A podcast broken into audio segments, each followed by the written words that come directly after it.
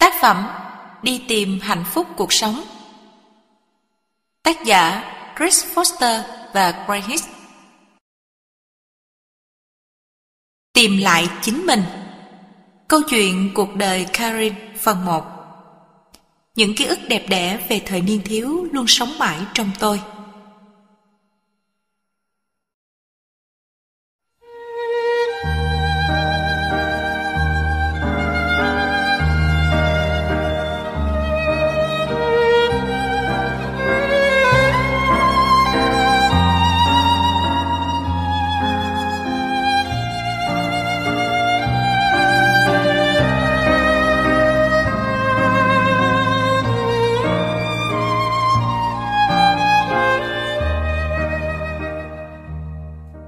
Khi ấy tôi là một cô bé 8 tuổi, thật xinh đẹp trong bộ đầm múa ba lê màu hồng.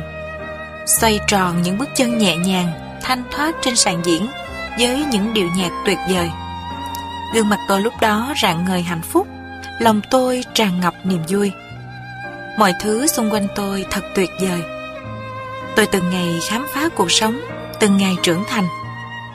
Ký ức ấy đối với tôi giống như một viên pha lê tinh khôi nhất Tôi hình dung cuộc sống của tôi khi lớn lên, và cả khi già đi cũng sẽ đẹp như những ngày tháng đó.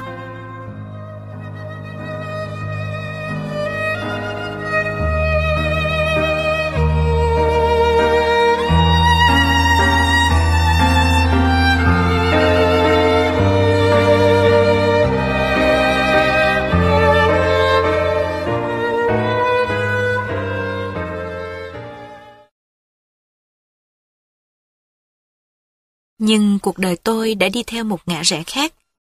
Và ở đó tôi đã mất đi những cảm giác tuyệt vời của mình. Những cảm giác mà hơn 25 năm sau tôi mới tìm lại được. Cái bóng của bà Kay Green, một người cùng tên với tôi, đã qua đời một năm trước khi tôi được sinh ra, đã thay đổi toàn bộ cuộc đời của tôi. Bà là một khuôn mẫu mà cha mẹ tôi dùng để nuôi dạy tôi. Bà Karen không bao giờ phí thời gian vào những việc nhảy múa vô bổ như con đâu. Bà luôn luôn học hỏi. Con không thể trở thành một người thành đạt như bà nếu con không học thật giỏi. Tôi sợ hãi khi nhận ra bóng dáng bà đã bao trùm lấy cuộc đời mình. Tôi nghĩ nếu bà còn sống, chắc bà cũng sẽ yêu quý tôi, một cô bé trẻ trung, lòng tràn đầy nhiệt quyết. Tôi đã cố gắng hết sức nhưng vẫn không thể nào thoát ra khỏi cái bóng của bà Kate Cha mẹ đã gọt đẽo tôi thành bản sao của bà, không bàn đến con người thật và những mong ước, khát khao của tôi. Bà Catherine là một doanh nhân thành công, còn tôi lại mang tâm hồn của một nghệ sĩ. Cũng bắt đầu từ đó, tôi không được sống với con người thật của mình. Tôi quên bẵng hình ảnh cô bé lả lướt với những điệu nhảy ngày nào. Tôi trở thành một con người khác, một Catherine thứ hai, chăm chỉ, nghiêm nghị và luôn nghĩ đến chuyện kinh doanh. Tôi vạch ra mục tiêu trở thành một kế toán có sự nghiệp thành công như bà Kay Green. Tốt nghiệp được 6 tháng, tôi lập gia đình với người yêu và đảm nhận công việc của một chuyên viên thống kê. Cha mẹ tôi rất hài lòng. Nếu bà Kay Green còn sống, chắc bà sẽ tự hào về con lắm. Tôi cũng rất tự hào. Tôi cứ nghĩ mình đã đi đúng hướng và hiểu rõ về con người mình. Nhưng từ sâu thẳm tiềm thức có một điều gì đó cứ lên tiếng thúc giục tôi trong những đêm khuya chợt thức giấc, trằn trọc không ngủ. Tôi đang là ai? Tất cả những gì tôi đang làm là gì điều gì? Tôi cảm thấy bất ổn và hoang mang. Cái tôi bị đè nén lâu nay lên tiếng thét gào.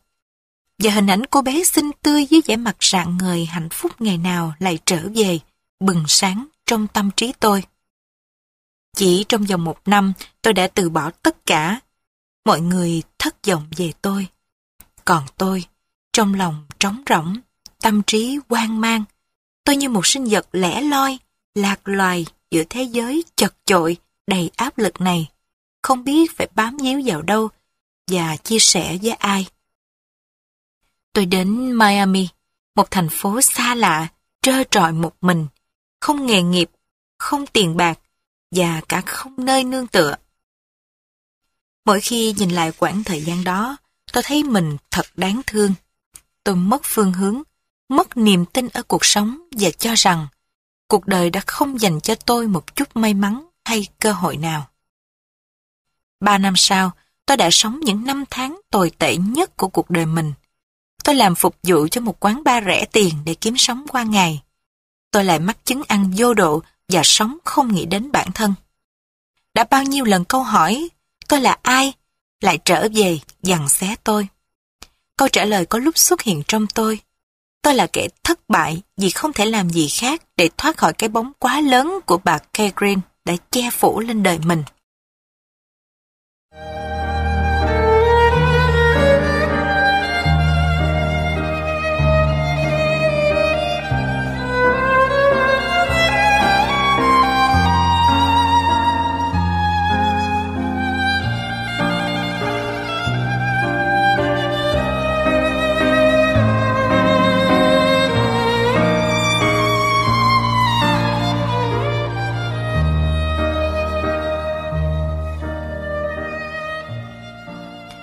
Rồi thật kỳ lạ chứ có phép màu. Từ trong những ngày tháng vô nghĩa và đen tối đó, cuộc đời tôi bỗng chuyển sang một hướng khác, tươi sáng và ngập tràn niềm vui. Sau này mỗi khi nhìn lại tôi nghiệm ra rằng chính những khoảnh khắc thất vọng, đau khổ cùng cực ấy đã cho tôi sức mạnh bắt đầu cuộc hành trình đi tìm lại hạnh phúc của chính mình bằng bất cứ giá nào.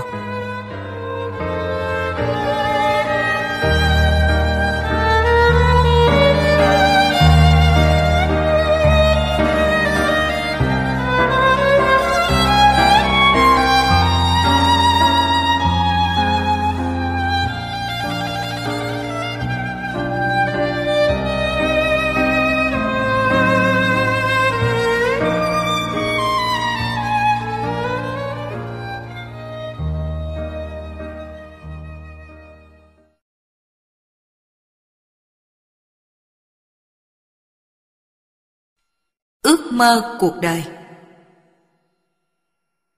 Khi còn là những nhà tư vấn tâm lý, chúng tôi cho rằng con người sẽ hạnh phúc khi không còn gặp phải những khó khăn trở ngại.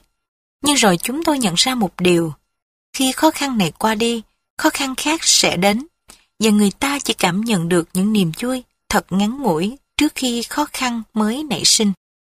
Luôn luôn là như vậy, chúng ta thường không có được hạnh phúc đúng nghĩa, mà chỉ là mãi đi khắc phục các sự cố mà thôi. Sau này chúng tôi bị thu hút bởi một số người có lối sống khá đặc biệt. Họ có vẻ như đang sống trong một thế giới khác hẳn với chúng ta. Họ sống hết mình, lòng tràn đầy nhiệt quyết, bất chấp những khó khăn đang dây phủ xung quanh. Họ nhìn cuộc đời với sự khoan dung, đôn hậu và một trái tim ấm nồng. Ở họ có một sức hút đầy bí ẩn.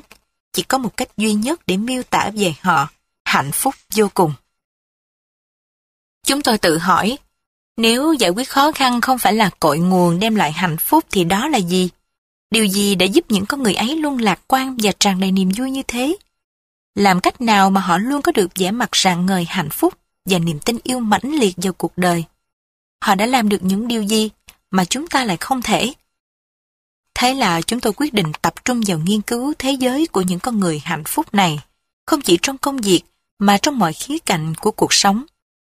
Chúng tôi tìm gặp họ để có một cái nhìn thấu đáo và chính xác hơn, đồng thời muốn ghi lại những câu chuyện về cuộc đời họ. Hầu như mọi người trong chúng tôi đều bị thu hút bởi sự cởi mở, nhiệt thành, thông minh toát ra từ họ.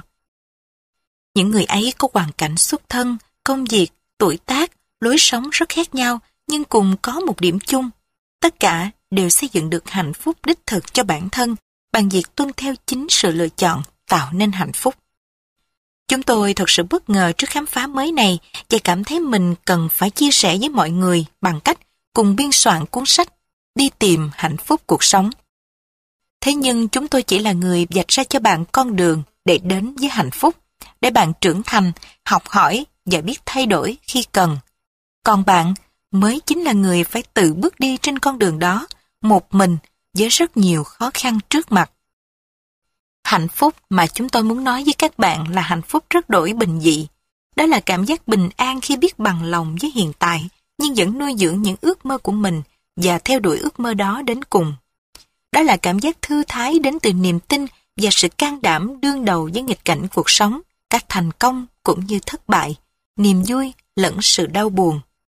Là hiểu được cái tôi trong nơi sâu thẳm con người mình, biết lắng nghe tiếng nói từ trái tim mình và biết hy sinh cho người khác hơn là chỉ nghĩ đến bản thân.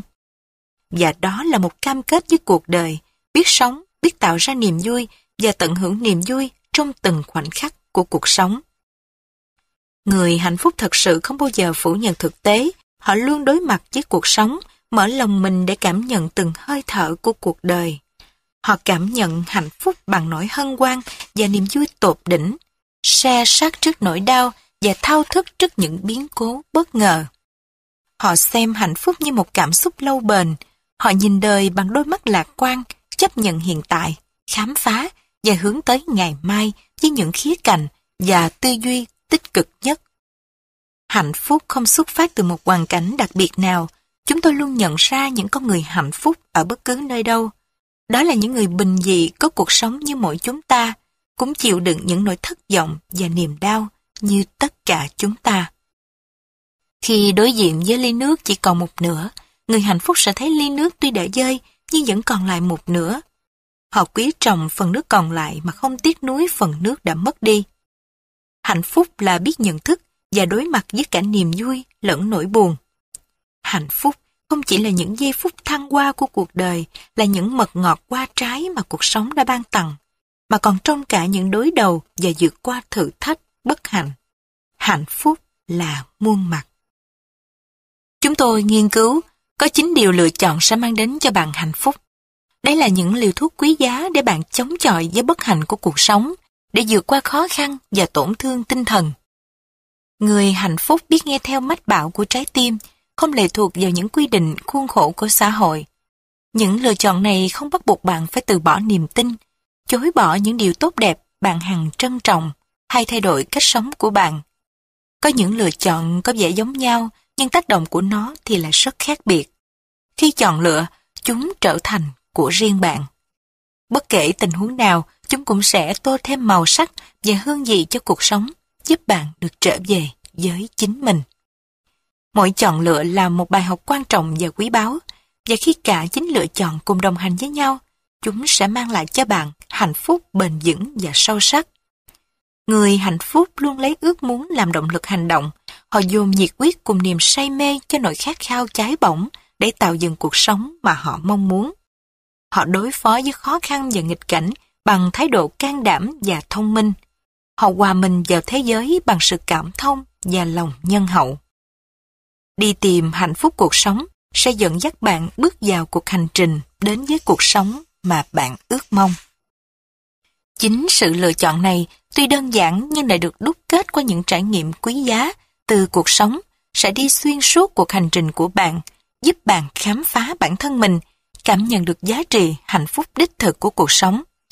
Mong rằng với cuốn sách này, bạn sẽ hiểu được bản thân mình hơn, biết nâng niu những hạnh phúc bình dị quanh bạn, biết cảm thông với những ai bất hạnh và cùng nhau chia sẻ những lựa chọn hạnh phúc này với tất cả mọi người. Chris Foster và Greg Hicks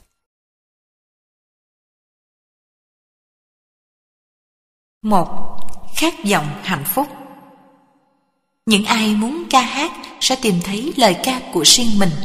Tục ngữ Thụy Điển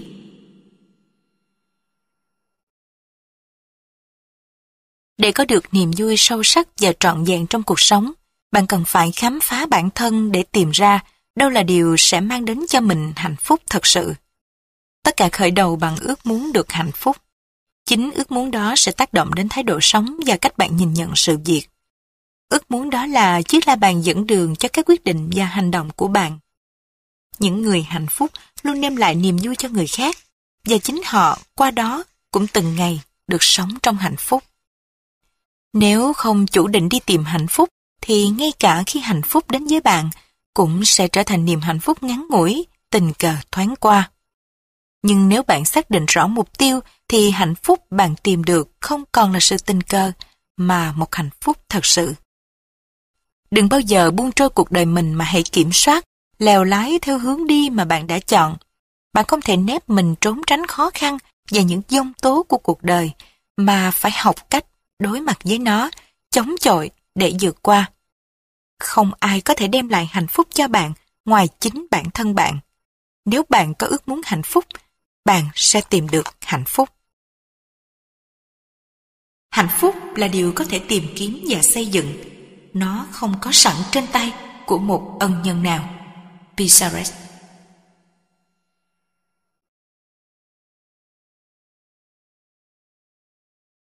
Trân trọng từng khoảnh khắc cuộc sống Gloria đã tạo cho chúng tôi một ấn tượng khó quên bởi sự sắc sảo, tinh tế và khiếu hài hước trong lối nói chuyện của cô. Làm cách nào mà cô vẫn giữ được nét thư thái yêu đời khi mỗi ngày phải đối mặt với sự bộn bề của công việc? Cô mỉm cười. Tôi thích bắt đầu một ngày mới bằng việc tưởng tượng. Mỗi sáng thức dậy, tôi dành vài phút để hình dung ra những việc tôi sẽ làm trong ngày. Tôi muốn mỗi ngày trôi qua phải thật đẹp và có ý nghĩa. Tôi không muốn bỏ phí, dù chỉ là một ngày của đời mình.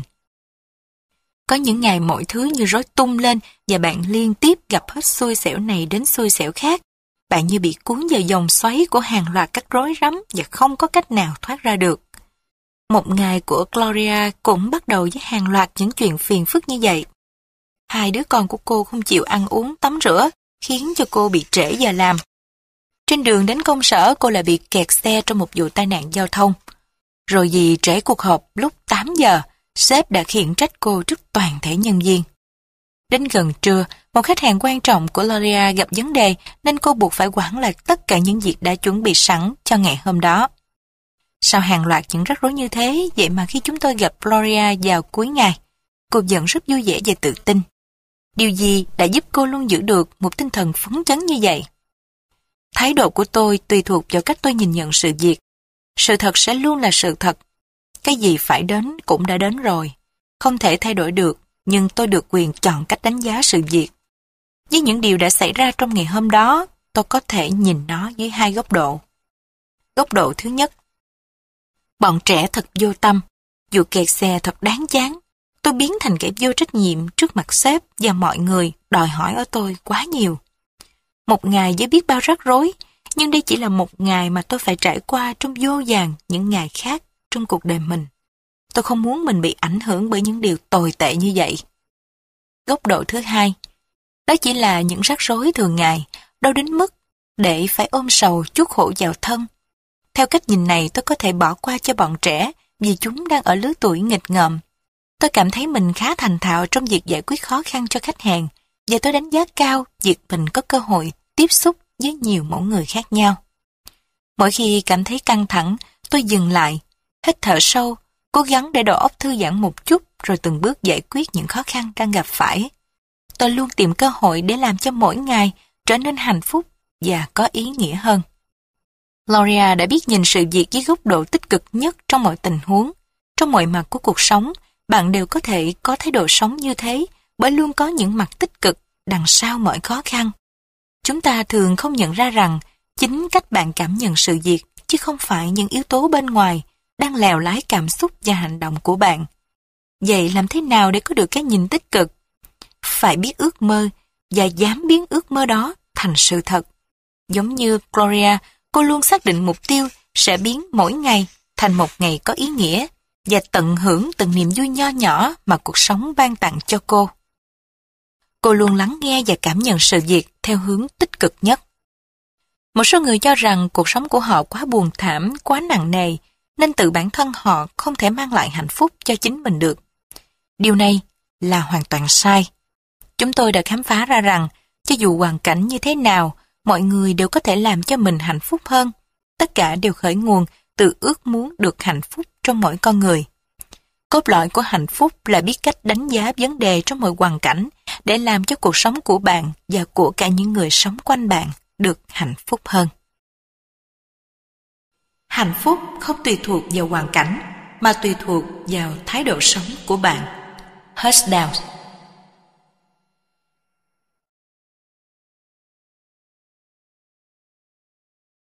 Chấp nhận những trải nghiệm mới Khi được mời dự một buổi tiệc mà ở đó không có ai quen biết, Có người cho rằng đây là một buổi tối thú vị, nhưng một số lại lo âu vì sợ sẽ cảm thấy lạc lõng, tẻ nhạt. Cách bạn nhìn nhận sự gì sẽ ảnh hưởng đến thái độ của bạn trong buổi tiệc đó. Bạn có thể sẽ tự hỏi, không biết buổi tối hôm nay sẽ thế nào? Mọi người có để ý đến vẻ ngoài của mình không? Họ có vui vẻ và cởi mở không? Mình nên giữ khoảng cách hay là cứ chân thành, cởi mở khi đến đó? Để có được cảm giác hạnh phúc đích thực, bạn cần quên đi những lối mòn trong suy nghĩ, hãy có cái nhìn tích cực, tự tin về bản thân và người khác để trở nên hòa đồng và chân thành. Điều này giúp bạn cởi bỏ lớp vỏ bọc xa cách để gần gũi và cởi mở hơn với mọi người. Cho dù bạn là ai, bạn ở đâu, hãy luôn đặt cho mình câu hỏi. Mình có thể làm gì để tâm hồn thư thái và mọi người xung quanh vui vẻ? Đó chính là lúc bạn đang mở rộng lòng mình cho những trải nghiệm mới. Hạnh phúc không tự đến, bạn mới là người tạo ra hạnh phúc cho chính mình. Những người hạnh phúc luôn nhìn thế giới bằng một tâm hồn rộng mở. Ludwig Wittgenstein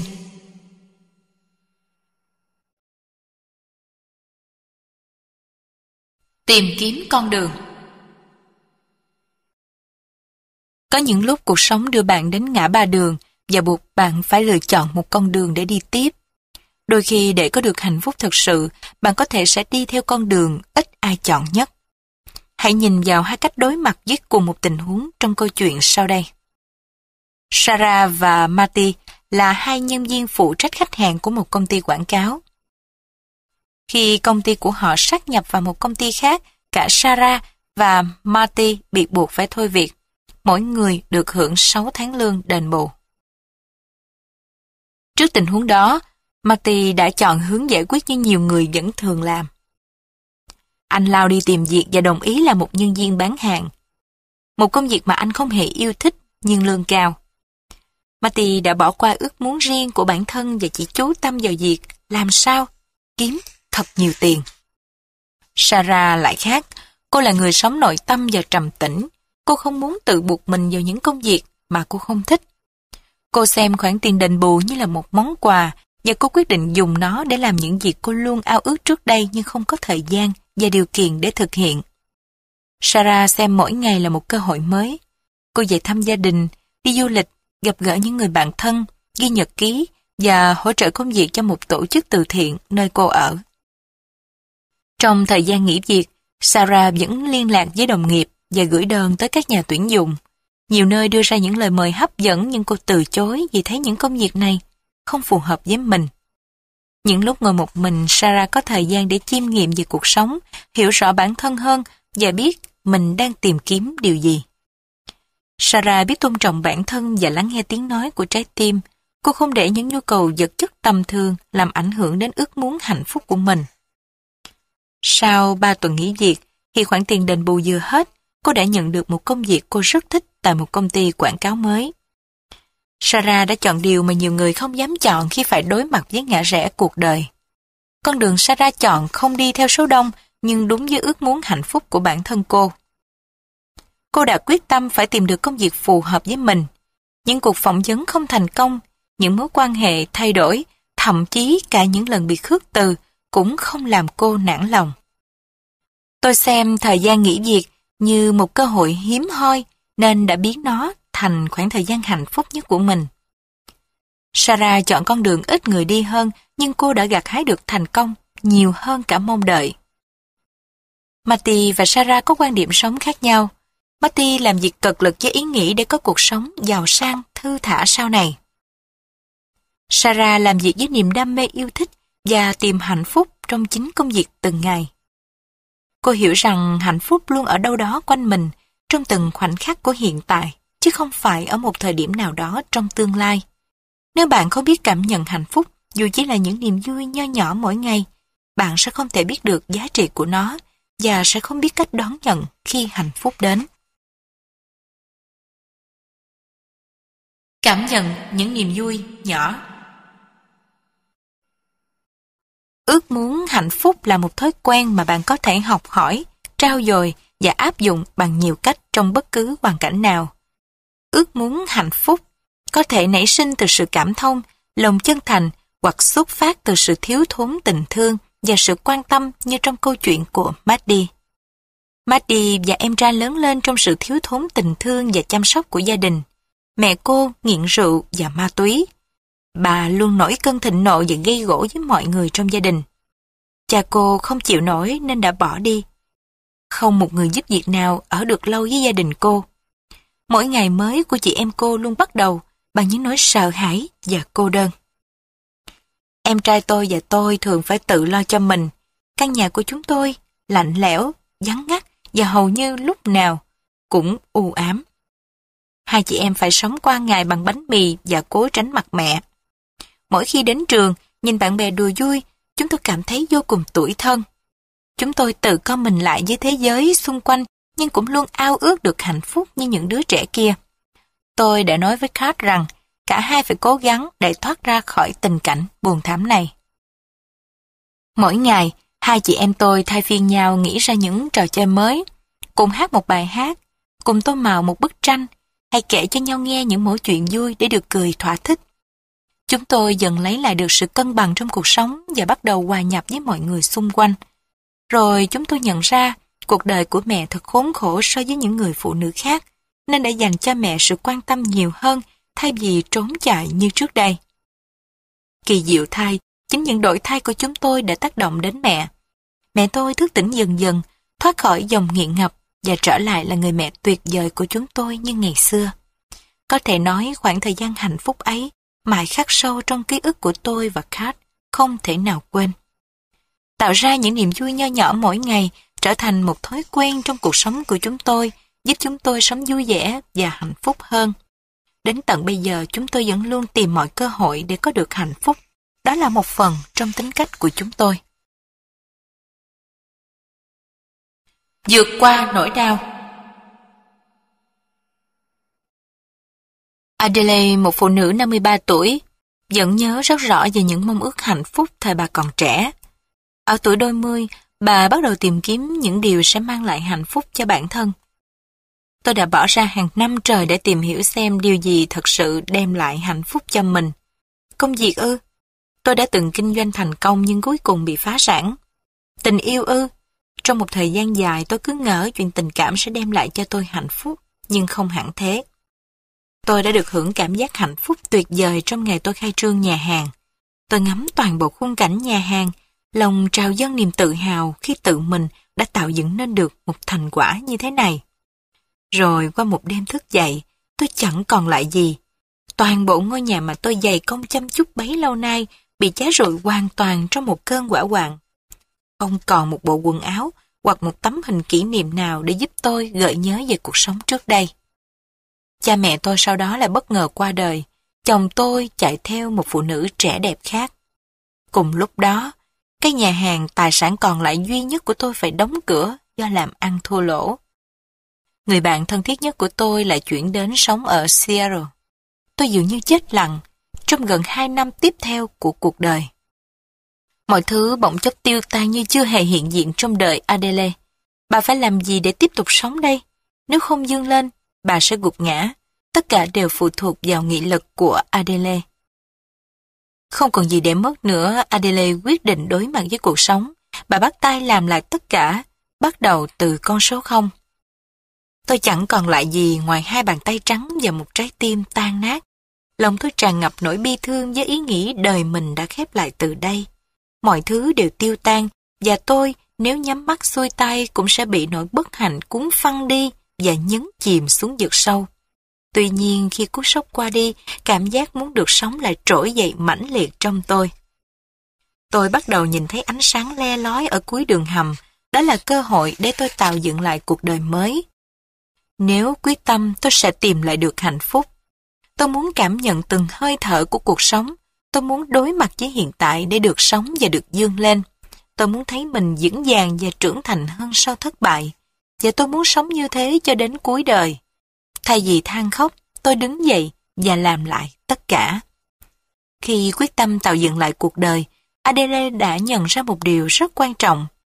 Hạnh phúc thật sự bắt nguồn từ chính suy nghĩ của bạn, bạn mới là người tạo dựng ra nó. Những yếu tố như một cuộc sống giàu sang cơ hội thăng tiến, sự nổi tiếng chỉ là những nhân tố bên ngoài không thể đem lại cho bạn hạnh phúc thật sự. Chúng chỉ có thể đem lại cho bạn cảm xúc hạnh phúc thoáng qua. Hạnh phúc đích thực và bền vững đến từ nội tâm. Đây chính là hạnh phúc mà mỗi người thật sự mong muốn và mãi đi tìm. Nếu không tìm thấy hạnh phúc ngay trong chính bản thân mình, thì không thể tìm được ở nơi nào khác. Ines Riplier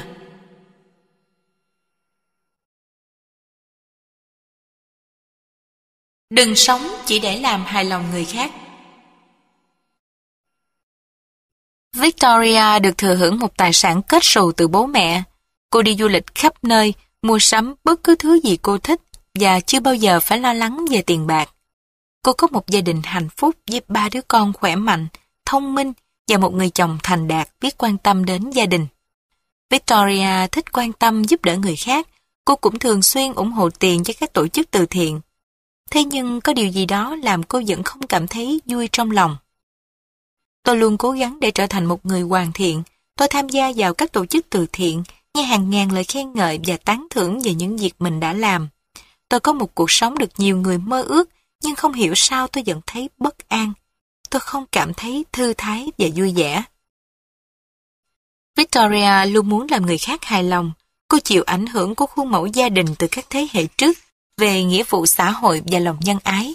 Cách sống của cô mang lại nhiều tác động tích cực, nhưng đó chỉ là những tác động bên ngoài. Chính xác hơn, nó chẳng tác dụng gì tới phần sâu thẳm trong tâm hồn cô. Cô tìm thấy niềm vui qua sự lệ thuộc cảm xúc vào người khác, nên cho dù có nhận được rất nhiều lời tán thưởng, cô cũng sẽ chẳng bao giờ thấy hài lòng. Victoria không quan tâm đến việc làm phong phú cho đời sống tinh thần của mình. Cô không biết cách tạo niềm vui cho chính mình. Cô mong chờ người khác đem đến cảm giác vui vẻ, thoải mái, nên mỗi khi không được như ý, cô cảm thấy như mình bị lợi dụng và trở nên bất an. Và ngay cả khi cô có được sự tán thưởng từ người khác như cô mong muốn, thì cảm giác vui sướng này cũng chỉ là thoáng qua, và cô sẽ lại cảm thấy trống vắng khi nó qua đi. Victoria không biết rằng người duy nhất có thể làm cho cô hạnh phúc, không ai khác, chính là bản thân cô. Hiểu rõ mong ước của chính mình Khát vọng hạnh phúc chính là bước khởi đầu trong hành trình đi tìm hạnh phúc. Điều này liên quan đến thái độ sống chứ không phải thói quen, do đó đôi lúc rất khó thực hiện. Virginia là một giáo viên dạy văn. Bà thường tham dự các buổi nói chuyện chuyên đề của chúng tôi. Nhiều tháng sau, bà đã kể cho chúng tôi nghe về những suy nghĩ của mình trong quá trình đi tìm hạnh phúc. Ở buổi hội thảo, bà đã tự đánh giá mình ở thang điểm cao trong bài trắc nghiệm về hạnh phúc. Nhưng sau đó bà nhận ra rằng, những mong muốn ấy thật ra không xuất phát từ nội tâm, mà đến từ những quy ước và định kiến của xã hội vốn đã ăn sâu vào suy nghĩ của bà. Chẳng hạn như phải trở thành một con người mẫu mực, sống đạo đức, là một người mẹ tận tâm và là người con hiếu thảo. Tôi bất ngờ nhận ra những mong muốn đã định hình thái độ sống của tôi bấy lâu nay dường như không còn quan trọng nữa. Sau khi tham dự buổi nói chuyện, tôi quyết định lắng nghe tiếng nói của trái tim mình. Tôi đã tìm hiểu xem mình thật sự mong muốn điều gì, tôi đã làm gì và tại sao lại hành động như vậy. Sau đó tôi cân nhắc xem điều gì là quan trọng đối với tôi chứ không phải là với người khác. Khi đã hiểu rõ ước muốn của bản thân, tôi tìm cách để biến những điều đó thành hiện thực. Cuộc sống luôn dành cho bạn những cơ hội để dương lên và trưởng thành từ những khó khăn thử thách. Để có một cuộc sống thật sự hạnh phúc, chỉ cần bạn có quyết tâm và nuôi dưỡng ước muốn được hạnh phúc trong tâm hồn của bạn. Hạnh phúc ở ngay trên con đường bạn đang đi, chứ không phải ở nơi bạn sẽ đến. Roy M. Goodman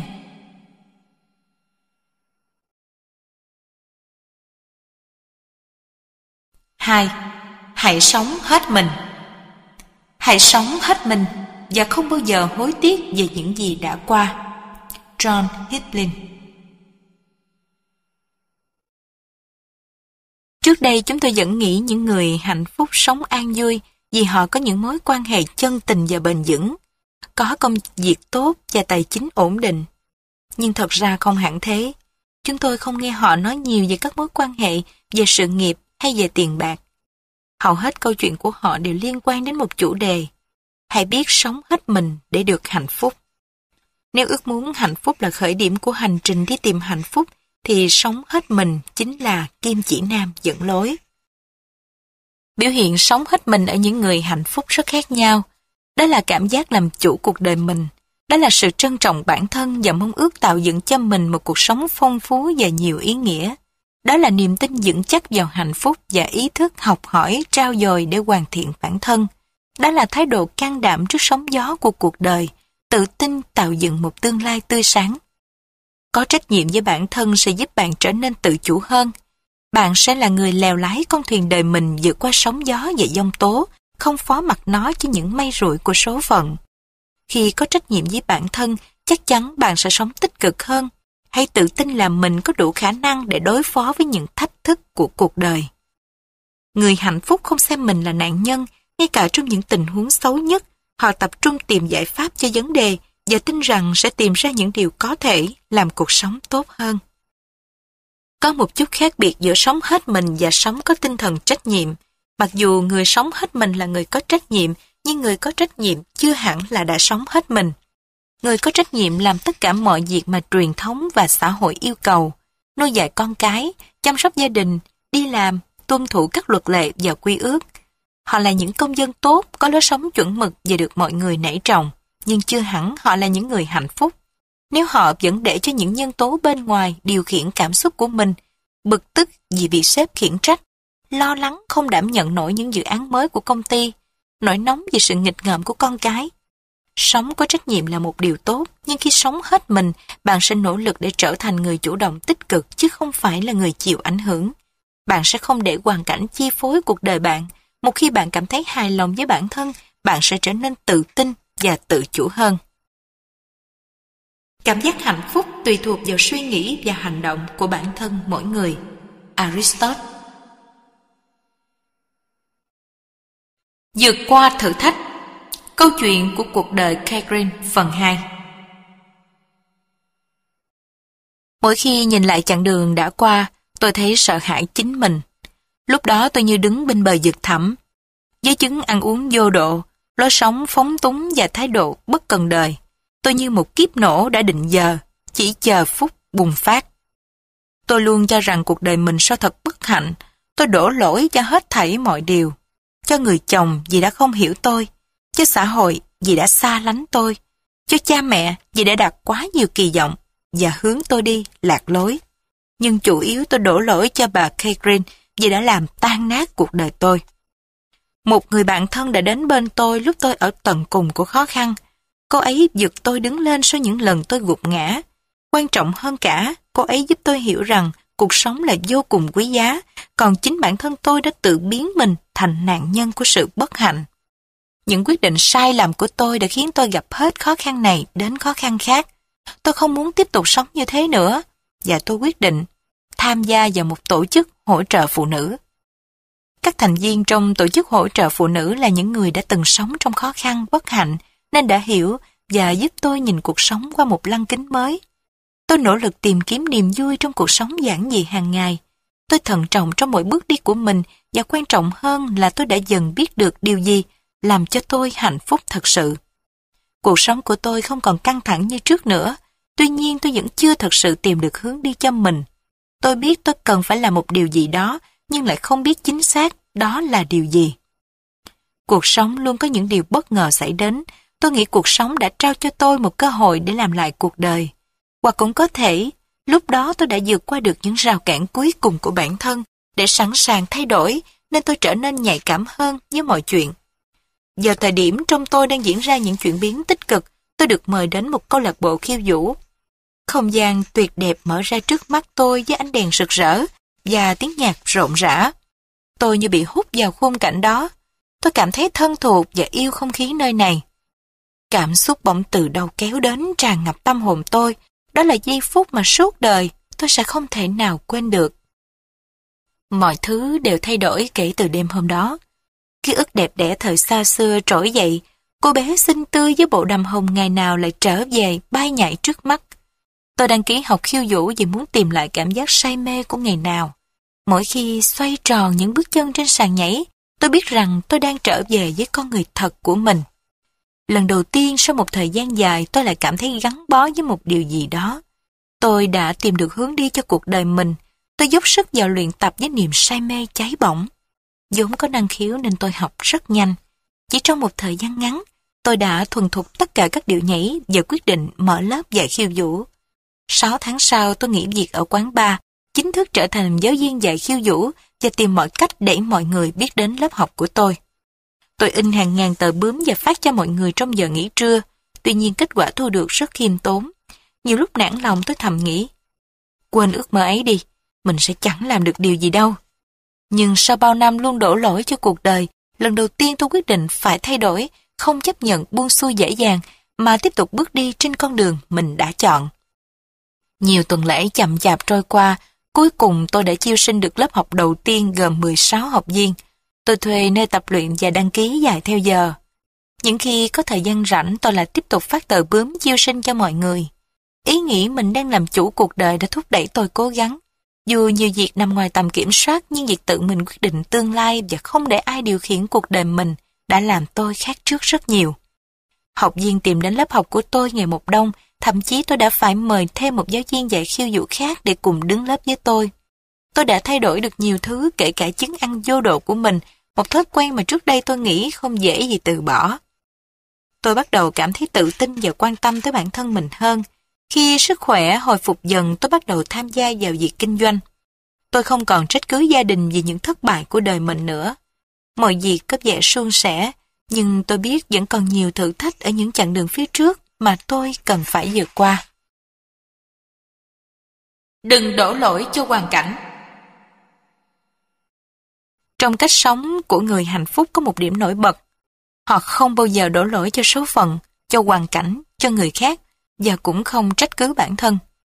Trên thực tế, cuộc nghiên cứu của chúng tôi đã cho thấy việc trách cứ, lòng đố kỵ, tham lam và sự ghen ghét chính là mấu chốt của sự bất hạnh. Những tính cách này chẳng đem lại điều gì tốt đẹp mà chỉ khiến bạn trở nên bế tắc, quán giận cuộc đời nhiều hơn. Sống hết mình là cách để bạn được sống với cảm xúc thật của bản thân như tình yêu, sự giận dữ, nỗi buồn, niềm vui. Để kiểm soát được những cảm xúc này, bạn hãy đánh giá vai trò của mình trong từng sự việc một cách điềm tĩnh, khách quan. Marie và Laura là hai người bạn thân đã lâu không gặp. Họ ngồi ở quán cà phê tâm sự về cuộc sống của mình. Laura đang trong tâm trạng không thoải mái vì cô vừa cãi nhau với một đồng nghiệp.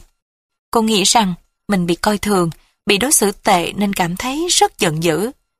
Để thoát khỏi tâm trạng đó, cô đã dồn hết tâm trí vào việc kể cho Marie nghe. Laura nhìn nhận vấn đề dựa theo cảm xúc của bản thân, cô không chịu phân tích sự việc để thấy được lỗi của mình trong đó. Marie cũng đang gặp một số rắc rối trong cuộc sống nhưng cô không chọn cách giải bài như Laura. Cô điềm tĩnh, im lặng suy nghĩ và tự đặt ra cho mình những câu hỏi như Mình có lỗi gì trong chuyện này? Mình đã làm sai? Điều gì để bị đối xử như vậy? Làm sao để chuyện này đừng xảy ra nữa? Qua chuyện này mình rút ra điều gì? Những câu tự vấn như này không phải là để dằn vặt bản thân, đó chính là suy nghĩ chính chắn và sâu sắc về những điều có thể làm thay đổi cuộc đời ta, là cách để người hạnh phúc làm chủ số phận của mình, là con đường để thấu hiểu những cảm xúc và động lực của bản thân. Biết thay đổi khi cần thiết Sáu tháng trước, Valerie đã phải đối mặt với một thử thách lớn khi sa thải Jackie, một nhân viên kế toán mà bà rất là tin cậy. Cô ta đã phụ lòng tin của bà, đã biển thủ tiền của công ty. Tất cả mọi người cảm thông với sự mất mát của bà, không những mất mát về tiền bạc mà còn là sự mất mát niềm tin con người. Nhưng Valerie đã làm mọi người ngạc nhiên. Tôi đã suy nghĩ rất nhiều, hoặc đổ hết tội cho hành động của Jackie, hoặc nhìn lại chính bản thân mình. Tiền mất rồi, Jackie cũng đã ra đi. Có trách cứ cô ta hơn nữa thì cũng chẳng thể thay đổi được điều gì. Tôi hiểu rằng với vai trò là người chủ của Jackie, tôi cũng có phần trách nhiệm trong chuyện này. Ngay cả khi đây là một tình huống không định trước, tôi cũng phải tìm ra cách phòng tránh để chuyện này đừng bao giờ xảy ra nữa. Sau bao đêm trăn trở tôi đã nhận ra những sai sót của mình, tôi đã không đặt ra giới hạn cho nhân viên của mình và cũng không yêu cầu họ ở một chuẩn mực nhất định nào. Valerie phát hiện ra rằng phương thức kinh doanh của công ty bấy lâu nay là chưa đạt hiệu quả, khâu kiểm soát sổ sách chứng từ lại không chặt chẽ. Nhưng nhìn lại bản thân, Valerie đã thay đổi cách thức quản lý của mình và điều quan trọng là bà cố gắng tìm hiểu nguyên nhân dẫn đến sự phạm lỗi của Jackie. Tôi đã bất cẩn tạo ra một môi trường làm việc thân thiện đến mức dễ dãi cho các nhân viên của mình. Tôi đã không xác định ranh giới rõ ràng giữa bản thân và công việc. Chính vì vậy nên tôi thất bại khi áp dụng điều đó vào cách làm việc, đối xử với nhân viên. Khi sống hết mình, bạn sẽ có trách nhiệm hơn với bản thân. Với công việc, bạn sẽ tìm hiểu đến tận cùng vấn đề để khám phá nguyên nhân của một sự việc nào đó. Việc tìm ra những nguyên nhân sâu xa này giúp Valerie đưa ra được những giải pháp hữu hiệu hơn. Bà không chỉ thiết lập một phương thức kinh doanh và những quy định làm việc mới, mà còn biết cách quan sát để thay đổi những điều cần thiết cho phù hợp với thực tế cuộc sống. Không ai có thể gây ra khó khăn đau khổ cho ta ngoài chính bản thân ta. Sir Fox Đừng giam cầm cảm xúc của bản thân.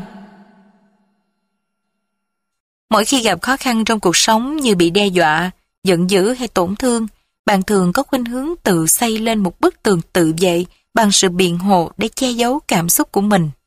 Đôi khi điều này đã ăn sâu vào tiềm thức, khiến bạn nghĩ rằng chẳng thể nào có được sự chọn lựa tốt hơn. Rất dễ dàng nhận ra bóng dáng mình qua những hành vi của người khác, chẳng hạn như một đồng nghiệp nổi giận để ngụy trang cho những sai lầm trong công việc của mình. Một người vợ dùng chiến tranh lạnh để tạo áp lực với chồng khi tranh luận một vấn đề căng thẳng. Một người chủ không chịu thừa nhận là mình sai. Nhưng liệu bức tường tự dạy đó có thật sự bảo đảm cho sự bình yên trong tâm trí bạn không? Đôi khi chính những bức tường ấy cản trở sự thành công và hạnh phúc của bạn vì chúng không cho phép bạn thoát khỏi những lề thói quen thuộc. Chúng làm bạn mất đi những mối quan hệ tốt đẹp, ngăn cản bạn bộc lộ năng lực của mình. Khác với số đông, người hạnh phúc hướng đến sự chân thật hơn là dùng sự biện hộ. Điều này đòi hỏi sự thành thật, lòng can đảm và sẵn lòng chấp nhận tổn thương. Người hạnh phúc tránh những phán xét tiêu cực về con người mà toàn tâm toàn ý tiếp thu và thông cảm với người khác. Thay vì thái độ dè dặt khi tiếp xúc, người hạnh phúc sẽ bày tỏ sự nồng hậu và chân thành đối với tất cả mọi người. Bất cứ ai cũng có những lúc tự biện hộ cho chính mình. Tuy nhiên, nếu muốn có một cuộc sống tinh thần vui vẻ, hạnh phúc, tránh làm người khác tổn thương, bạn cần phải phá bỏ bức tường cảm xúc lạnh lẽo bao quanh mình để đón nhận những mật ngọt qua trái mà cuộc sống ban tặng. Biết lắng nghe người khác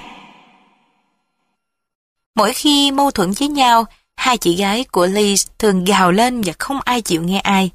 Cả hai thường biến các vấn đề rất dễ giải quyết thành những cuộc tranh cãi quyết liệt. Họ làm mọi cách để giành phần thắng về mình. Nhưng Liz không vậy. Cô là người duy nhất trong gia đình luôn hòa thuận với mọi người. Bí quyết của Lee chỉ là cô không bao giờ muốn chứng tỏ mình đúng bằng cách làm tổn thương người khác. Khi gia đình tụ họp, mỗi người đều đưa ra ý kiến riêng và bắt đầu tranh cãi, bình phẩm, khích bác lẫn nhau. Tôi quyết định không tham gia vào cuộc tranh cãi, thay vào đó tôi lắng nghe và cố gắng hiểu những điều các chị muốn nói, tạm bỏ qua một bên những suy nghĩ của riêng mình. Khi cuộc cãi giả chấm dứt tôi mới bắt đầu lên tiếng trình bày ý kiến của mình. Bằng thái độ cởi mở và chân thành, Liz đã làm cho những người chị của mình trầm tĩnh lại. Liz nuôi dưỡng tình yêu thương gia đình bằng cách lắng nghe, bàn luận và sống chân thành với mọi người. Cô biết rằng khi càng bình tĩnh, cuộc nói chuyện càng thuận lợi và quan trọng hơn mọi người sẽ lắng nghe ý kiến của nhau. Tôi luôn tôn trọng, không bao giờ phản bác ý kiến của hai chị. Tôi chỉ trình bày quan điểm của mình vào những thời điểm thuận lợi nhất. Chính bạn phải lắng nghe bản thân mình chứ không phải người khác. Gertrude Stein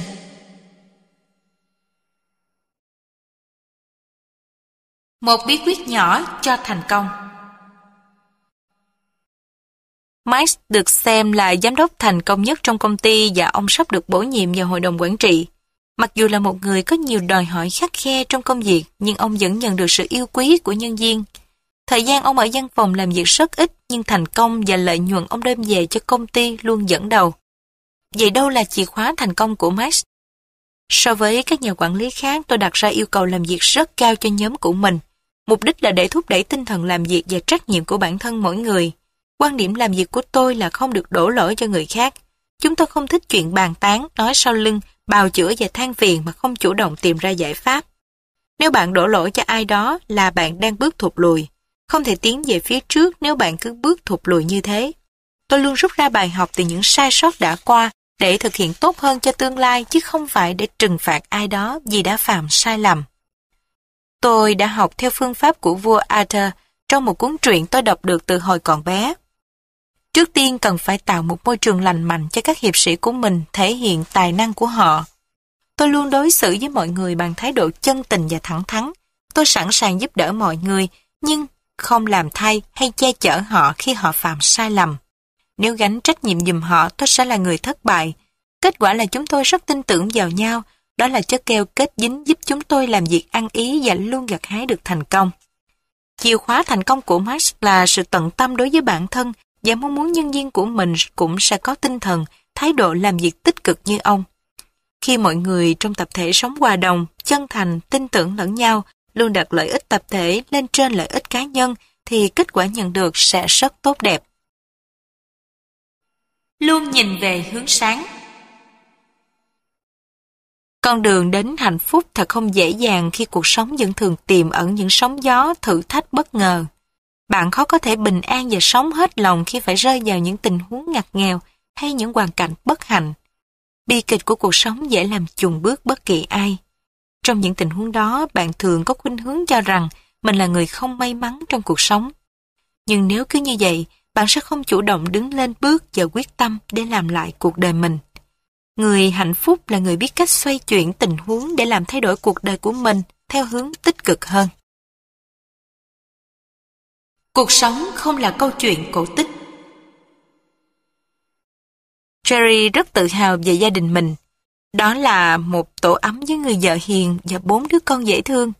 Anh luôn hết lòng với những người anh yêu thương.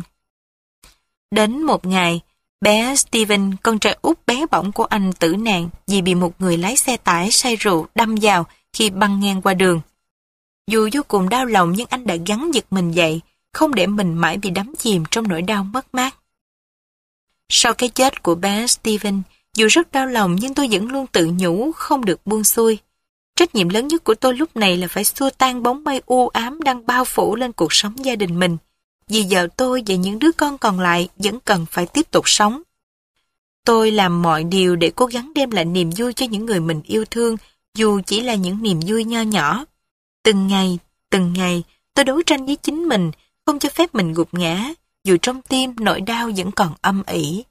Tôi phải lựa chọn, hoặc là sống quãng đời còn lại như một kẻ bất hạnh, hoặc phải đấu tranh để dược lên nó.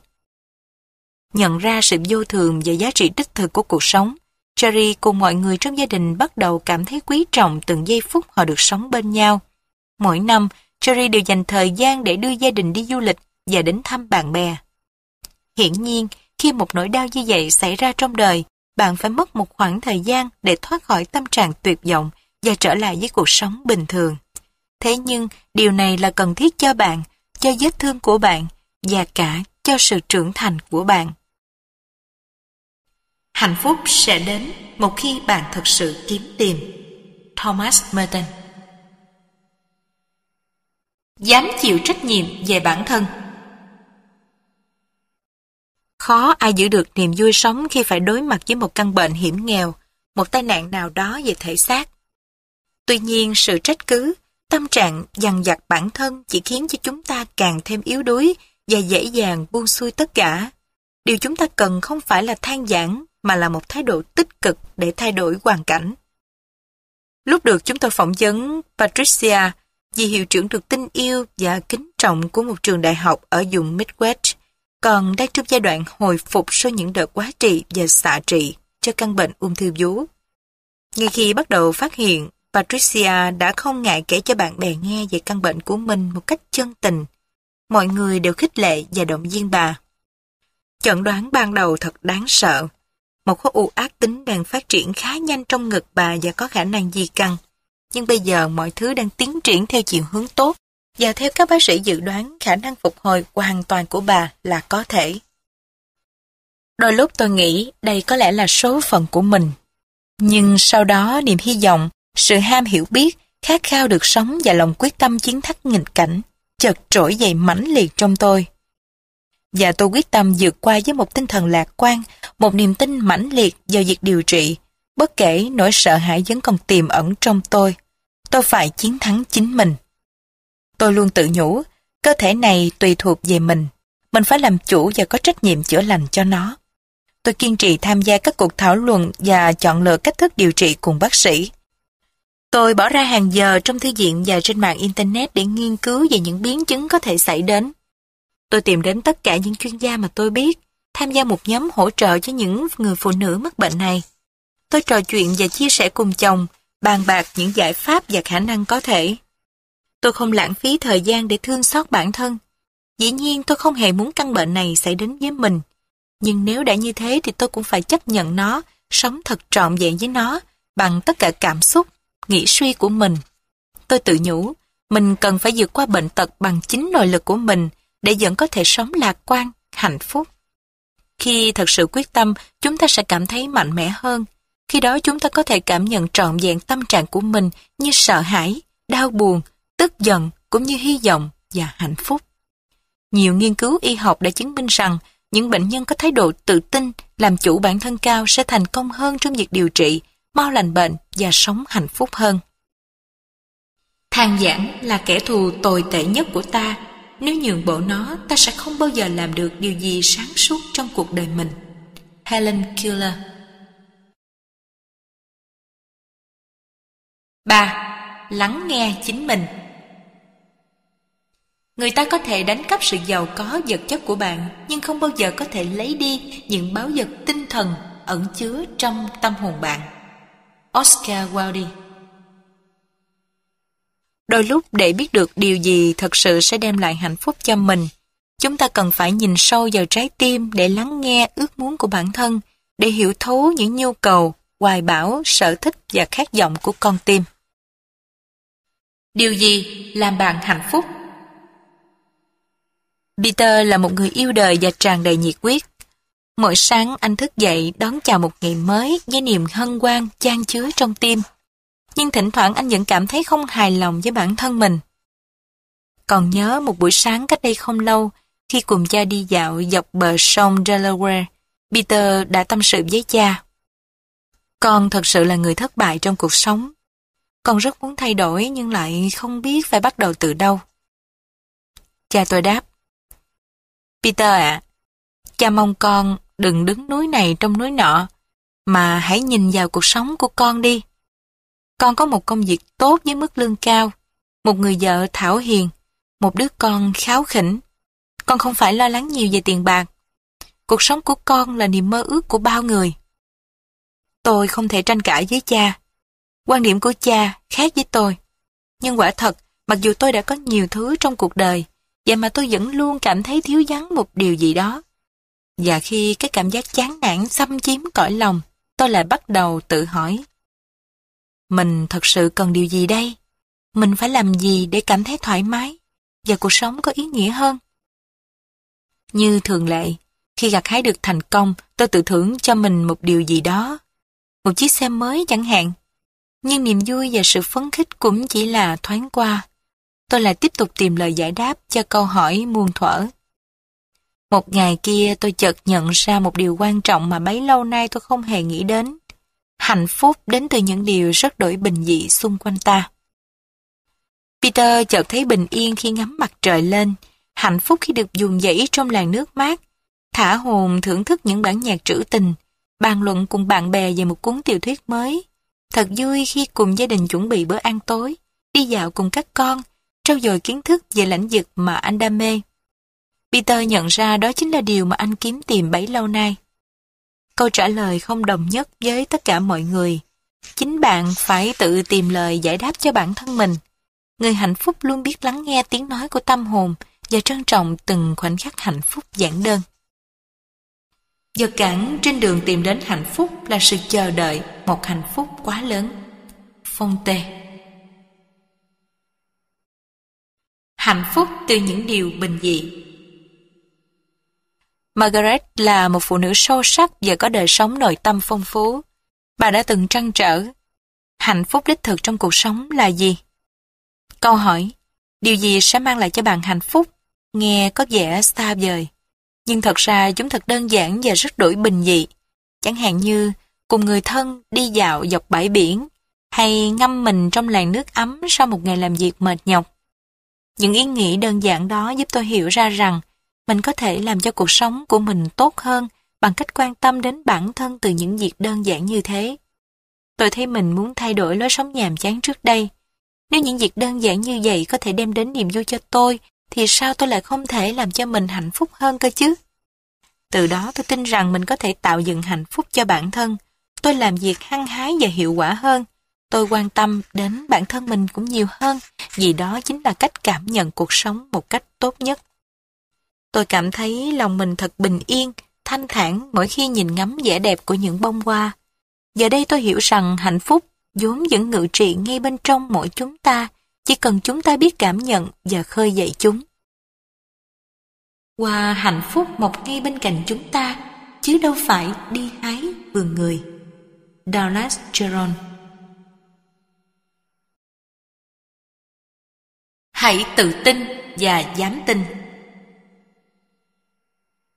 Sau một tuần làm việc căng thẳng, Bonnie cảm thấy hạnh phúc khi nghĩ đến những ngày nghỉ cuối tuần yên bình cạnh Robert. Thật tuyệt biết bao khi cả hai cùng lang thang khắp thị trấn, lướt qua từng cửa hiệu rồi cùng ăn tối tại một nhà hàng quen thuộc dưới ánh nến lung linh. Bonnie đang sống trong hạnh phúc cùng Robert. Cả hai đến với nhau khi Robert đã trải qua rất nhiều cuộc tình. Dù hiện tại Robert là người chồng tốt, biết quan tâm, chăm sóc đến cô và gia đình, nhưng quá khứ của anh vẫn in đậm trong lòng cô. Cô không tin mình và Robert sẽ giữ được mối quan hệ bền vững. Cảm giác bất an đó cứ ám ảnh tôi mỗi khi tôi về đến nhà mà không thấy Robert đâu ngoài một lời nhắn gọn. Anh đi làm, gặp em sao? Dòng chữ ấy khiến tôi thấy lòng nặng trĩu như thể đó là dấu hiệu báo trước việc Robert sẽ bỏ đi. Điều gì đã xảy ra? Có khi nào anh ấy đang gặp gỡ một người phụ nữ khác không? Bonnie biết rằng Robert không thích chia sẻ những khó khăn trong công việc. Từ giọng điệu khô khan trong mảnh giấy, cô đoán sẽ phải mấy giờ đồng hồ nữa anh ấy mới quay về nhà. Cô sẽ phải đợi cửa rất lâu. Tôi tự hỏi mình nên làm gì trong lúc này. Ý nghĩ đầu tiên là rót một ly rượu thật đầy, rồi ngồi xem tivi và đợi Robert về, hoặc là tán dốc trên điện thoại với bạn bè về Robert và công việc của anh ấy. Biết đâu khi nói chuyện với họ, có thể tôi sẽ cảm thấy bớt cô đơn hơn.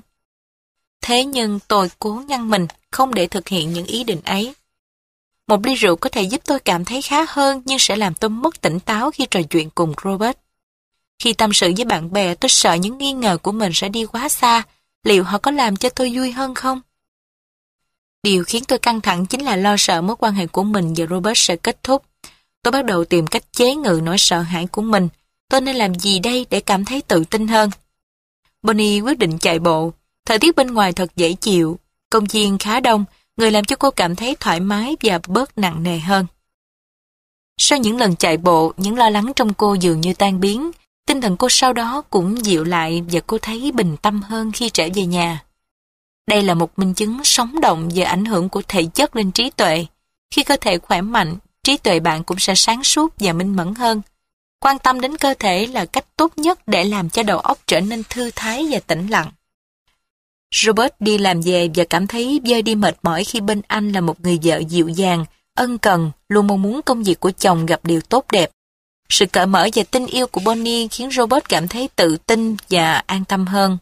Anh tìm thấy ở vợ nguồn động viên mạnh mẽ giúp anh giải quyết tốt hơn những khó khăn trong công việc, chứ không phải là thái độ thinh lặng hay bầu không khí căng thẳng, ngột ngạt của sự nghi kỵ. Mất tiền bạc của cái là mất ít, mất sức khỏe là mất đi rất nhiều, nhưng mất lòng tin là mất tất cả. Voltaire Hãy sống cuộc sống của chính mình. Eva và Marian cưới nhau đã được 10 năm. Đó là cuộc hôn nhân muộn màng sau một lần đổ vỡ ở cả hai người. Khát khao lớn nhất của Eva là làm cho Marian hạnh phúc vì khi cô hạnh phúc, anh cũng cảm thấy vui hơn. Dưới mắt mọi người, Eva là một người bạn đời lý tưởng. Khi cần mua nhà mới, lên kế hoạch đi chơi cuối tuần hay chỉ là mua vé xem phim, Eva đều hỏi ý kiến hoặc là luôn đoán trước ý thích của Marianne. Thế nhưng Marianne vẫn cảm thấy trong lòng buồn bực. Cả Eva và Marianne đều tham gia buổi tư vấn của chúng tôi. Khi được yêu cầu, cả Eva và Marianne đều viết ra những điều mình mong muốn gần như giống hệt nhau. Chúng tôi nhìn nhau và chợt hiểu ra một điều, những thứ trong danh sách của tôi đều là những thứ mà Marian yêu thích. Vấn đề là ở chỗ tôi đã không thể phân biệt được điều mình thật sự muốn với điều cô ấy cần. Tôi nghĩ rằng chỉ cần làm hài lòng Marian là được rồi, thế nhưng dường như cô ấy luôn buồn bực, và khi cô ấy nổi nóng lên, tôi lại cố gắng chiều lòng cô ấy hơn nữa. Iver đã chịu ảnh hưởng từ lối giáo dục của mẹ anh. Anh luôn nghĩ bổn phận của mình là phải làm vừa lòng mẹ. Vì thế thật dễ hiểu khi anh cũng cư xử như vậy với những phụ nữ khác trong đời mình. Mẹ tôi muốn tôi phải nghe lời bà một cách tuyệt đối. Tôi có thể đoán trước được chủ ý của mẹ và tuân theo cho dù thật sự có những việc tôi không đồng ý. Tôi trở thành người sống theo suy nghĩ của người khác. Vì vậy khi marian hỏi thật sự tôi muốn gì, tôi đã không biết phải trả lời làm sao.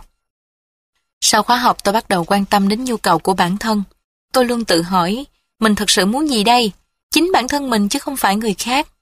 Những ngày sau đó tôi chú ý hơn đến những điều làm cho mình vui thích. Và khi chia sẻ các cảm xúc đó với Marianne, tôi thấy mình tự tin và vui hơn bao giờ hết. Gặp lại Eva và Marianne nhiều tháng sau buổi tư vấn, chúng tôi đã rất ngạc nhiên trước sự thay đổi của họ.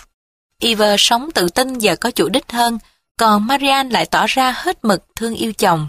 Cô muốn anh phải là chính mình với những chính kiến riêng. Nhờ chia sẻ với vợ những cảm xúc chân thật của mình, anh đang tạo một luồng sinh khí mới và hạnh phúc thật sự đã trở lại với hai người. Biết được người là trí, biết được mình là minh. Lão tử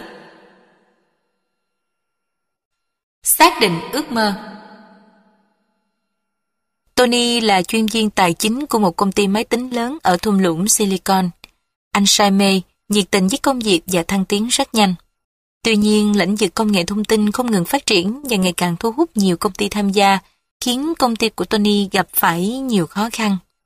Trước tình hình đó, vị chủ tịch công ty đề nghị anh phù phép điều chỉnh con số trong những bản báo cáo tài chính của công ty thành một bức tranh sáng lạng để thu hút nhiều đối tác đến với mình và để giữ chân nhân viên. Tony không đồng ý. Anh phản đối chính sách cạnh tranh không lành mạnh của công ty Đồng thời anh thấy bất mãn về cách thức mà công ty đang đối xử với nhân viên của mình. Anh không còn cảm thấy hứng thú và hăng say làm việc như trước đây nữa.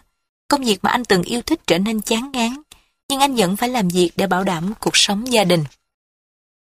Trong tôi luôn tồn tại những ước muốn. Tôi muốn được dạy học vì công việc giảng dạy sẽ đem lại cho tôi nhiều điều thú vị và niềm vui. Tôi muốn có thời gian để giúp đỡ người khác, tích cực gắn bó với các tổ chức hỗ trợ người nghèo, Tôi muốn có nhiều thời gian hơn để thực hiện mong muốn của riêng mình như đi du lịch cùng gia đình, chơi golf, gặp gỡ bạn bè và viết sách, niềm đam mê lớn nhất của tôi. Tony cảm thấy thư thái hơn khi xác định được những điều mà mình thực sự muốn thực hiện. Liệu anh có quyết tâm thực hiện những ước muốn đó hay không? Bạn sẽ thấy trong lựa chọn kế tiếp, theo đuổi khát vọng chính là bước tiếp theo trong hành trình đạt đến hạnh phúc bền vững. Nhiều người suốt cả cuộc đời cứ mãi đi câu mà không hề biết cá không phải là thứ mà mình cần tìm. Henry David Thoreau 4. Theo đuổi khát vọng Theo đuổi khát vọng là nguồn động lực quan trọng và quý giá của những người hạnh phúc, là điều khiến họ mạnh mẽ, giúp họ sống chan hòa với thế giới của mình. Để có thể theo đuổi khát vọng, bạn cần có ý chí mãnh liệt, quyết tâm thực hiện ước mơ để khẳng định rằng bạn không hề để thời gian dùi chôn những khát vọng của mình. Trân trọng từng phút giây đang sống để làm những điều mà mình yêu thích, bất chấp những áp lực buộc bạn phải làm khác đi. Khi theo đuổi khát vọng, bạn đã tự nâng mình lên một tầm cao mới với nhiều thử thách hơn, giống như để bà mẹ nuôi dạy những đứa con bé bỏng của mình bằng cách đẩy chúng ra khỏi tổ để chúng phải tự thân vận động và sinh tồn. Theo đuổi khát vọng khiến bạn cảm thấy muốn sống nhất cảm thấy mình mạnh mẽ hơn và tự tin sống chan hòa hơn. Điều gì ngăn cản bạn theo đuổi khát vọng của đời mình phải chăng là sự bó buộc của những rào cản trách nhiệm như phải nuôi dạy con cái, phải làm việc để kiếm tiền nuôi sống gia đình. Càng muốn thực hiện những ước mơ của mình, bạn càng thấy những ước mơ ấy xa vời hơn. Nhưng nếu không làm điều mình mong muốn, bạn khó có được hạnh phúc trọn vẹn. Sự linh hoạt và nhạy cảm sẽ giúp bạn dương lên để thực hiện khát vọng của mình, ngay cả trong những hoàn cảnh khó khăn nhất. Trong chương trình này, chúng tôi sẽ giới thiệu chân dung của những con người biết thay đổi khi cần thiết để tìm ra hạnh phúc cho chính mình. bạn sẽ khám phá ra chính mình ở một bậc cao hơn sau mỗi lần vượt qua nghịch cảnh. Khuyết danh Mạnh dạn thực hiện ước mơ Dám theo đuổi khát vọng chính là tôn vinh những giá trị, những mong muốn và sở thích của bản thân. Khi đó bạn sẽ có cơ hội thực hiện những thay đổi lớn trong cuộc đời, đồng nghĩa với việc thoát mình khỏi những nhu cầu vật chất và những quy ước của xã hội đang chi phối và điều khiển cuộc đời bạn. Tony, chuyên viên tài chính đã được đề cập ở phần trên, bắt đầu tìm lại được chính mình khi vị chủ tịch công ty yêu cầu anh thay đổi những ghi chép về tài chính để lừa dối mọi người. Sự chán chường trong công việc đã giúp anh nhìn lại mình và hiểu được những ước muốn thật sự của bản thân. Tony muốn trở thành một giáo viên, anh muốn được giúp đỡ người khác và dành nhiều thời gian cho gia đình. Nhưng để thực hiện được mong muốn của mình, anh phải hy sinh nhiều thứ. Mất mát rõ ràng nhất là một công việc ổn định với mức lương cao và Tony còn có thể mất đi những người đồng nghiệp đã gắn bó nhiều năm qua. Tony đã cân nhắc rất nhiều, đúng là anh sẽ phải mất đi nhiều thứ nhưng đổi lại anh được sống với con người thật của mình. Tôi mất ngủ nhiều đêm, dây dứt với những lựa chọn. Điều tôi khó quyết định nhất là tình trạng bấp bênh của chính mình. Mọi việc thay đổi quá nhanh, tôi e mình khó mà kiếm được một công việc ổn định như vậy. Nhưng công việc cũ của tôi dù sao cũng đã không còn được như xưa nữa. Vậy tại sao tôi không làm những điều mình thích? Tôi không lo lắng về thành công hay thất bại nữa. Tôi nghĩ thà thất bại trong công việc mà mình thích, còn hơn thành công trong môi trường chỉ khiến tôi ngợp thở. Và thế là tôi quyết định thực hiện cú nhảy định mệnh. Tony bắt đầu nhận dạy một lớp học buổi tối ở một trường đại học gần nhà. Sau vài khóa học, Tony có cơ hội thảo luận với vị trưởng khoa tài chính của trường về những chuẩn mực đạo đức cần thiết trên thương trường. Kết quả là một khóa học mới mang tên Đạo đức trong kinh doanh ra đời và anh là người phụ trách chính. Tôi nhận ra rằng ít nhiều gì mình cũng có tác động đến cái tâm của những người làm kinh doanh trong tương lai. Được làm một công việc có ý nghĩa khiến cho cuộc sống của tôi tốt đẹp hẳn lên. Tony mang trong người tư chất tuyệt vời của một giáo viên. Những giờ học của anh luôn có sức hút mãnh liệt đối với sinh viên. Trường yêu cầu anh dạy toàn thời gian trong các học kỳ sau. Thế là anh nghỉ hẳn việc ở công ty để trở thành một giáo viên đúng nghĩa. Tony cũng là thành viên của một tổ chức chuyên giúp đỡ những người cơ nhở trong cộng đồng. Tổ chức này đang cần một nhân viên tài chính bán thời gian, dù lương không cao nhưng do yêu thích nên anh quyết định nhận việc. Với cả hai công việc, anh cũng chỉ kiếm được khoảng 70% thu nhập trước đây. Tiền bạc chỉ là thứ yếu, tôi vẫn có cơ hội kiếm thêm tiền nếu muốn. Công ty cũ đề nghị tôi làm tư vấn nhưng tôi không muốn làm việc trong môi trường đó nữa. Giờ đây tôi đã được sống với những gì tôi hằng ao ước, đó mới là điều quan trọng. Mỗi tuần tôi dành ra hai buổi để chơi góp với bạn bè. Vào ngày Chủ nhật, tôi cùng vợ nấu những món ăn thật ngon cho cả gia đình cùng thưởng thức, rồi cùng nhau đi mua sắm những thứ cần thiết cho cả tuần lễ. Thực hiện ước mơ giống như sự kết nối của các quân cờ domino vậy. Mỗi một khát khao tự nhiên sẽ dẫn đến một khát khao mới. Trên đường đến trường đại học, Tony chợt thấy những người công nhân lao động trong vùng có cuộc sống rất khổ cực. Vì vậy, cùng một người bạn, anh khởi xướng một tổ chức tự nguyện phân phát bánh mì cho những người này. Tổ chức của anh không chỉ cung cấp thực phẩm cho người nghèo, mà còn đem lại cơ hội cho bạn bè và láng giềng của Tony được chung sức đóng góp cho cộng đồng của mình.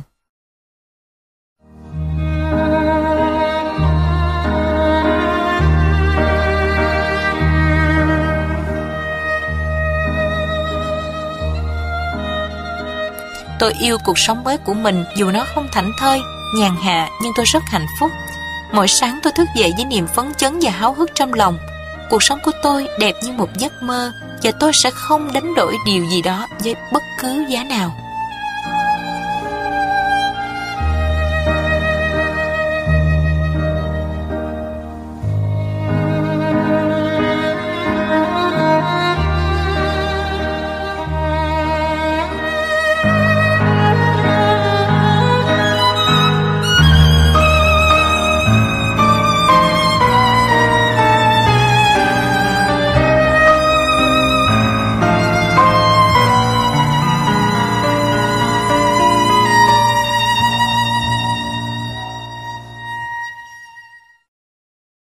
Lý do duy nhất để tồn tại là để yêu quý và thưởng thức cuộc sống. Greta McGraw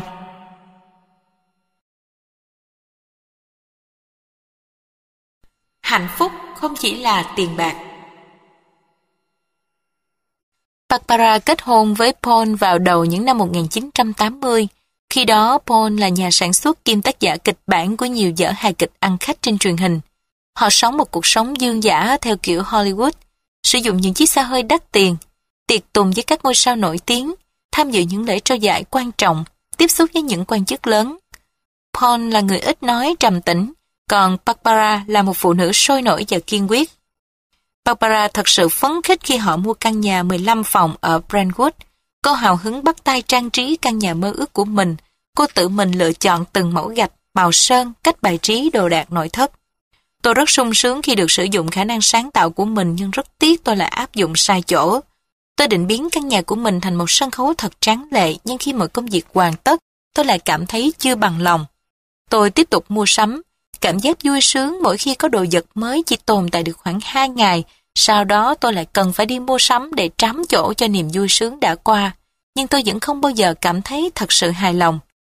Vì chẳng phải làm gì nên tôi có rất nhiều thời gian rảnh, sự tẻ nhạt và nhàm chán luôn thường trực trong tôi. Bạn bè tôi đều là những người giàu có. Khi gặp mặt, chúng tôi chỉ nói về sự giàu có của nhau, tán gẫu về những khu nghỉ mát mới nhất, nhà hàng sang nhất trong thành phố. Paul cũng chẳng vui vẻ gì hơn tôi. Để duy trì lối sống xa hoa của cả hai người, Paul cần phải làm ra thật nhiều tiền và đã phải ký những hợp đồng không dự ý. Tiền kiếm được tháng nào chúng tôi dùng hết tháng ấy. Chúng tôi có tất cả nhưng đồng thời lại chẳng có gì. Chúng tôi không hề cảm thấy hạnh phúc. Tôi biết mình cần phải làm một điều gì đó nhưng lại không biết đó là điều gì. Paul cũng bức bối và căng thẳng chẳng khác gì vợ. Anh cũng đồng ý phải chọn lối sống khác. Barbara suy nghĩ rất nhiều về niềm đam mê của mình. Cô hiểu rằng giờ đây nó không phải là chuyện sân nhà hay mua sắm nữa mà là sự tự thể hiện mình. Nhớ lại thời còn đi học, tôi là một người có năng khiếu về nghệ thuật, nhất là với bộ môn điêu khắc, tôi luôn đạt điểm tối đa. Sau khi tốt nghiệp, tôi làm chuyên viên thiết kế sân khấu. Trước khi lấy Paul, tôi đang ở trên đỉnh cao nhất của sự nghiệp. Sau một thời gian dài suy nghĩ và tự nhìn lại mình, Barbara và Paul hiểu rằng họ đều đã quay lưng lại với những công việc mà họ cho rằng không mang nhiều tiền bạc cho mình. Barbara muốn được thể hiện mình trong điêu khắc. Paul luôn muốn viết theo sở trường của mình. Để làm được những điều đó, họ sẽ phải từ bỏ nguồn thu nhập khổng lồ của Paul, bán đi căn nhà và chia tay với sự phồn hoa của Hollywood. Nhiều lúc tôi chợt nghĩ mình có sai lầm khi quyết định như thế không nhỉ? Liệu sau này mình có hối hận không? nhưng tôi không muốn cuộc đời mình kết thúc với hình ảnh một bà lão đầy ngậm ngùi, nuối tiếc khi chưa bao giờ làm được điều mà mình hằng ôm ấp. Những suy nghĩ ấy tiếp thêm can đảm cho tôi. Tôi sẵn sàng từ bỏ mọi thứ mà mình đang có. Tôi đã chuyển đến sống ở Ý. Đó là nơi tốt nhất để học và phát triển nghề điêu khắc mà tôi ước muốn. Đó cũng là nơi có mỏ đá cẩm thạch lớn nhất và những người thầy tài năng nhất. Thời gian đầu khi chúng tôi mới đến nước Ý, cuộc sống quả là rất gian truân và vất vả vì chúng tôi không biết ngôn ngữ địa phương, chưa quen với lối sống cũng như không có người quen nào ở đó. Có quá nhiều điều phải tự mình mày mò tìm hiểu, nhưng được làm những điều mình thích giúp chúng tôi có đủ niềm tin và nghị lực để đón nhận những thử thách mà cuộc sống đem đến. Mười năm kể từ thời điểm ấy, người phụ nữ làm việc ở Tuscany là một người rất khác với Barbara của Hollywood. Trong xưởng điêu khắc của mình bao quanh bởi tiếng ồn đinh tai nhức óc của dụng cụ điêu khắc và bị bụi đá cẩm thạch phủ trắng. Barbara đang say mê khắc từng tác phẩm của mình trên những tảng đá cẩm thạch. Bà nhận làm tư vấn cho một phòng triển lãm tranh tượng nghệ thuật và tham gia giảng dạy về kỹ thuật điêu khắc đương đại ở một trường đại học danh tiếng. Tôi luôn tất bật không còn dáng vẻ của một công nương ở Hollywood nữa. Tôi đến xưởng lúc 7 giờ sáng và làm việc đến tận 10 giờ đêm. Chúng tôi sống trong một căn hộ nhỏ, đi loại xe hơi bình thường. Tôi không thuê người giúp việc mà tự lo mọi việc cơm nước và giặt giũ áo quần. Tôi xây dựng lại cuộc sống trong một môi trường văn hóa mà tôi yêu thích với những con người mà tôi yêu mến. Ở đó tôi có thể phát huy tối đa sở trường và năng lực của mình và tôi thấy yêu cuộc sống này hơn. Điều làm tôi cảm thấy hạnh phúc thật sự chính là những lúc làm việc trong xưởng điêu khắc với các học trò của mình, những lúc tự do điều khiển các dụng cụ trong đôi tay mình để tạo nên một tác phẩm nghệ thuật hay thưởng thức ánh mắt say mê của người thưởng lãm. Tôi không thích sự nổi tiếng, tôi chỉ làm những điều tôi thích. Cũng như Barbara, cuộc sống của Paul cũng tràn đầy niềm vui và sự sáng tạo. Trong khoảng sân nhỏ trên tầng thượng ngôi nhà xinh xắn của họ, Ông sáng tác những vở kịch mới theo những chủ đề mà ông hằng ấp ủ, sau đó gửi chúng đến London và New York qua email để dàn dựng thành những vở kịch. Sức mạnh của niềm tin Không như Barbara và Paul, cuộc sống của kesa rất khó khăn. Cô lớn lên dưới sự chăm sóc của bà ở một ngôi làng hẻo lánh bên bờ sông Pen, Louisiana. Thú vui mỗi khi rảnh rỗi của hai bà cháu kesa là chăm sóc khu vườn xum xuê hoa trái của mình. Hưu Dường luôn khoe sắc với rất nhiều các loại hoa và cây ăn quả. Kaysa chăm chút cho mỗi mầm cây được cô và bà gieo trồng. Cô hân hoan, nóng lòng chờ đón sự đâm chồi, nảy lọc của từng hạt mầm. Khi Keisa 14 tuổi, bà của cô đột ngột qua đời vì một cơn đột quỵ. Căn nhà bị bán đi và cô được gửi đến San Francisco, sống với cô chú trong một căn hộ tập thể, nơi chẳng có giường tược để chăm sóc và không còn những buổi chiều chơi đùa bên bờ sông. Đối với Kesa niềm vui dường như tan biến chỉ sau một đêm. Cô đã quen với sự tĩnh lặng, êm đềm ở miền quê. Sự ồn ào náo nhiệt ở đây luôn khiến cô cảm thấy cuộc sống thật vô vị, tẻ nhạt. Tôi luôn mơ được trở về vùng Louisiana, mơ được chăm sóc vườn cây, được cảm nhận mùi hương nồng của đất, được tự tay gieo mầm, ngắm nhìn những bông hoa nở, cắt những đóa hoa tươi và trèo cây hái trái. Sau khi tốt nghiệp trung học, bạn bè tôi đều chọn những công việc như trở thành nhân viên văn phòng hay làm kế toán, còn tôi lại khác. Tôi tìm trong danh bạ điện thoại địa chỉ của khu vườn ươm giống và tôi quyết định đến đó xin việc. Trước đây tôi chưa có kinh nghiệm làm việc cho một vườn ươm nào cả nên không nơi nào chịu nhận tôi. Nhưng khi bước đi dọc những hàng cây tôi có cảm giác như được trở về nhà. Tôi biết mình đã thuộc về nơi này. Cuối cùng sau hai tháng trời, sự quyết tâm của Kesa đã được đền bù khi cô kiếm được một chân phụ tá trong coi giường tược. Năm năm sau cô vẫn tiếp tục làm công việc đó nhưng mọi người trong giường ươm đều rất quý trọng sự đam mê, hết lòng với công việc của cô. Sau bao năm dành dụm, Kesa mua được một ngôi nhà nhỏ. Điều làm Kesa thích nhất là có một mảnh đất rộng ngay phía trước nhà. Chẳng bao lâu sau, khu vườn của Kesa trở thành một ốc đảo đầy màu sắc giữa một khu dân cư ảm đạm. Một bức tường với những bụi cây hoa vàng, cam và tím, khoai tây và bắp cải một giữa hoa thục quỳ, hoa cúc và lây ơn. Tôi cảm thấy thật hạnh phúc khi được ngồi trong khu vườn của mình. Nó gợi tôi nhớ về ngôi nhà cũ bên bờ sông thời thơ ấu. Kesa được láng giềng yêu mến vì thái độ cởi mở, chân thành và những bó hoa tươi mà cô luôn hào phóng tặng họ. Cô cũng được cộng đồng biết đến như một quý bà làm giường danh tiếng.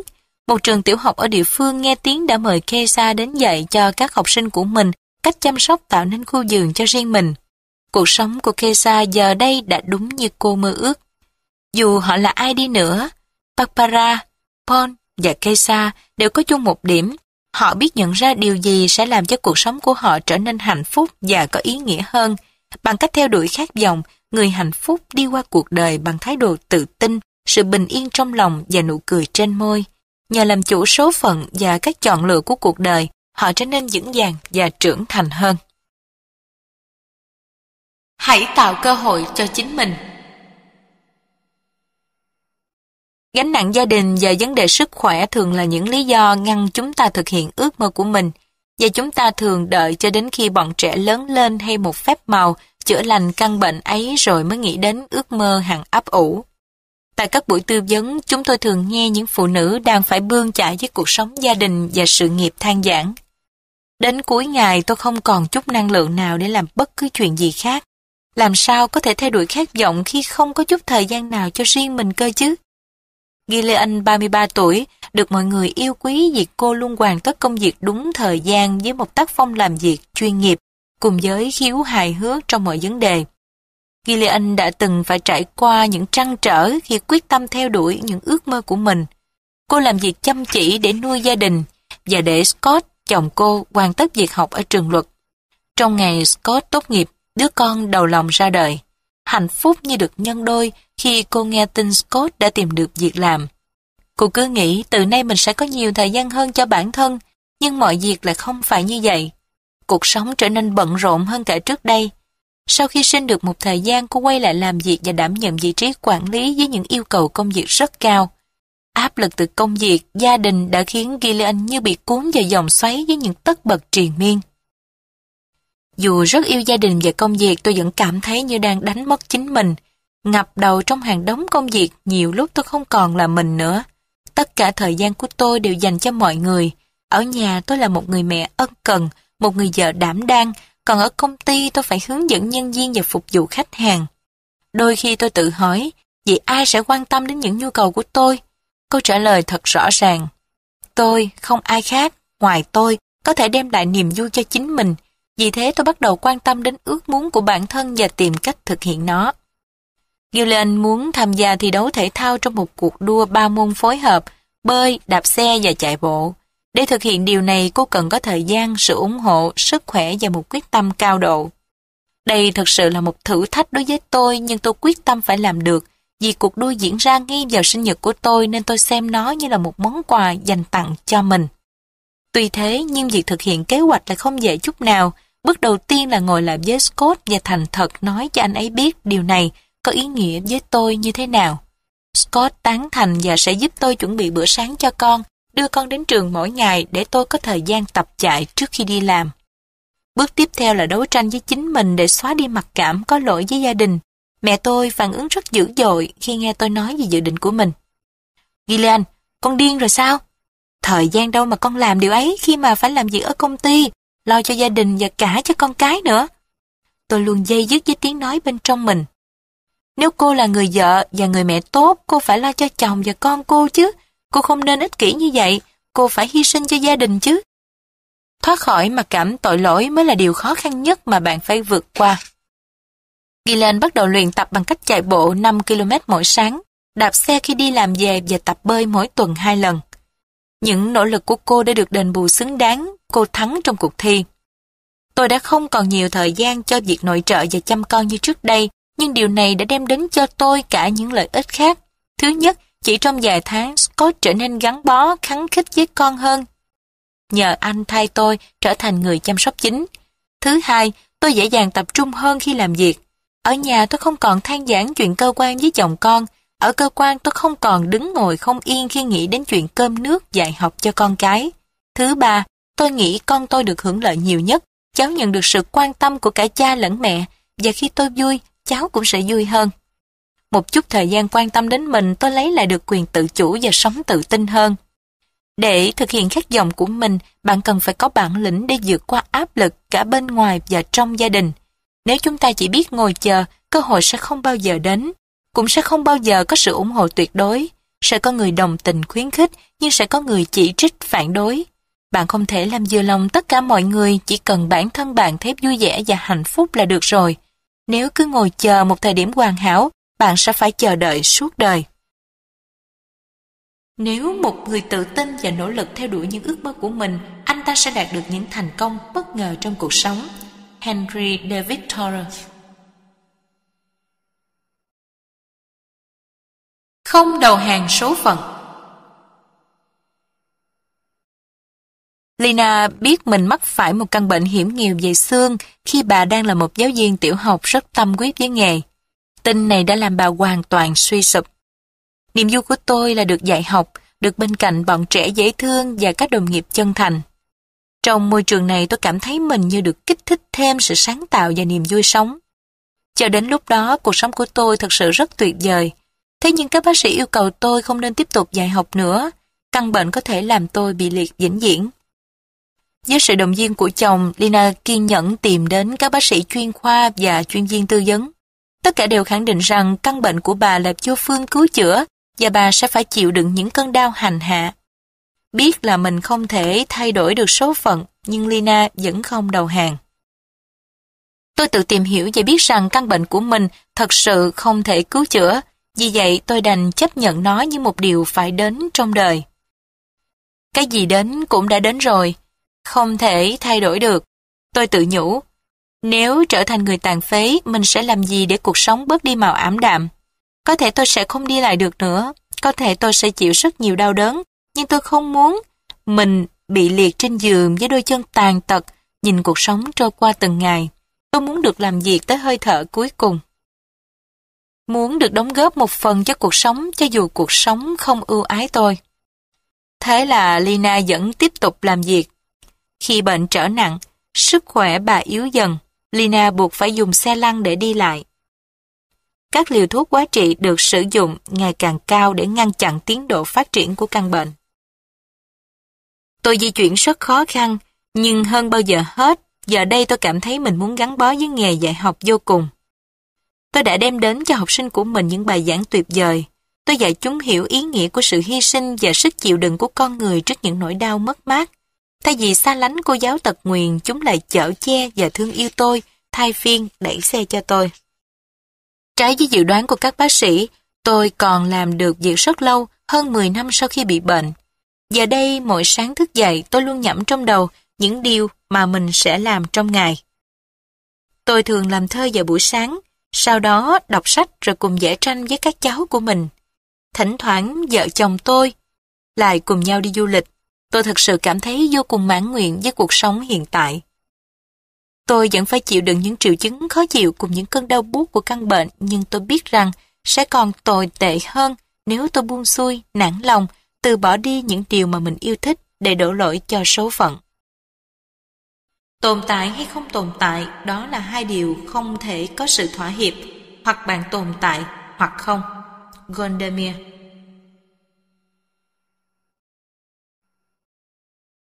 năm, Giá trị của thử thách Bất cứ ai cũng muốn sống bằng niềm đam mê thật sự và mong rằng những ước mơ của mình sẽ thành hiện thực. Nhưng cuộc đời không bao giờ bằng phẳng mà luôn có khúc khuỷu gặp gần. Bạn thường cảm thấy mình yếu đuối trước những biến cố lớn. Vậy bạn phải làm gì để đối mặt và vượt qua những khó khăn này? Một điều chắc chắn là bạn không thể phủ nhận những khó khăn này hay đau khổ mà phải đối mặt với nó vì đó là một phần của cuộc sống. Chúng tôi khám phá ra một điều thú vị là những người hạnh phúc luôn dám đối mặt với những tình cảnh đau thương, bất hạnh. Với sự tự tin, họ vượt qua những biến cố của đời mình bằng thái độ trầm tĩnh và bản lĩnh. Ban đầu, họ cũng chìm đắm trong cảm giác đau buồn như bao người khác. Họ lắng nghe con tim mình thổn thức, nghe lý trí thét gào, nhưng họ không phủ nhận hay trốn chạy khỏi nỗi đau như nhiều người chúng ta thường làm để phớt lờ hiện tại mà sống tiếp. Thay vì vậy, họ sống đến tận cùng của nỗi đau, để rồi khi tĩnh tâm trở lại, họ suy nghĩ về những điều đã xảy ra, xét đoán chúng và tìm cách hành động đúng đắn nhất. Họ thường nghe theo tiếng nói của trái tim chứ không theo ước muốn của người khác. Điều này tiếp thêm sức mạnh giúp họ vượt qua nghịch cảnh và chữa lành vết thương để tiếp tục cuộc sống. Họ cảm ơn những khó khăn thử thách đó và luôn rút kinh nghiệm từ sự việc đã xảy ra. Ngay cả trong những tình huống đau buồn nhất, họ vẫn tìm được những hạt mầm của sự trưởng thành và nâng cao tầm hiểu biết. Thực tế, càng trải qua nhiều khó khăn, mất mát, bạn càng vững vàng và trưởng thành hơn. Nếu không tôi luyện mình trong khó khăn, bạn sẽ dễ dàng gục ngã khi gặp thất bại trong cuộc sống. Sự tôi luyện giúp bạn trưởng thành và trở nên mạnh mẽ hơn. Bạn sẽ làm chủ được bản thân ngay trong những hoàn cảnh đau lòng nhất. Nhờ vậy, bạn sẽ không bị giam cầm trong nỗi buồn và sự mất mát.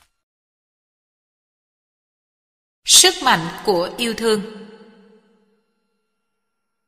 Khi dì Clara của Alan bất ngờ qua đời ở độ tuổi 69, anh vô cùng đau buồn. Trong gia đình dì là người thương yêu anh nhất. Dì không lập gia đình, không có con cái nên tất cả tình thương yêu dì đều dành cho anh. Sau lễ tang, anh và chị gái Deborah đến dọn dẹp lại căn nhà rộng lớn của dì, nơi cả hai đã từng chơi đùa rất hạnh phúc khi Alan còn bé. Dì Clara đã làm phong phú thêm tâm hồn của hai chị em Alan khi cho họ học đàn piano, dẫn họ đến các sân khấu nghệ thuật, vì cha mẹ Alan không có đủ điều kiện để cho con mình tham gia vào môi trường ấy. Khi dọn dẹp phòng ngủ của dì, Alan bàng hoàng khi tìm thấy những toa thuốc và dĩ thuốc cũ cùng các tập sang chuyên đề sức khỏe. Anh ân hận vì biết quá trễ về căn bệnh ung thư đã cướp đi sinh mạng của dì. Lòng tôi trào dâng những xúc cảm mãnh liệt, đau buồn, xót xa, dây dứt, thắc mắc, không hiểu gì sao dì lại giấu không cho mọi người biết về bệnh tình của mình. Tôi hối hận vì đã không quan tâm gần gũi với dì hơn khi dì còn sống. Lòng tôi đau nhói, những suy nghĩ của tôi cứ hướng về dì Clara. Tôi sống với nỗi đau buồn dằn dặt này từng ngày và không thể nguôi quên. Tôi nghĩ rất nhiều về cuộc đời dì, tôi thấy yêu thương và kính trọng dì hơn vì dì đã can đảm một mình đương đầu với bệnh tật một cách vui vẻ, không muốn người thân của mình phải lo buồn. Dì luôn cởi mở và chân thành với mọi người, ai cũng yêu quý khi trò chuyện cùng dì. Trước đây, dì từng là một phụ nữ thành đạt ở cái thời mà phụ nữ khó có khả năng tự nuôi sống bản thân. Sự yêu thương và kính phục gì lớn dần trong tôi và nó từ từ lấn át đi những cảm giác buồn đau lúc ban đầu. Sau đó Alan còn khám phá thêm được một số điều thú vị. Vì Clara rất thích sưu tầm, Alan đã tìm thấy hơn 20 ví đựng tiền bằng lụa, rất nhiều khăn thêu và khăn choàng vẽ tay trong một ngăn kéo nhỏ. Anh đã đến nhà dì với ý muốn đem về thật nhiều các di vật của dì, nhưng giờ đây anh chỉ giữ lại cho mình một vài thứ. Tôi không chỉ yêu thương mà còn rất kính trọng dì, dì Clara luôn hy sinh vì người khác. Mỗi việc dì làm đều có một ý nghĩa nào đó. Nhìn số quần áo, vật dụng và giày dép của dì, thoạt đầu chúng tôi không biết phải xử trí thế nào. Sau đó chúng tôi quyết định sẽ dùng chúng để làm quà tặng, bày tỏ lòng tôn kính của chúng tôi đối với dì. Thay vì gọi một tổ chức từ thiện nào đó đến mang đi, chúng tôi tự tìm đến những người cần và biết trân trọng để gửi tặng họ.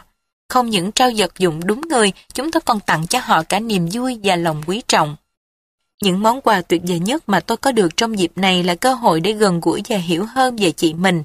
Hai chị em tôi trò chuyện với nhau cởi mở và rất chân tình.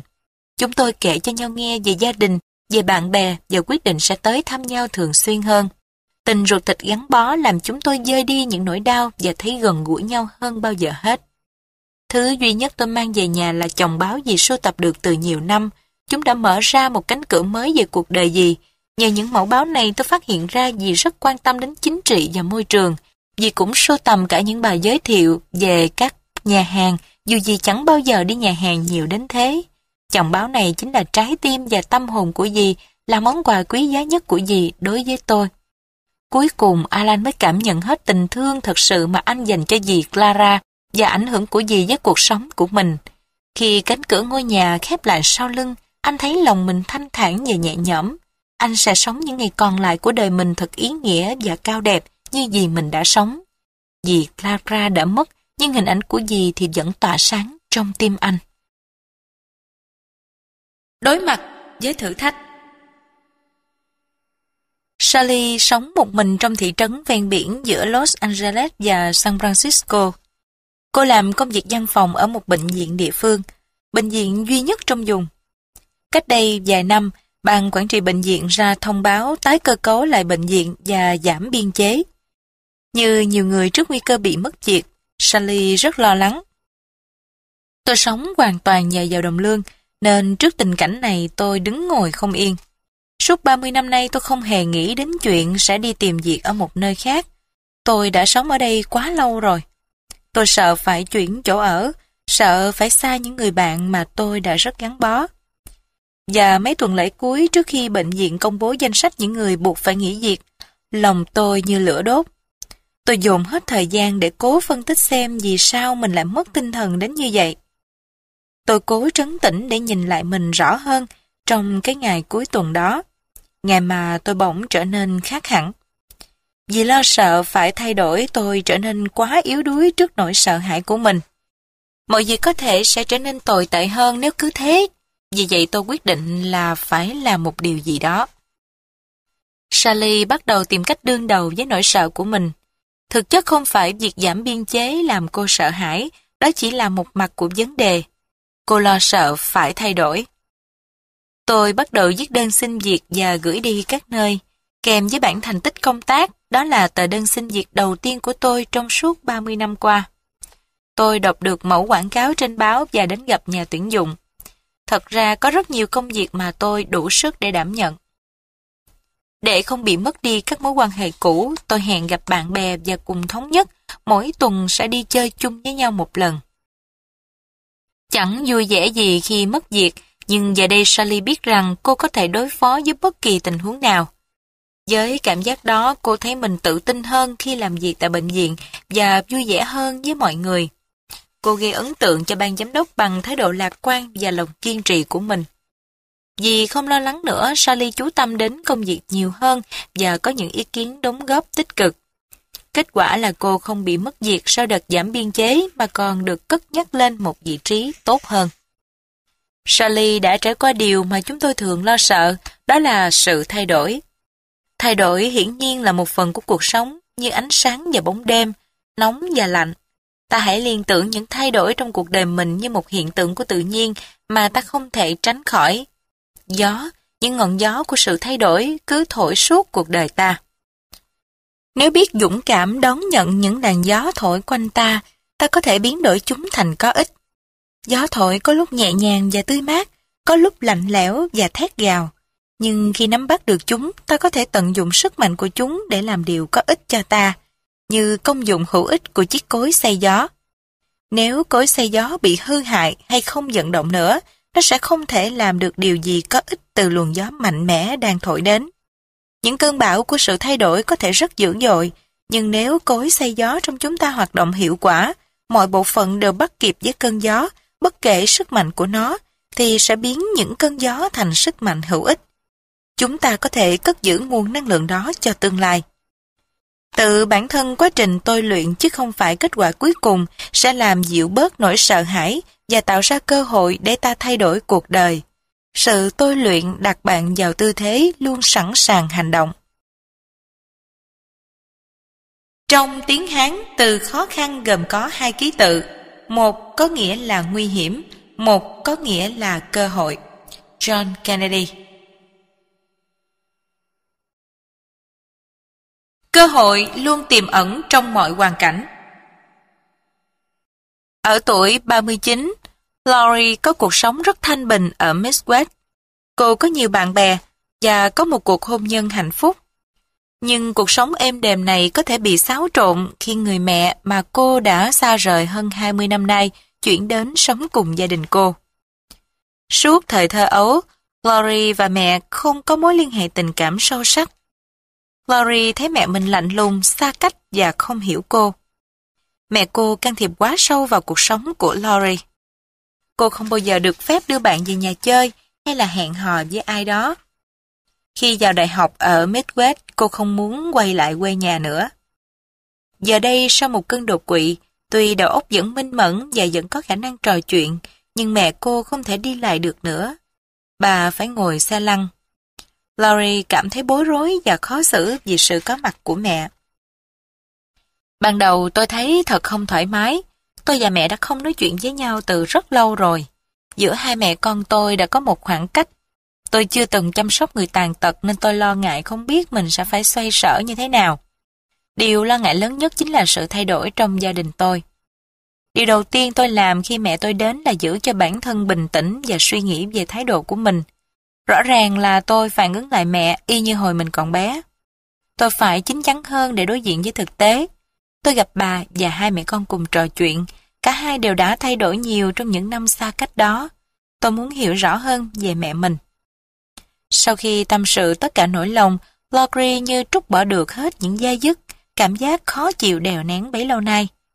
Cô thấy lòng nhẹ nhàng, thanh thản và cô nghĩ mẹ mình cũng như vậy. Khi nghe mẹ kể lại quá khứ, Logri mới hiểu rõ hơn về mẹ. Bà đã quá nghiêm khắc, đã sai lầm trong cách nuôi dạy con, nhưng chỉ vì bà muốn che chở, muốn mang lại điều tốt nhất cho con mình. Hiểu được điều đó, lori thấy lòng dịu lại, những oán hận trách móc bấy lâu nay dần trở thành sự cảm thông, rồi cuối cùng là lòng yêu thương và kính trọng. Tôi cảm ơn điều đó, bởi đó là cơ hội để tôi và mẹ hiểu nhau hơn và tôi cũng nhìn rõ chính mình hơn. Tôi muốn được sống gần mẹ và lo lắng cho bà, một cảm giác mà trước đây tôi chưa hề nhận ra. Mẹ trở thành một người bạn và người tư vấn tuyệt vời cho tôi. Tôi yêu bà biết bao, nhờ bà mà tôi học được cách yêu bản thân mình hơn. Mẹ tôi mất đã 7 năm, nhưng mỗi khi buồn, vui hay đau khổ, tôi vẫn luôn trò chuyện cùng bà trong tâm trí mình. Nếu bà không đến sống cùng tôi, có lẽ tôi đã không bao giờ có được cơ hội chăm sóc cho người mẹ đáng kính của mình và chiêm nghiệm ý nghĩa thật sự của hạnh phúc trong cuộc đời. Bên trong mọi khó khăn luôn ẩn chứa một cơ hội. Albert Einstein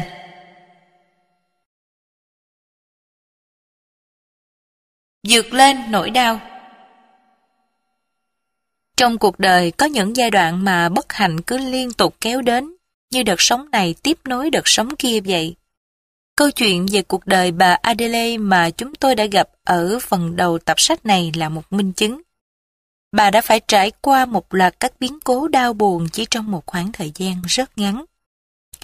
Khi rơi xuống tận cùng nỗi đau và sự thất bại, khát khao được sống đã giúp cho Adelaide nguồn sinh lực mới giúp bà bừng tỉnh và đứng lên.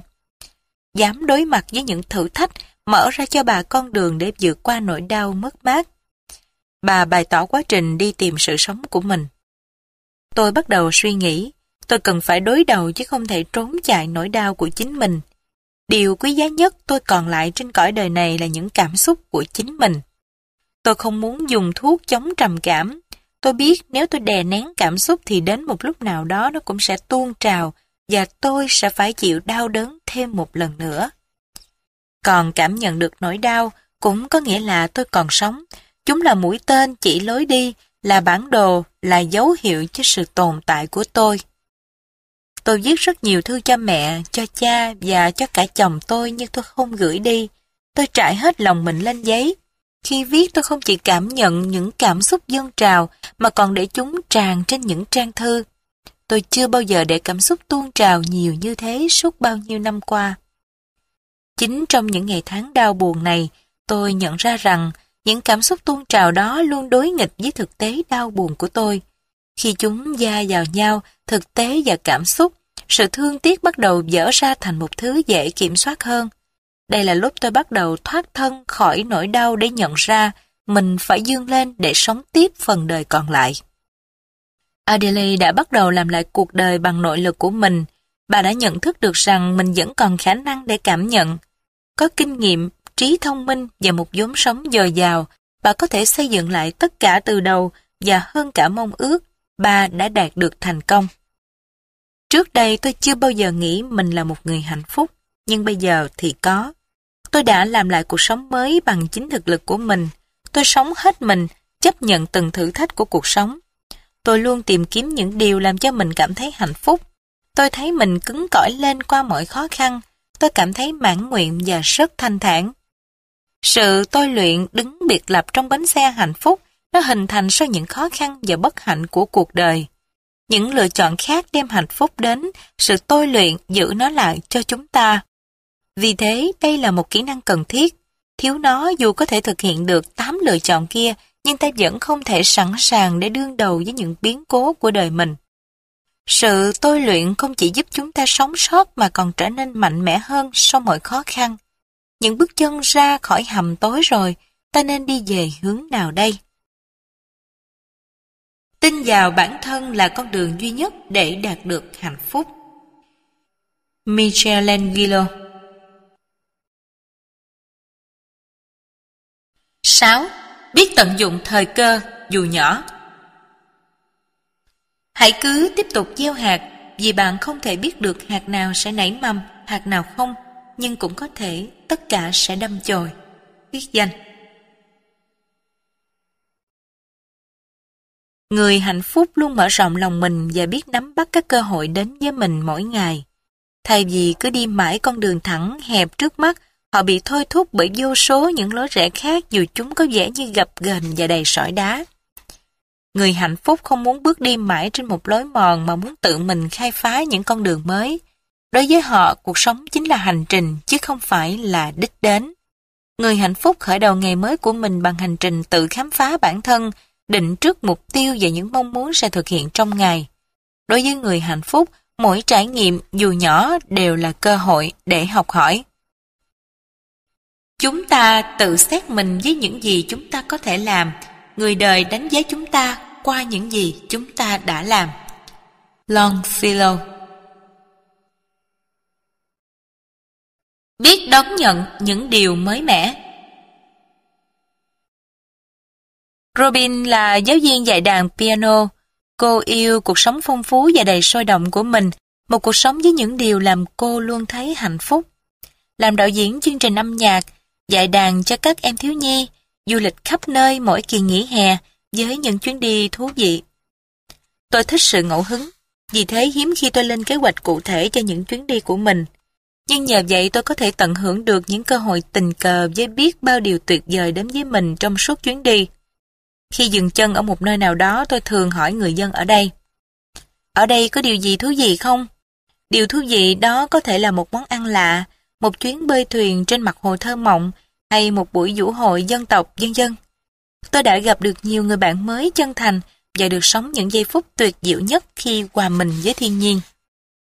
Những chuyến đi đó là cách để tôi đón nhận và thưởng thức những điều mới lạ của cuộc sống.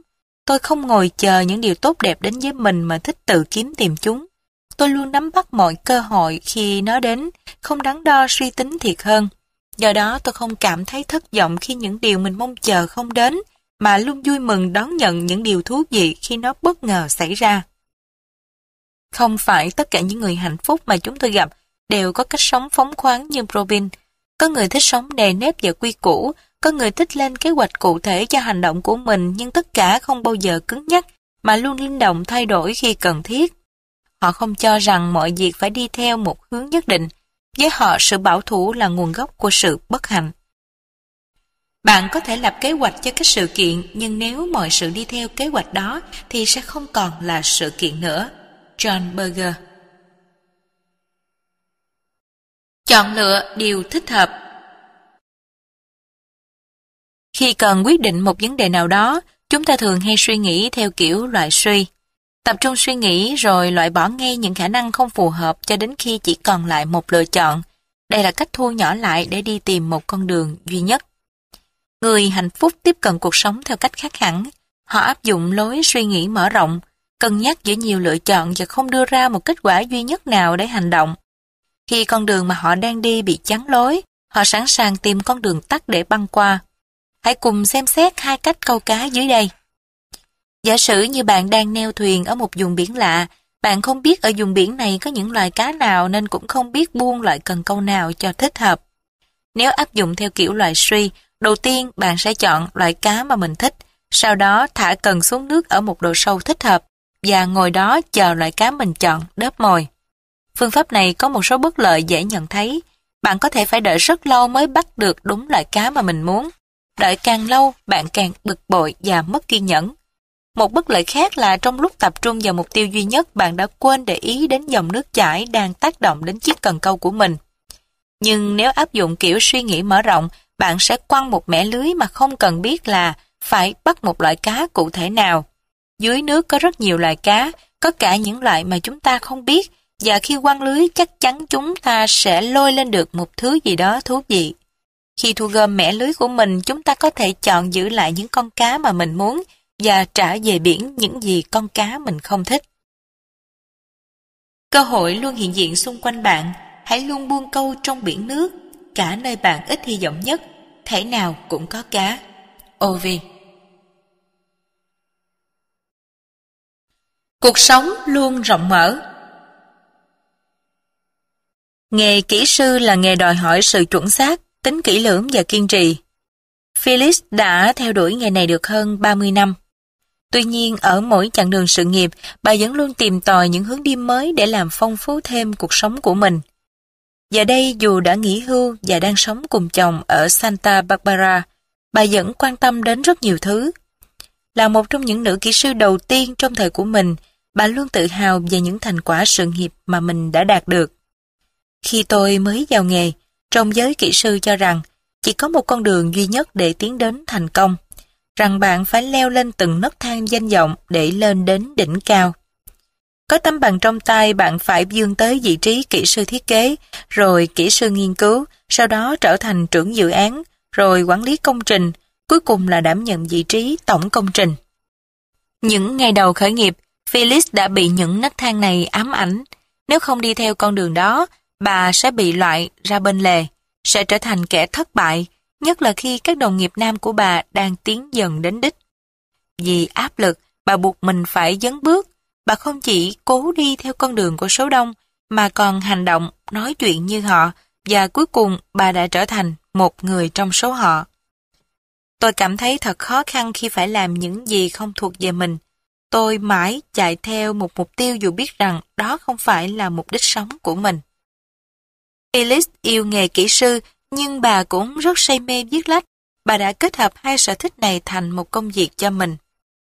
Thời điểm khi đang đảm nhận vị trí trưởng dự án, thấy công việc bị giới hạn nên tôi tìm cho mình một hướng đi mới. Vì rất thích viết nên tôi xin phụ trách viết bài cho một tạp chí chuyên đề về kỹ thuật. Tôi cảm thấy rất vui khi được viết về công việc mà mình yêu thích. Tôi làm việc đó được 5 năm và trong thời gian đó, tôi cũng đã thử qua nhiều việc khác. Tôi thử làm biên tập, Tôi có mối quan hệ tốt với các nhà xuất bản. tôi làm đại diện marketing cho một tạp chí. Một số điều làm tôi thấy thích thú, một số điều khác thì không. Tuy nhiên tôi chưa bao giờ phải hối tiếc, tôi vẫn tiếp tục tiến lên và không ngừng học hỏi. Mục tiêu của tôi không phải là đích đến mà là hành trình để đi đến đích. Tôi mong tìm thấy niềm vui trên những chặng đường mà tôi đi qua. Vì mở rộng mối quan hệ, Phyllis trở nên nổi tiếng. Ấn tượng trước tài năng và phong thái của bà, giám đốc một công ty xây dựng lớn đã đề nghị bà đảm nhận chức tổng chuyên trách về quan hệ khách hàng. Bà nhận việc với điều kiện vẫn được tiếp tục viết cho chuyên trang của mình. Đây là một bước nhảy giọt trong sự nghiệp của Phyllis. Bà đã gặt hái được những thành công đáng nể chỉ trong khoảng thời gian chưa đầy 6 năm. Điều bạn lựa chọn có thể sai, nhưng sự lựa chọn thì luôn luôn đúng. Stephen Sondheim Cuộc sống không có quy luật Giống như Phyllis, Degrill cũng là một kỹ sư xây dựng. Trong 25 năm, dù đã làm được nhiều việc có ý nghĩa, nhưng ông vẫn cảm thấy mình không hoàn toàn hạnh phúc. Từ thời còn trẻ, Degrill đã lập ra mục tiêu rõ ràng cho con đường sự nghiệp của mình và toàn tâm toàn ý đi theo nó. Giờ đây, ở tuổi 50, ông cũng đã hình dung ra những việc cần phải làm trong phần đời còn lại của mình. Degrill nghĩ rằng những dự định như thế sẽ làm ông thấy hạnh phúc hơn. Tôi biết rằng với thâm niên và kinh nghiệm trong nghề, tôi sẽ có được cuộc sống an nhàn khi về hưu. Khi đó tôi có thể phải chuyển sang vị trí quản lý ở một công ty khác vì công việc leo trèo khi ấy không còn thích hợp với tôi nữa. Có thể tôi sẽ nhận giảng dạy thêm về môn xây dựng cho một trường học nào đó. Tôi sẽ có đủ tiền để an dưỡng tuổi già và làm những điều mà mình chưa có dịp thực hiện. Dagrill nghĩ rằng những dự định đó là thích hợp với ông nhất và ông tin rằng những cách khác sẽ không hiệu quả bằng. Dagrill vô tình tự trói mình vào các kế hoạch đã dạch sẵn mà không nghĩ đến bất cứ dự định nào khác. Mọi việc không hoàn toàn diễn ra như tôi mong muốn. Trong cuộc đời một số người thường gặp may mắn, còn số người khác thì không. Tôi quá mệt mỏi vì những mai rủi trong đời. Daryl cảm thấy chán nản khi tiếp nhận những gia chạm của đời theo kiểu đời là thế. Có mạo hiểm hơn không khi từ bỏ con đường mòn sẵn có để đi theo một con đường mới hay khám phá những ngã rẽ mới. Trong quá trình tìm kiếm sự an toàn cho bản thân, Daryl cho là mình đoán được chính xác những điều sẽ xảy ra trong tương lai, nhưng mọi việc lại hiếm khi diễn ra đúng như ta mong muốn. Trên lối mòn mà Daryl đang đi, mỗi sự thay đổi mang đến chỉ toàn thất vọng cho Dagrill, khiến ông luôn lo lắng cho những dự định của mình. Cách nhìn nhận về sự an toàn của Dagrill đã đặt ông vào một nguy cơ thất bại rất lớn. Ông chỉ lập ra một diễn cảnh duy nhất, chọn một lộ trình duy nhất để đi. Ông không có một hành trình nào khác ngoài con đường đó. Như vậy có thể Dagrill sẽ ít an tâm hơn so với những người ông xem là mạo hiểm, những người không sống theo một kế hoạch cụ thể như ông. Sự thiếu linh động của Dagrill dễ dẫn đến một cuộc sống căng thẳng và bức bối. Hãy tưởng tượng một diễn viên được giao diễn một vai diễn chính. Anh ôm kịch bản về nhà, khóa trái cửa và học thuộc lòng kịch bản. Anh tự nhủ, được rồi, mình đã thuộc hết lời thoại rồi, yên tâm rồi. Đến buổi thử vai, anh ta tự tin đến độ không thèm để ý đến những diễn viên khác, không tìm hiểu họ cũng như không quan sát để cảm nhận mối quan hệ giữa các nhân vật mà anh đang cùng diễn. Anh không để ý thấy rằng câu chuyện đang diễn biến khác đi. Tuy là một diễn viên thông thạo chuyên môn, nhưng anh là người tham dự lạc lõng trong kịch bản này. Anh không hiểu rằng anh là một phần trong toàn bộ câu chuyện và mối quan hệ với các nhân vật khác lại có ảnh hưởng đáng kể lên nhân vật mà anh thể hiện. Mặc dù thuộc lòng lời thoại và có đủ thông tin về nhân vật mà mình đang thủ vai, nhưng anh lại thấy có điều gì đó không ổn. Anh không nhận thấy tầm quan trọng của các mối liên hệ vì không theo kịp diễn tiến của kịch bản đang diễn ra xung quanh. Cuộc đời sinh động và đẹp đẽ do làm việc sôi nổi. Cuộc đời không phải là gánh nặng mà là đôi cánh, là sáng tạo, là niềm vui. Nếu ai biến nó thành gánh nặng thì chính kẻ đó có lỗi. Versailles Đối mặt với khó khăn William hiện sống hạnh phúc với gia đình trong một căn hộ ở trung tâm thành phố New York. Cuộc sống ở một thành phố lớn dễ làm bạn trở nên căng thẳng và suy sụp. Những khó khăn không báo trước luôn bất thình lình trút xuống cuộc sống êm đềm của họ. nhưng William có một bí quyết để vượt qua. Mỗi lần gặp khó khăn, tôi thường tự nhủ. Được rồi, xem mình có thể làm được gì nào. Mình nên làm gì để vấn đề trở nên sáng sủa hơn đây? Và tôi luôn tìm mọi cách giải quyết khả quan hơn so với cách lựa chọn ban đầu. William kể cho chúng tôi nghe câu chuyện xảy ra với anh vài ngày trước đó. Anh đến mua vé xem nhạc kịch ở sân khấu Broadway trong thành phố. Biết rằng vé đã bán hết cho cả mấy tháng tới, nhưng anh vẫn muốn thử vận may xem sao. Sự kiên trì thường được đền đáp. Hai tấm vé ở gần dàn nhạc cho buổi diễn tối hôm đó đã bị gửi trả. Anh điện thoại về nhà để báo tin vui cho Heidi, đứa con gái 13 tuổi cũng rất yêu sân khấu như cha mình. Nhưng rồi sau đó mấy tấm vé bỗng nhiên biến mất. Hai cha con William không thể vào nhà hát để xem vở nhạc kịch yêu thích. Lúc đầu tôi rất bực mình, nhưng tôi cố gắng bình tâm lại và tự nhủ, có gì thú vị trong chuyện này không nhỉ? Heidi và tôi liền cùng nhau tưởng tượng về sự việc. Sẽ có ai đó ngồi vào ghế của chúng tôi và họ là người như thế nào? Làm sao mà họ có được mấy tấm vé đó? Buổi tối của chúng tôi sẽ kết thúc như thế nào? Chúng tôi sẽ phải trở về nhà hay nhà hát sẽ tìm cho chúng tôi một chỗ ngồi khác còn tốt hơn chỗ ngồi cũ? Phần kết của câu chuyện là sau đó vài giờ William tìm thấy hai tấm vé nằm sâu trong túi áo khoác của mình. Tuy nhiên trong suốt những giờ qua, việc bình tâm trước nỗi thất vọng bị mất đi cơ hội xem nhạc kịch cùng việc chấp nhận sự thật giúp anh trở nên trầm tĩnh và không phải trải qua khoảng thời gian căng thẳng, nặng nề. Đừng tự giới hạn mình Nhiều người cảm thấy mình không có quyền lựa chọn cách sống cho mình. Họ thường cho rằng cuộc sống của họ bị giới hạn bởi trách nhiệm công việc, gia đình, áp lực kinh tế, thời gian, tuổi tác, sức khỏe. Nhưng đối với người hạnh phúc, giới hạn chính là những thử thách. Để vượt qua thử thách cần phải có bản lĩnh, kiên trì cùng với những ước mơ và cả sự sáng tạo. Họ giống như những nhà điêu khắc có thể hình dung ra những hình dáng tuyệt đẹp bên trong khối đá xù xì. Họ miệt mài biến những cái tầm thường thành những điều vô cùng quý giá. Mỗi ngày mới đem đến cho họ những cơ hội để tạo dựng các mối quan hệ, để trau dồi kiến thức, để tích lũy kinh nghiệm cho sự trưởng thành của bản thân, cho sự phát triển nghề nghiệp. Với họ, mỗi ngày luôn mang đến niềm vui mới. Bạn có cảm thấy cuộc sống của mình bị trói buộc bởi các giới hạn không? Dĩ nhiên là sẽ luôn luôn có các giới hạn. Dù bạn là một người giàu có, sống trong dinh thự cao sang hay là một tù nhân đang chịu án chung thân, thì cuộc sống của bạn cũng bị bó hẹp bởi các giới hạn. Trong các buổi tư vấn, chúng tôi áp dụng một bài tập để chứng minh rằng chúng ta luôn có quyền lựa chọn cho mình một cách sống, ngay cả khi điều đó là khó thực hiện nhất. Trước tiên, chúng tôi bố trí các học viên ngồi đối diện nhau và có 10 giây để quan sát nhau. Sau đó chúng tôi yêu cầu họ quay lưng lại với nhau. Họ phải thay đổi 5 điều về bản thân mà người khác có thể nhận ra. Hầu như cả phòng đều la to. Tôi không thể nào nghĩ ra được tới 5 điều đâu. Nhưng sau đó chỉ động não một chút, tất cả đều tìm ra giải pháp. Họ tráo đồng hồ từ tay này qua tay kia hoặc cởi thêm một nút áo, cởi bỏ dài hoặc dép. Sau đó người này sẽ quan sát xem người kia có gì khác so với trước. Hầu hết mọi người đều cảm thấy ngượng nghịu. Nhiều người đã nôn nóng trả đồng hồ về đúng vị trí trước đó. Tiếp theo chúng tôi yêu cầu họ quay lưng lại với nhau một lần nữa và thay đổi thêm 10 điều về bản thân. Lần này thì những tiếng la càng lớn hơn. Ôi, không thể được! Chúng tôi nói, các bạn chỉ không làm được khi bạn không thực sự sáng tạo.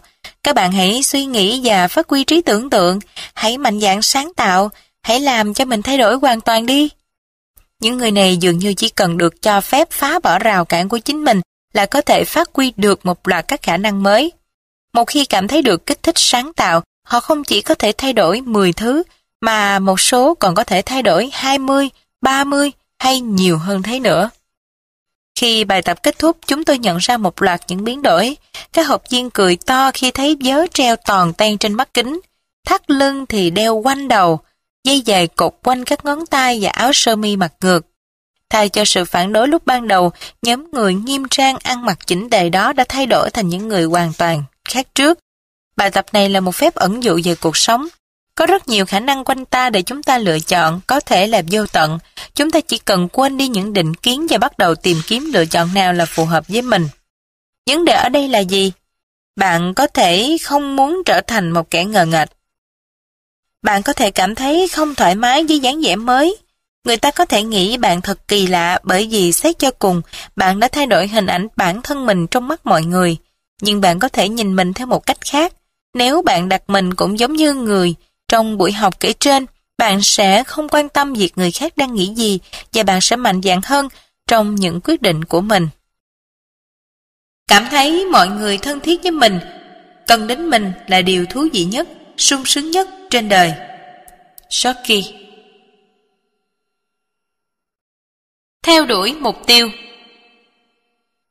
John là một chàng trai sớm phải đối đầu với những khó khăn của cuộc sống thiếu thốn ở vùng ngoại ô. Dù vất vả nhưng anh không hề nản chí, luôn tìm mọi cách để dương lên và khẳng định mình. Bà Mary mẹ anh tự hào khi nói về sự khác biệt của John so với những người con khác. Thoại nhỏ John là một đứa trẻ nghiêm nghị, khi ở lứa tuổi mẫu giáo nó độc lập đến mức chúng tôi không cần phải lo lắng gì cho nó. Miêu tả đúng và chính xác nhất về John là tinh thần ham học hỏi, càng hiểu biết nhiều, nó càng cảm thấy hạnh phúc. John luôn cảm thấy gò bó bởi những luật lệ quy ước xung quanh mình.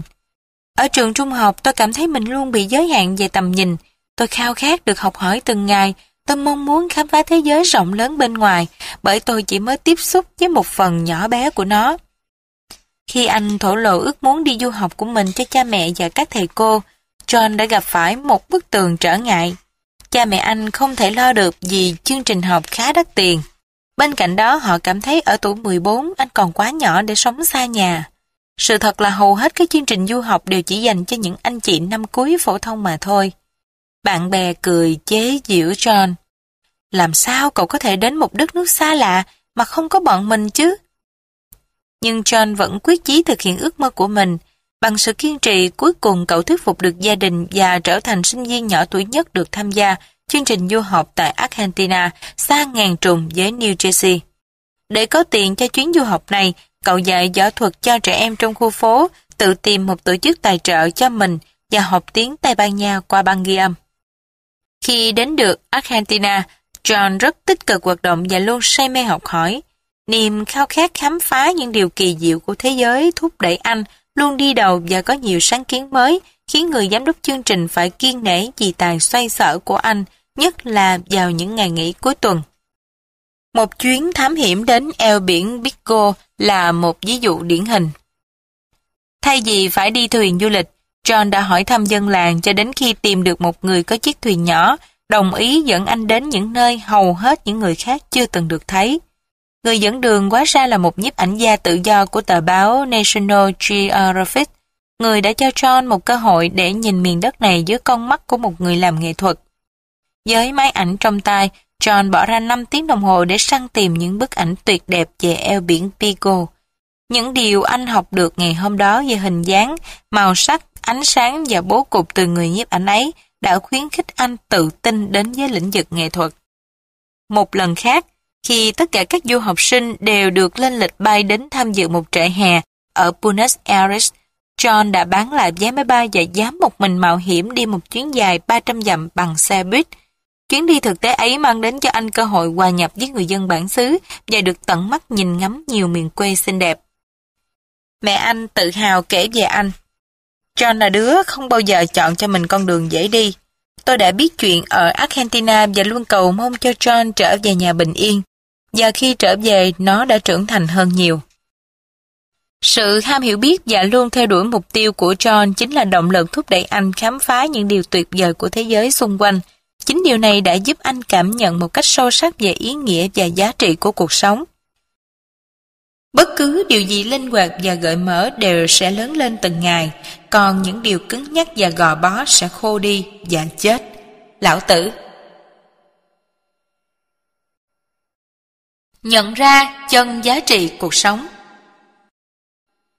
Cội rễ của những tinh túy đều nằm trong sự nhận thức sâu sắc đối với tinh túy đó. Đức Đạt Ma Nhận ra chân giá trị cuộc sống là khi bạn chấp nhận những thay đổi, là lúc bạn bày tỏ cảm xúc thật của mình và để hạnh phúc tràn ngập tâm hồn. Nhận ra chân giá trị cuộc sống cũng là cách cho phép bạn sống thật lòng trong từng khoảnh khắc mà qua đó, bạn có thể làm được những điều kỳ diệu. Chúng ta có thể tạo dựng tình bạn thành một mối quan hệ tuyệt vời, vượt lên một đối thủ cạnh tranh, ứng phó tốt hơn trước một biến cố, thinh lặng trước nỗi buồn và biết nâng niu cái đẹp. Người hạnh phúc có cái nhìn sâu sắc và bao quát, họ luôn nhìn cuộc sống qua lăng kính muôn màu, muôn vẻ của nó. Họ biết chắc lọc ra cái hay trong cái dở, biết thưởng thức âm thanh êm dịu của những bản nhạc chúng ta vẫn nghe hàng ngày, lẫn trong những thanh âm chói tai của búa đập và tiếng còi xe nơi phố thị. Họ nhìn ra triển vọng từ những giá trị đúng và sai, mạnh và yếu, sự ngay thẳng và mờ ám. Họ yêu thương mọi người quanh mình cả vì sự mạnh mẽ và lỗi lầm của họ. Sự sâu sắc mang đến cho người hạnh phúc một cái nhìn thấu đáo để hiểu rõ những điều đang diễn ra quanh mình. Họ quan sát, cảm nhận, trân trọng và tận hưởng từng giây phút họ đang sống. Những lo âu về quá khứ hay bất an về tương lai cũng sẽ luôn mờ đi trước cảm nhận đầy tươi sáng của họ về hiện tại. Hạnh phúc là cảm xúc hòa quyện giữa hiện tại và cảm xúc đang trào dâng từ sâu thẳm trong tâm hồn. Hạnh phúc chính là sự thăng hoa của tâm hồn hướng tới cái cao đẹp và sự thánh thiện. Bạn là người quyết định cuộc đời mình. Đối với William, khi nhận ra chân giá trị cuộc sống giúp anh cảm thấy cuộc sống trở nên phong phú hơn, bớt đi màu ảm đạm, dù đôi khi anh phải lắng lòng để tìm lại tiếng cười sau một bi kịch và tình tiết gây mũi lòng trong một dở hài kịch. Tôi nghĩ cuộc đời tôi như một cuốn phim với hàng ngàn chi tiết, những cảnh nhỏ lồng vào nhau để tạo nên một câu chuyện, và tôi hồi hộp vì mình là diễn viên chính của cuốn phim đó. Tôi quan sát từng giai đoạn của đời mình như xem một cảnh trong phim. Nó có thể hay hoặc dở, sôi động hay u buồn, nhưng đó là trải nghiệm tôi cần phải có. Cho dù đó là hài hay bi, tôi đều trân trọng vì đó là một phần trong câu chuyện của đời tôi. Để hiểu sâu sắc hơn cuộc sống của mình, William cảm nhận nó như nó vốn có, không phải như anh muốn nó xảy ra. Như một khán giả nhiệt tình của Hamlet, William không phủ nhận bi kịch mà cảm nhận nó như một trải nghiệm của cuộc đời. Khi cuộc sống trở thành hài kịch, William cũng cười như bao khán giả khác về điều đang xảy ra trong khoảnh khắc đó. Ý tưởng nhìn cuộc sống như một kịch bản đã đem đến những suy nghĩ tích cực cho William. Ngay trước buổi phỏng vấn với chúng tôi, William và các đồng nghiệp đã tranh cãi gay gắt với nhau. Dù họ đã mất hàng tuần để chuẩn bị, nhưng khách hàng vẫn không vừa ý. Đây thật sự là một cú sốc với cả nhóm. Tôi nhìn lại và hiểu ra rằng bài thuyết trình đã không nhận được sự đồng tình nào từ phía khách hàng. Nhưng thay vì phí phạm thời gian để suy nghĩ cho cuộc họp hôm đó, hay lo lắng về việc sếp sẽ phản ứng như thế nào, tôi tập trung vào thời điểm hiện tại. Khi nhìn quanh, các đồng nghiệp của tôi đang làm việc cật lực để xoay chuyển tình thế. Tôi cảm kích tính kiên trì và sự chuyên nghiệp của họ. Tôi cũng nhận thấy sự công phu của những tài liệu thuyết trình mà chúng tôi đã làm và thấy tự hào về công sức của cả nhóm. Tôi thậm chí còn cảm thấy nực cười khi thấy khách hàng đáp lại quá dững dưng trước sự hăng hái của chúng tôi. Cuối cùng, dù nỗ lực hết sức nhưng nhóm vẫn làm mất mối quan hệ với khách hàng. Nhưng nhờ nhìn trước được vấn đề, William không bị bất ngờ và thất vọng. Anh hiểu rằng không có trải nghiệm nào là hoàn toàn tích cực hoặc hoàn toàn tiêu cực. Không có cảm xúc nào là phí hoài. Tất cả chỉ giúp bạn trưởng thành hơn lên. Tận hưởng từng khoảnh khắc hiện tại chính là bạn đang đón nhận món quà của giây phút đó. Stephen Sondheim Biết chế ngự những suy nghĩ tiêu cực Alan là người sống rất lạc quan và yêu đời. Trong công việc, anh là người nhiệt tình, hăng say, thường đóng góp nhiều sáng kiến, ý tưởng mới. Nhìn chung, anh bằng lòng với cuộc sống hiện tại của mình. Nhưng mỗi khi đêm về, anh lại có cảm giác bất an, buồn bã và chán nản. Nhiều lần nỗi buồn chán trở thành cảm giác lúng túng và mất phương hướng trước cuộc đời. Nó đông đặc thành nỗi sợ hãi về những vấn đề mà anh không giải quyết được trong cuộc sống. Hàng loạt những lo toan đời thường quay cuồng trong đầu anh. Anh có đủ tiền để lo cho các con học hành đến nơi đến chốn không? Nồng độ cholesterol trong máu anh có giảm đi chút nào không? Anh có thể thu xếp thêm thời gian về thăm cha mẹ không? Đầu óc Alan cứ nửa tỉnh nửa mơ trong những giấc ngủ chập chờn, bất an. Bác sĩ kê toa thuốc ngủ cho anh nhưng chúng chỉ khiến anh ngủ lơ mơ và có cảm giác nặng nề hơn khi tỉnh giấc. Tôi cảm thấy rất giận bản thân vì không thể kiểm soát được những vấn đề đang quay cuồng trong đầu óc. Dù cả ngày không có cảm giác đó nhưng sau đêm đến nó lại ùa về bủa dây tôi. Tôi cố thoát khỏi những cảm giác nặng nề đó bằng cách nghĩ đến những điều tốt đẹp mà mình đang có. Những đứa con ngoan, người vợ hiền đảm đang, công việc ổn định, những người bạn chân thành, luôn suy nghĩ tích cực này kéo tâm hồn tôi tách khỏi những suy tư u tối trong đầu mình. Giờ đây tôi vẫn vận dụng cách thức này mỗi khi gặp khó khăn mà chưa tìm ra cách giải quyết. Tuy không thể đẩy lùi được những khó khăn trước mắt, nhưng việc nghĩ về những cảm giác tuyệt vời, bình yên như một chiếc giường ấm áp, chiếc gối êm ái, tiếng thở nhẹ và đều của con trong giấc ngủ say, tiếng chim hót khi bình minh lên, làm tâm hồn tôi nhẹ nhõm, đầu óc trở nên thư thái, giúp tôi bình tâm và có cái nhìn sáng suốt hơn để giải quyết những vấn đề của mình. Cách thức đó hiệu nghiệm hơn cả những liều thuốc ngủ mà bác sĩ kê toa cho anh dùng. Alan cảm thấy có một sự thay đổi rõ rệt trong cơ thể mình, như thể mọi thứ đang được điều chỉnh. Đầu óc anh trở nên thư thái, nhẹ nhõm và sự buồn chán dơi dần, cơ thể thư giãn và mỗi đêm anh đều có thể chìm dần vào giấc ngủ dễ dàng hơn. Bằng cách nhìn vào những mặt tốt, tươi sáng của cuộc sống, Alan đẩy lui được những cảm giác u uất, buồn chán do những áp lực của cuộc sống đời thường gây ra cho mình. Với anh đó là một quy trình khép kín, bắt đầu bằng việc nghĩ về những cảm giác êm đềm của mình để thoát khỏi tâm trạng u uất. Khi thư giãn, những thay đổi sinh hóa trong cơ thể khiến anh dễ ngủ. Ngày hôm sau, vì được nghỉ ngơi đầy đủ, thể trạng của anh khỏe mạnh và trí óc cũng trở nên phấn chấn hơn. Điều này càng thúc đẩy anh gắng sức thực hiện cách thức giải tỏa u buồn và đã áp dụng, từ đó hoàn tất quy trình.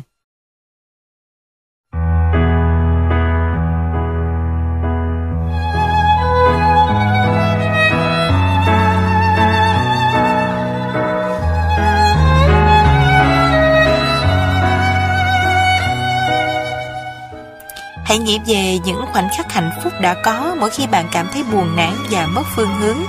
Chúng sẽ giúp tâm hồn bạn lắng dịu lại, tiếp thêm nguồn sinh lực và nâng đỡ tinh thần cho bạn vượt qua những phút giây nản lòng.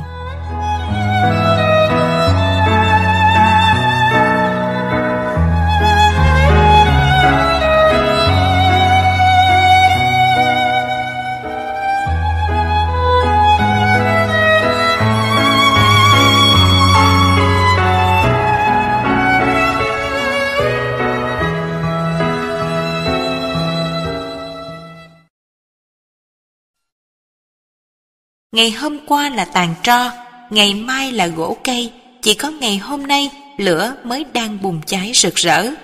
Châm ngôn của người Eskimo cổ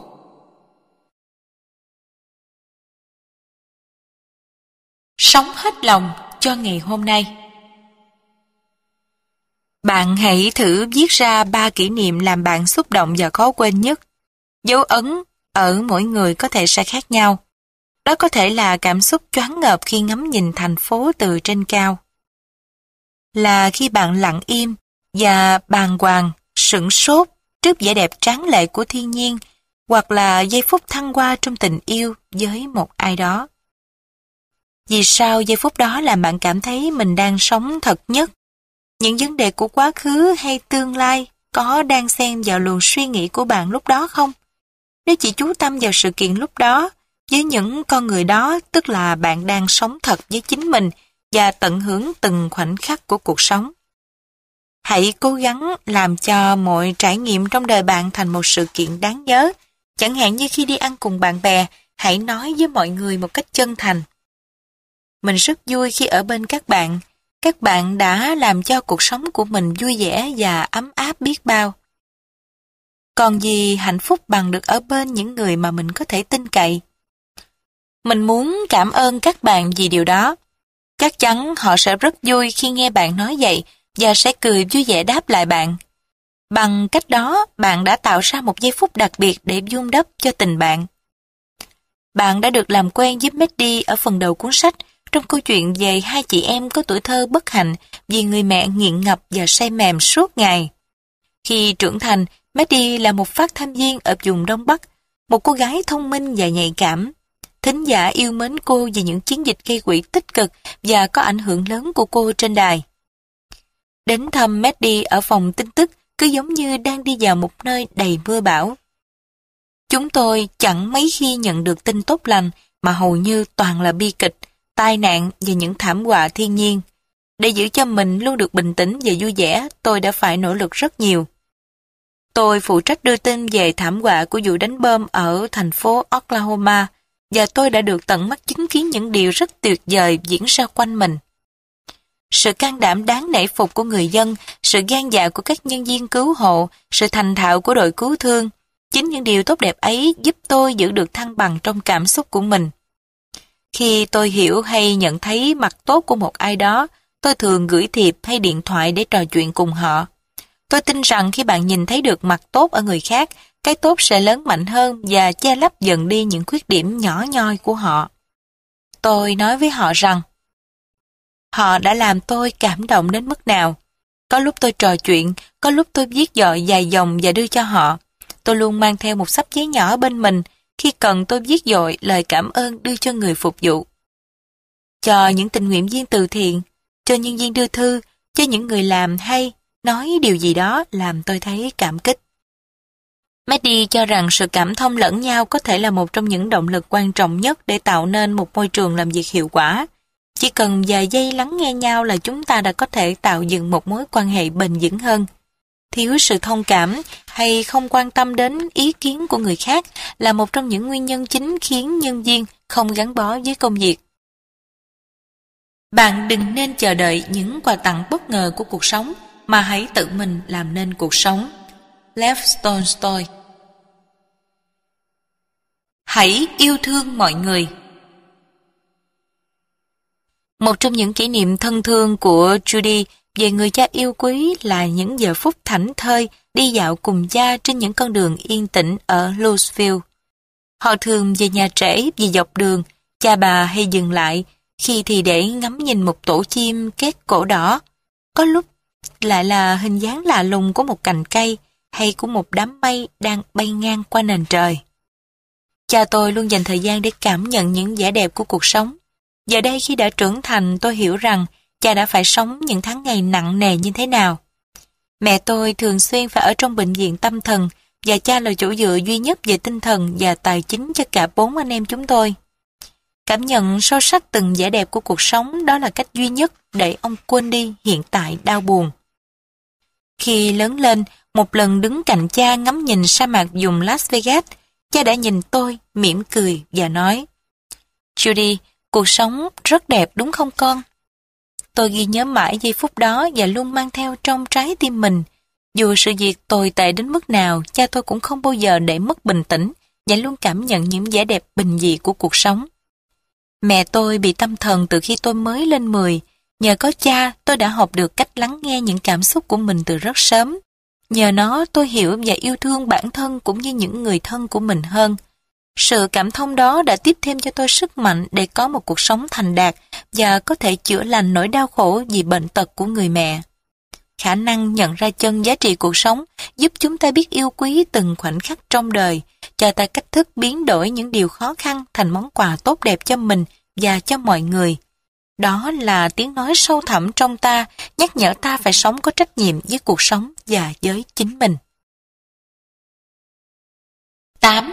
Biết cho đi Lòng tốt trong ngôn từ tạo nên sự tự tin, sự tử tế trong suy nghĩ tạo nên sự sâu sắc, lòng tốt trong sự trao tặng tạo nên tình yêu thương. Lão Tử Sự cho đi không chỉ là sự giúp đỡ vật chất mà còn là khát khao chia sẻ các giá trị của bản thân với mọi người, nỗi khát khao từ sâu thẳm tâm hồn chúng ta. Chúng ta có thể cho đi nhiều điều như vật chất, lời khuyên, kinh nghiệm sống, những kỹ năng, sự chia sẻ và tấm lòng chúng ta. Cách chúng ta cho đi thể hiện giá trị con người chúng ta. Maimonides, một triết gia do Thái, từ thế kỷ 12 đã phát quả rất sâu sắc triết lý về sự cho đi với tám cung bậc về tinh thần. Trong tác phẩm Mật mã những quy luật của sự cho đi. Ông cho rằng sự cho đi phải được xuất phát từ con tim và tâm hồn, điều đó chỉ có ý nghĩa khi tách rời những tính toán thiệt hơn như lòng tham, tội lỗi và nghĩa dụ. Như tất cả chính lựa chọn của người hạnh phúc, động lực của sự cho đi hoàn toàn là do sự tự nguyện, chứ không phải xuất phát từ mong đợi của người khác. Quan niệm về sự cho đi mà Maimonides miêu tả trong thế kỷ 12 vẫn còn phù hợp với cuộc sống ngày nay. Cách cho, theo quan niệm của ông, đóng một vai trò lớn trong cuộc sống của người hạnh phúc, dù không hẳn là ai cũng hiểu được điều đó. Mức cao nhất trong 8 cung bậc về tinh thần của sự cho đi, theo Maimonides là mang lại hạnh phúc cho người cần, bởi nó giúp họ không còn phụ thuộc vào những người khác. Nếu chúng ta diễn giải thành ngôn ngữ hiện đại, điều đó có nghĩa là giúp người khác sống tốt hơn, độc lập hơn và tích cực hơn. Chẳng hạn như tham gia vào các chương trình tư vấn và dạy nghề cho những người nghèo, giúp đỡ trẻ mồ côi, đem lại niềm an vui, chở che cho những người già neo đơn. Cung bậc tiếp theo là sự cho đi thầm lặng, sự cho đi mà cả người cho và người nhận đều không biết nhau. Điều này nhằm để tránh sự khó xử cho cả hai phía, để người nhận khỏi phải xấu hổ và ngượng ngùng, để người cho không bị nghĩ là tự cao, khó chịu. Đây là khái niệm cho đi mà không mong nhận được đền đáp. Thật ra, người hạnh phúc không mong chờ được đền đáp. Sự cho đi của họ xuất phát từ những tình cảm thật sự của con tim và để mang lại niềm vui cho chính mình. Càng cho đi, họ càng cảm thấy hạnh phúc và khi đã cảm thấy hạnh phúc, họ càng muốn cho người khác nhiều hơn. Ngoài những phần thưởng về tinh thần, sự cho đi còn mang lại vô số những phần thưởng hữu hình. Nó hiện hữu trong sự gắn bó, trong tình thân ái giữa con người với nhau và làm cho các mối quan hệ trở nên cởi mở hơn. Tuy nhiên, đối với người hạnh phúc, đây chỉ là lý do thứ yếu, chỉ là lớp kem phủ trên chiếc bánh và không phải là điều thôi thúc họ hành động. Xã hội ngày nay khuyến khích mọi người trao tặng bằng những phần thưởng cụ thể như sẽ được giảm thuế khi tham gia đóng góp vào các hội từ thiện, được biểu dương, nêu tên trên các phương tiện truyền thông như truyền hình, đài phát thanh, vì đã đóng góp cho cộng đồng. Nhưng điều này làm nảy sinh một vấn đề, nó khiến chúng ta trao tặng để được công nhận và trông chờ được đền đáp. Và khi không được công nhận, chúng ta cảm thấy thất vọng, thậm chí có cảm giác như đã bị lợi dụng. Hành động cho đi như thế không còn ý nghĩa cao đẹp nữa. Mức độ trao tặng thứ 8, mức độ thấp nhất về tinh thần được Maimonides định nghĩa là cho đi trong sự tiếc nuối. Phần thưởng của lòng nhân hậu tùy thuộc vào mức độ của lòng tốt đặt trong đó. Kinh Do Thái Cho đi chính là nhận lại. Mỗi ngày tôi cảm thấy vui khi được góp những lời khuyên chân thành, được động viên, an ủi hay khen tặng ai đó. Những điều đó không phải là tiền bạc, không phải là của cải vật chất, nhưng lại rất có ý nghĩa đối với người nhận. Stone không hề suy tính trong những điều anh làm, và anh rất vui khi thực hiện điều đó. Anh sẵn lòng chia sẻ gánh nặng với người khác, đó là sự giúp đỡ tự nguyện mà không cần đền đáp, sự cho đi mà không toan tính thiệt hơn. Tôi luôn muốn đem lại những điều tốt đẹp cho người khác vì tôi muốn thấy họ được hạnh phúc. Đó là mục đích sống của tôi. Tuần trước tôi có dịp làm việc chung với một phụ nữ trẻ đứng đầu một tổ chức hỗ trợ những bà mẹ nghiện ngập. Tôi rất cảm kích trước thái độ và sự nhiệt tình của cô. Tôi đi tìm mua hai chiếc giường cùng chăn màn để đóng góp cho tổ chức. Nơi đâu tôi cũng đều cảm thấy có sự giúp đỡ chân tình của mọi người, từ người bán chăn đến anh nhân viên ráp giường. Một cảm giác ấm áp kỳ lạ lan truyền giữa chúng tôi. Đó cũng là ý nghĩa của sự cho đi. Không niềm vui nào lớn hơn là được nhìn ngắm những người được tôi chia sẻ tận hưởng hạnh phúc. Tôi lặng lẽ ngắm nhìn đứa bé say ngủ trong nôi trên tấm trải màu hồng do tôi mang tặng. Nhìn ánh mắt rạng ngời hạnh phúc của bà mẹ khi thấy con mình ngủ ngon. Một niềm tin yêu lan tỏa trong căn phòng. Trái tim tôi ấm lại. Khi đó tôi mới hiểu, khi chúng ta cho đi, chính là lúc chúng ta nhận lại. Nhìn nhận trung thực về bản thân Bản thân sự cho đi thật cao đẹp, nhưng đôi khi chúng ta đã làm hoen ố ý nghĩa của nó. Ví dụ như ta làm điều gì đó cho một người nào đó vì ta cảm thấy có lỗi với họ, hoặc chỉ vì ta muốn người khác nhìn nhận ta là người rộng lượng, hào phóng. Và chính điều này đã làm cho cả người cho lẫn người nhận đều cảm thấy không vui. Annie hài lòng với cuộc sống hiện tại của mình, và khi tiếp xúc với cô, chúng tôi nhận thấy sự tự tin luôn toát lên qua từng cử chỉ của cô. Annie luôn tìm thấy những niềm vui nho nhỏ trong cuộc sống thường ngày, những điều mà trước đây không phải lúc nào cô cũng cảm nhận được. Có một điều mà giờ đây thỉnh thoảng tôi vẫn hay nghĩ đến. Khi mới lập gia đình tôi thường mời người thân và bạn bè đến nhà ăn tối. Khi mọi người ra về tôi thường gói đồ ăn cho họ đem về, dù thật tình tôi muốn giữ lại thức ăn đó cho gia đình mình. Tôi cứ nghĩ rằng việc biếu sáng sẽ được tiếng tốt, tôi muốn được xem là người hào phóng. Nhưng sau các buổi tối đó tôi cảm thấy không vui, tôi đã cho đi nhưng lại thấy không vui vì hành động đó. Giờ thì tôi thấy mình không cần phải làm như thế nữa. Tôi giữ lại các thức ăn dư sau buổi tiệc và khi được khen về tài nấu nướng tôi chỉ nói Cảm ơn, tôi thích nấu ăn mà. Tôi muốn là chính mình, tôi không cần phải tìm kiếm sự tán thưởng của mọi người vì tôi tự đánh giá được bản thân. Trong công việc, Annie được công nhận là một người có uy tín trong ngành giáo dục của quận. Cô luôn chia sẻ kinh nghiệm với các giáo viên trẻ, những người được cô mời đến dự giờ dạy của mình. Tôi muốn được chia sẻ với mọi người điều mà mình yêu thích, tôi nghĩ tôi sẽ chẳng mất điều gì mà càng được tin yêu hơn. Món quà vô giá của người cha Trong giây phút hấp hối, cha của Hiroshi Tanaka đã trăn trối với các con của mình. Hãy hứa với cha là con sẽ luôn học hỏi và trao dồi kiến thức cho mình. Điều đó sẽ giúp con đến với thế giới rộng lớn này và tìm thấy hạnh phúc cho bản thân. Nhiều năm sau nhìn lại, Hiroshi nhận ra rằng cha ông đã trao tặng cho ông một báo vật vô giá mà ông sẽ mang theo cho đến cuối đời. Khi cha mất đi, do cuộc sống vô cùng khó khăn, mẹ ông buộc phải gửi Hiroshi lúc đó mới 8 tuổi tới một trại mồ côi ở Arkansas, còn ba người anh lớn bị gửi về Nhật sống với họ hàng ở Hiroshima. Mặc dù sống trong môi trường xa lạ và cô độc trong suốt quãng đời niên thiếu, Hiroshi không bao giờ quên lời hứa với cha. Ông luôn nuôi dưỡng ước mơ được học hỏi. Tôi luôn cảm thấy tự tin hơn mỗi khi được học hỏi. Dù mọi thứ có mới mẻ và lạ lẫm đối với tôi, tôi cũng không lo sợ và nản lòng. Tôi cảm thấy cha luôn ở bên tôi, niềm tin đó tiếp thêm cho tôi nghị lực và sức mạnh. Hiroshi tốt nghiệp trung học năm 1941, giai đoạn quan hệ Nhật-Mỹ hết sức căng thẳng. Vì không có tiền để vào đại học nên ông tình nguyện tham gia vào quân đội và được gửi đi học ở trường đại học Oklahoma, một trong rất ít trung tâm nhận người Mỹ gốc Nhật. Bất chấp sự phân biệt đối xử mà ông gặp ở trường và cả trong quân đội, sau chiến tranh ông nhận được bằng tốt nghiệp về kinh doanh và bắt đầu đảm nhận một công việc trong chính phủ Mỹ. Đó cũng là thời gian ông được gặp lại những người anh của mình, tất cả đều còn sống sau chiến tranh. Năm 1954, Hiroshi quyết định mở một công ty chuyên giặt tẩy thảm. Để được thị trường biết đến, ông cho đăng một mẫu quảng cáo. Tôi sẽ giặt sạch hết các tấm thảm trong nhà bạn chỉ với giá 1 đô la. Đó là một phương pháp tiếp thị hiệu quả sau đó các cú điện thoại tới tấp gọi đến. Chỉ trong một vài năm, ông đã gây dựng được một doanh nghiệp thành công và tạo việc làm bán thời gian cho hơn 30 sinh viên ở trường đại học gần đó. Tôi làm được điều đó khi còn rất trẻ. Đó không phải do tình cờ mà là thành quả của sự nỗ lực hết mình của tôi.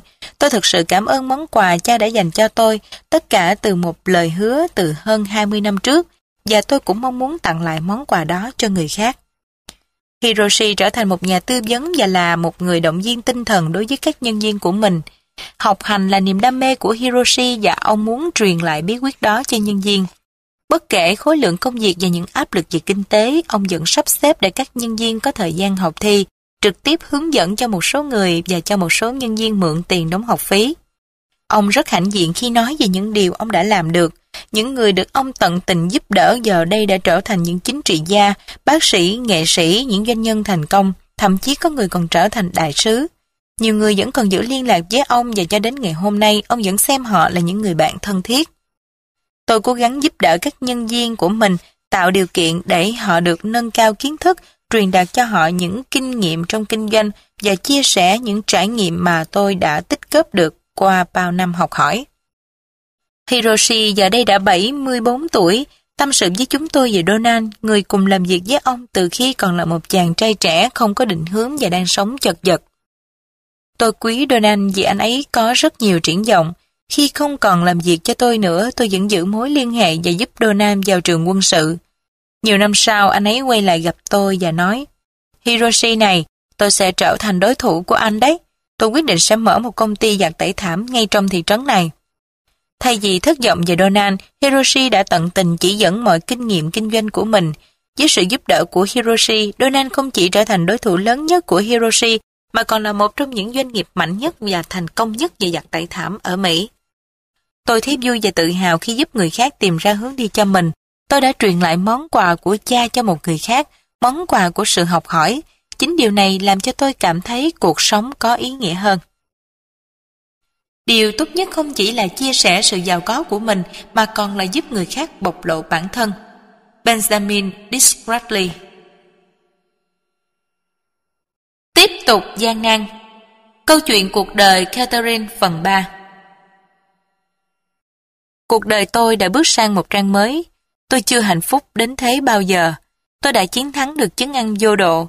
Tôi có một nhóm vũ công giỏi cùng làm việc tâm đầu ý hợp với mình. Căn phòng dạy khiêu vũ của tôi đã trở thành một điểm hẹn quen thuộc của những buổi dạ vũ. Tôi nhận được rất nhiều sự ủng hộ từ nhiều phòng múa khác trong thị trấn. Đó là khoảng thời gian cảm động nhất đối với tôi. Nhưng cũng trong thời gian đó, khi tôi đang truyền hết tâm quyết và niềm đam mê để huấn luyện cho một nhóm múa có năng khiếu, thì nhiều người trong số họ sau khi được tôi huấn luyện đã tự định hình được phong cách và bắt đầu lập kế hoạch để tách ra, mở những lớp dạy múa riêng. Tôi cảm thấy bị phản bội và suy sụp. Làm sao họ có thể đối xử với tôi như vậy chứ? Tôi đã cho họ tất cả mọi thứ và giờ họ lại trở mặt với tôi với những gì mà tôi đã dày công xây dựng. Giờ đây họ không còn là học trò của tôi nữa mà là những đối thủ cạnh tranh. Tôi lập tức ngừng ngay việc huấn luyện và dùng mọi mánh khóe kinh doanh mà mình biết được để ngăn chặn họ mở phòng múa riêng. Tôi bắt đầu chia rẽ, chế ngự và tách bọn họ ra khỏi nhóm để họ tự từ bỏ ý định. Tôi làm tất cả mọi thứ để gạt họ ra khỏi con đường tôi đang đi. Cảm giác hạnh phúc mà tôi đang từng có tăng nhanh như bọt xà phòng, nỗi dây dứt và cảm giác bất an lại ùa về dây bủa tâm hồn tôi. Tôi quay sang trách cứ bản thân, tôi tự biện minh rằng tôi không vui là vì bị đồng nghiệp phản bội chứ không phải vì những hành động của mình. Tôi không còn biết mình đang làm gì, bỗng chốc tôi trở thành một con người khác hẳn, sống thu mình và luôn cư xử theo hướng tiêu cực. Tôi hành động chỉ vì đồng tiền, sử dụng mọi mánh khóe, lôi kéo, cố gắng kiểm soát và chi phối hành động của mọi người. Tôi thấy khốn khổ vì cảm giác bị đe dọa, nhưng thật ra rõ ràng là không phải họ, mà chính tôi đang tự gian bẫy cho mình, đánh mất hạnh phúc của mình. Tôi đã nhận được nhiều sự ủng hộ trong thời gian đầu, không ai ngăn tôi lập công ty riêng hay cản trở không cho tôi thực hiện ước mơ của mình. Sao tôi lại khó khăn với những người đã từng là bạn của mình như thế? Sau bao đêm trăn trở và bị dày dò bởi những ý nghĩ đó, tôi như lại trở về với chính mình. Tôi cảm thấy mình thật tồi tệ. Tôi học được một điều, làm kinh doanh không phải là ngăn chặn sự cạnh tranh của đối thủ, mà là phát triển công việc của mình đến mức tốt nhất có thể. Tôi không mất thời gian để suy tính thiệt hơn nữa, mà bắt đầu làm những điều tôi thấy mình cần phải làm. Tôi tìm gặp họ và bắt đầu hướng dẫn, ủng hộ các kế hoạch của họ. Cuối cùng, một số lại từ bỏ ý định ra riêng và ở lại với tôi, một số vẫn tiếp tục đi theo hướng đi đã chọn, nhưng mối quan hệ của chúng tôi vẫn thân thiết và tốt đẹp. Qua sự việc này tôi đã học được nhiều điều quý giá cho bản thân. Dù khiêu vũ vẫn là niềm đam mê của tôi, nhưng tôi khám phá ra rằng dường như tôi đang hạnh phúc hơn khi được giúp đỡ cho ai đó hoàn thành tâm nguyện của mình. Tôi thích giúp họ trở thành những giáo viên xuất sắc.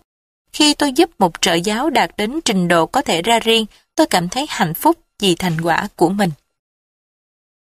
Giá trị của sự sẻ chia Ở độ tuổi 65, Billy sở hữu một dịch vụ cho thuê xe hơi hàng sang ở Depsau và rất tự hào về những chiếc xe cao cấp của mình. Giờ một đêm, ông đổ xe ở một trạm xăng để rửa xe. Khi đứng lên với một xô nước trong tay, ông nhìn thấy một thanh niên đang chĩa súng vào mình qua mui xe. Theo phản xạ, ông quăng xô nước đầy xà phòng vào mặt gã thanh niên đó rồi bỏ chạy. Vì bị tấn công bất ngờ nên một tên khác nấp sau chiếc xe đã bắn vào ông hai phát. Tôi đã hành động thật điên rồ. Nếu tôi không bỏ chạy thì lúc đó bọn chúng chỉ có thể cướp được của tôi đồng hồ, nhẫn cưới và vài xu lẻ trong túi thôi. Billy được đưa ngay đến bệnh viện. Vợ và ba của con gái đều được thông báo rằng có thể ông sẽ không qua khỏi. Nhưng thật diệu kỳ, Billy tỉnh lại sau 8 ngày hôn mê và hồi phục dần. Suốt thời gian sau đó, Billy sống trong tâm trạng căng thẳng và đau buồn. Ông cố gắng đấu tranh để làm quen với những điều đã xảy ra với mình. Cảm giác này kéo dài cho đến khi tên thanh niên bắn ông bị bắt và đưa ra tòa xét xử. kẻ tấn công mới 21 tuổi này nhận một bản án 20 năm tù. Khi tòa tuyên án, khắp phòng dâng lên sự đồng tình với Billy. Ông chợt thấy chạnh lòng khi nhìn về phía cha mẹ của gã thanh niên. Ông dội bước đến bên họ. Cả ba chúng tôi ôm lấy nhau, bao lâu tôi cũng không biết nữa. Rồi chúng tôi cùng ngồi xuống và nói về sự việc đã xảy ra. Tôi nói với họ rằng tôi cảm thấy say rứt vì những điều gia đình họ đang phải gánh chịu. Sau đó chúng tôi còn gặp nhau nhiều lần nữa. Nhờ trò chuyện với họ, câu hỏi sao điều này lại xảy đến với tôi cũng bớt nặng nề hơn. Điều chúng tôi cần làm là giúp đỡ nhau, và đây là cách để tôi hàn gắn nỗi đau cho mình. Sự cho đi trở nên có ý nghĩa hơn nhờ vào sự chân thành. Chính điều đó sẽ được trân trọng đón nhận và mang đến hạnh phúc thực sự cho người nhận. 9. Sống trung thực Yếu tố cuối cùng tạo nên bánh xe hạnh phúc là phải sống trung thực, trung thực với bản thân và với mọi người. Thiếu sự trung thực, bạn không thể tạo dựng được những mối quan hệ bền vững, sâu sắc. Và quan trọng hơn, bạn đã tự đánh mất mối dây liên hệ với bản thân mình. Bạn sẽ không thể hiểu rõ được chính bạn. Để được là chính mình thật không dễ dàng, nhưng khi đạt được, bạn sẽ cảm nhận được sự thăng hoa của tâm hồn và ngất ngây với cảm giác hạnh phúc mới. Lòng chân thành mở mọi cánh cửa. Sống trung thực với bản thân cũng có ý nghĩa như bộ rễ của một loài cây. Dù bị dùi sâu dưới đất, nhưng rễ vẫn cung cấp năng lượng cho cây. Rễ càng đâm sâu, cây càng vững chắc. Cây tồn tại và lớn mạnh bất chấp hạn hán, gió bão hay thời tiết khắc nghiệt. Và những chân rễ mạnh khỏe, không thể nhìn thấy được ấy sẽ nuôi dưỡng cho cây đơm qua kết trái. Tương tự như thế, sống trung thực với bản thân cũng giống như một quá trình trao đổi sức mạnh tiềm ẩn, một điều mà mỗi người đều cần khi muốn sống hạnh phúc. Bạn cũng như những loài cây kia, với bộ rễ vững chắc chính là việc dám sống trung thực với chính mình. Với bộ rễ này bạn trở nên tự tin hơn và có thể chịu đựng giỏi hơn những tác động bên ngoài như những thay đổi trong công việc, tình cảm hay những áp lực xã hội. Bạn sẽ có đủ khả năng để tự chọn cho mình một cách sống, để bản thân và các mối quan hệ của bạn trở nên vững mạnh, đơm qua, kết trái. Giá trị của sự trung thực Elena là một người giúp việc. Cô sống cùng chồng và ba người con trai trong một khu nhà ổ chuột. Dù cuộc sống vất vả nhưng cô vẫn ao ước cho các con vào đại học. Cô làm việc 2 ca mỗi ngày, hàng tháng cố gắng dành dụm một khoản tiền nho nhỏ. Năm năm trước, Elena được nhận vào làm công việc này nhờ một hành động gây ấn tượng với bà chủ hiện thời của cô, bà Roche. Trước đây, Elena giúp việc cho bà Rosen, một thủ thư già đã về hưu và là hàng xóm của bà Roche. Vào ngày bà Rosen mất, Elena gọi bà Rose đến và nói rằng cô muốn chỉ cho bà xem một vài thứ trước khi gọi chính quyền đến. Elena dẫn tôi vào phòng ngủ của bà Rosen rồi lấy ra một cọc tiền lớn từ một ngăn kéo khuất sau tủ quần áo. Sau này tôi mới biết số tiền đó trị giá hơn 20.000 đô la. Sở cảnh sát sẽ tịch thu số tiền đó nếu cô muốn nhờ tôi gọi điện thoại thông báo cho người em của bà Rosen. Khi người em đến bà ta đã vô cùng sửng sốt bởi bà không hề biết đến số tiền đó của người chị. Tôi đã rất ngạc nhiên và cảm kích vì Elena đã không cất giữ số tiền ấy cho riêng mình bởi sẽ chẳng ai biết được điều đó. Tôi quyết định thuê Elena ngay vào ngày hôm sau. Đối với Elena, sự trung thực mới là điều quý giá nhất hơn cả tiền bạc. Số tiền của bà Prusen chẳng mấy tác động đến cô. Elena nói, Hạnh phúc không phải là có thật nhiều tiền. Dù tôi luôn phải lo lắng về chuyện tiền bạc, nhưng tôi không cảm thấy mình bất hạnh vì tôi biết rằng tiền không phải là điều làm cho tôi hạnh phúc. Điều khiến tôi hạnh phúc là những khi tôi được ở bên gia đình, bạn bè của mình. Giàu hay nghèo không quan trọng, tôi vẫn sẽ sống như vậy. Dĩ nhiên, khi có thêm tiền, tôi sẽ không phải lo lắng nhiều về tài chính. Nhưng tôi rất quý những cảm xúc hạnh phúc của bản thân mình. Không gì tuyệt vời hơn cảm giác mãn nguyện, bằng lòng về chính bản thân tôi. Elena hiểu điều quan trọng nhất và là nguồn gốc của hạnh phúc là phải luôn sống thật với chính mình. Cô luôn giữ phương châm sống như thế trong bất cứ hoàn cảnh thăng trầm nào của cuộc sống. Hãy trung thành với cảm xúc của bản thân vì đó là điều khiến con người thật sự hạnh phúc. Thomas Ben Dám nói ra sự thật Khi có ý định mở phòng triển lãm tranh, Leticia đã phải đối mặt với hai giải pháp, hoặc tìm cách nói tránh để từ chối không nhận trưng bày những bức tranh không đạt yêu cầu, hoặc đóng góp ý kiến chân thành để họa sĩ cải thiện chất lượng tác phẩm. Sau bao ngày suy nghĩ, cô quyết định chọn giải pháp thứ hai, nói thật, và cô không hề hối tiếc khi quyết định như vậy. Các họa sĩ ngày càng tin tưởng cô hơn, mọi người xem cô như một người bạn để trao đổi thêm kinh nghiệm, họ kính trọng và nể phục về sự thẳng thắn và cách cư xử của cô. Sống chân thành với mọi người giúp khắc sâu mối quan hệ của chúng tôi hơn. Tôi không có bất kỳ người bạn nào nửa vời. Họ tin tôi và tôi cũng tin họ. Chất keo kết dính tình bạn của chúng tôi là sự chân thành. Còn điều gì tuyệt vời hơn điều đó chứ? Đôi khi Glacia cũng gặp phải những tình huống khó xử. Khi cô tình nguyện làm việc cho một trung tâm sức khỏe, ở đó cô cùng với mọi người tận tình giúp đỡ cho những bệnh nhân mắc căn bệnh S hiểm nghèo. Cô được phân công chăm sóc cho Jane. Hai người trở nên thân thiết ngay từ lần gặp đầu tiên. Họ tỏ ra quý mến nhau nhưng rồi Lexia cảm thấy không thoải mái khi Jane càng ngày càng tỏ ra yếu đuối, luôn phụ thuộc vào cô. Cô thấy mình ở trong một tình cảnh khó xử. Một bên là thời gian và những nhu cầu của riêng cô, một bên là những đòi hỏi ngày càng nhiều hơn của Jane đối với mình. Tôi cảm thấy những đòi hỏi của Jane bắt đầu ngày càng trở nên không có giới hạn. Giờ rồi tôi thấy mình đáp lại cô ấy vì công việc hơn là vì tấm lòng và sự cảm thông như trước đây. Tôi cũng rất khó xử khi bệnh của Jane ngày càng trở nặng. Tôi thường xuyên phải bịa ra những lý do để giải thích tại sao mình không thể lúc nào cũng ở bên cô ấy như em trai tôi vừa đến chơi tuần này. Tôi có những câu chuyện gia đình cần phải giải quyết. Sau đó vì tôn trọng mối quan hệ với Jane, tôi đã nói thật cho cô ấy hiểu về những nhu cầu riêng của mình. Và tôi cũng yêu cầu cô ấy nói cho tôi biết cô đang cảm thấy thế nào. Chúng tôi cùng nhau trao đổi, trò chuyện chân thành về những mong muốn của nhau để tìm cách đáp ứng mong muốn của mỗi người và tìm kiếm những giải pháp cho Jen. Cuộc đối thoại lúc đầu rất khó khăn và hơi căng thẳng, nhưng vì cả hai đều thực sự chân thành nên dần dần không khí giữa chúng tôi trở nên thân mật hơn. Jen rất bộc trực với tôi, tôi thực sự không thể đáp ứng được một số nhu cầu của cô nhưng chúng tôi đã cùng tìm ra các giải pháp để hai bên đều cảm thấy mãn nguyện. Sau buổi trò chuyện, tình cảm của chúng tôi càng trở nên khắng khích hơn. Giúp đỡ một người trong lúc khó khăn là điều nên làm, nhưng nếu vì thế mà chối bỏ ước muốn của bản thân là chúng ta đã thiếu thành thật với chính mình. Sự chân thật của Lesia giúp Jen nhận ra vấn đề và giúp cô mở lòng ra với Lesia. Khi sống thành thật, chúng ta tạo cơ hội cho người khác cũng thành thật với bản thân họ và với chúng ta hơn. Đừng dùng sự thật làm tổn thương người khác. Đôi khi từ sự thật cũng có thể bị lạm dụng. Người ta sử dụng nó như một thứ vũ khí để phục vụ cho mục đích của mình. Những người hay biện hộ, trốn tránh trách nhiệm thường vận dụng nó như một chiêu bài để lấp liếm cho hành động của họ. Tôi chỉ nói những điều có thật mà thôi. Tuy nhiên, đằng sau sự chân thật đó là thái độ quay lưng xem thường người khác. Đó là lỗi của anh, anh là người đã làm hỏng mọi chuyện. Hay thật tình mà nói, anh ngốc lắm.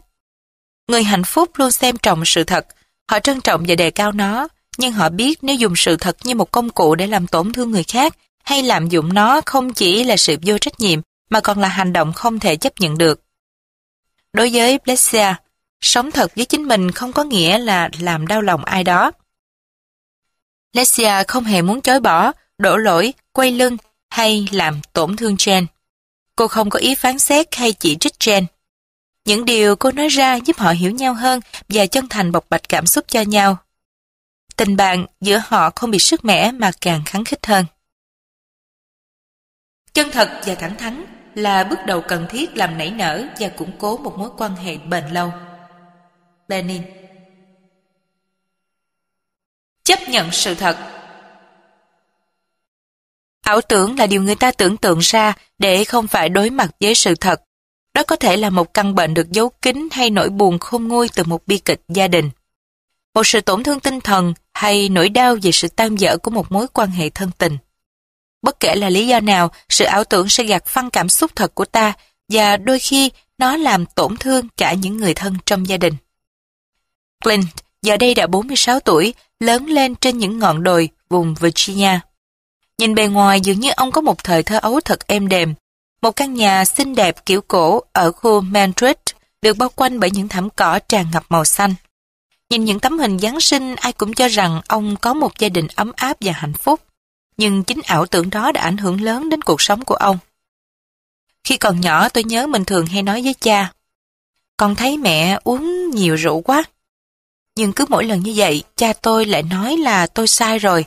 Và giải thích rằng, thật ra mẹ chỉ đang căng thẳng và mệt mỏi mà thôi. Tuy nhiên những lời cha nói không thể dối gạt được tôi. Mẹ cứ khóc và nói lè nhè mỗi khi tôi đi học về. Mẹ không thể đứng vững được, không thèm chuẩn bị bữa ăn cho gia đình. Thế nhưng cha lại cấm tôi không được nói về chuyện đó nữa. Mỗi khi tôi thắc mắc và muốn nghe cha giải thích, cha đều tìm cách né tránh. Tất cả những chuyện này luôn ám ảnh tôi. Tôi muốn tự mình tìm hiểu mọi chuyện. Đôi lúc tôi nghĩ rằng có lẽ là mình đã nghĩ sai. Xét cho cùng, cha tôi là người lớn và ông có cái nhìn chính xác hơn tôi. Tôi nghĩ rằng có chuyện gì đó không ổn xảy ra với tôi. Tôi không còn tin vào khả năng phán đoán của chính mình nữa. Cha của Clint khẳng định rằng suy nghĩ của ông về mẹ là sai, rằng ông không nên nghĩ về mẹ như thế. Hậu quả là Clint không tin vào những suy nghĩ của mình nữa. Ngay cả khi ông biết rằng điều đó có thể đúng, ông cũng phớt lờ đi để tiếp tục cuộc sống và suy nghĩ như người khác muốn ông nghĩ vậy. Ông cho rằng khi nghe theo lời cha, ông sẽ được yêu thương hơn. Tôi cảm thấy mình như bị dướng vào chính tấm lưới do mình dăng ra. Nếu tôi nhìn sự việc như nó vốn có, cha sẽ không thương yêu tôi nhiều như trước nữa. Nhưng khi nhìn bằng lăng kính của sự ảo tưởng, tôi không hề cảm thấy vui vì tôi đã không dám nhìn thẳng vào sự thật. Có thể lúc đó tôi không hiểu rõ cho lắm, nhưng sự bất lực của cha lại không lớn bằng nỗi bức bối và giận dữ của tôi vì tôi không thể chia sẻ với ai về chuyện đó được. Cảm giác giận dữ và bất bình của Clint ngày càng đẩy ông ra khỏi gia đình khi còn là một đứa trẻ. Ông cảm thấy thật xa lạ với cha mẹ mình. Khi vào đại học tôi nhận ra rằng những điều dối trá đã thật sự ăn sâu vào tôi và có một sức tàn phá khủng khiếp. Tôi thậm chí không thể thân thiện được với những người bạn cùng phòng vì cảm thấy mặc cảm làm mình đang che giấu một sự dối trá về gia đình. Tôi biết rằng nếu muốn tìm lại sự thanh thản cho tâm hồn, tôi phải phá vỡ lớp vỏ dối trá bao bọc quanh mình bao năm qua để sống và nhìn đời như nó vốn có. Sự giả dối là một vực thẳm làm tâm hồn tôi trở nên âm u, tâm tối, nó ngăn cách tôi với hạnh phúc chứ không hề bảo vệ cho tôi. Khi trưởng thành, Clint quyết tâm tìm lại chính mình. Ông cố gắng phân tích và đối diện với những tổn thương về thể xác lẫn tinh thần mà ông đã lớn lên cùng nó. Trước đây ông luôn tự lừa dối, sống với sự ảo tưởng để quên đi sự thật đau lòng. Nhưng cuối cùng thì ông hiểu, chính ông chứ chẳng phải ai khác phải làm cho mình thoát khỏi điều đó. Giờ đây Clint tự hứa sẽ không bao giờ để cuộc sống phải nhiễm màu u ám vì những ảo tưởng của chính mình nữa. Ngay cả khi phải đối mặt với những bi kịch của đời mình, liên tiếp gặp hết khó khăn này đến khó khăn khác, ông vẫn giữ thái độ bình tâm và có cái nhìn sáng suốt vào sự việc. Nhiều năm trước, khi nhận được tin báo rằng cha đang hấp hối, Clint nhận ra rằng đây là cơ hội cuối cùng để ông trò chuyện với cha mình về sự thật bị phủ lấp bao nhiêu năm qua. Ông bay về nhà ở Virginia ngay lập tức. Đó là một trong những điều có ý nghĩa nhất mà tôi có thể làm được. Không phải tôi muốn cha phải nhìn mọi việc theo lăng kính của tôi. Tôi chỉ muốn nói cho ông biết điều gì đã xảy ra trong tôi lúc đó để cho ông hiểu rõ hơn về mình.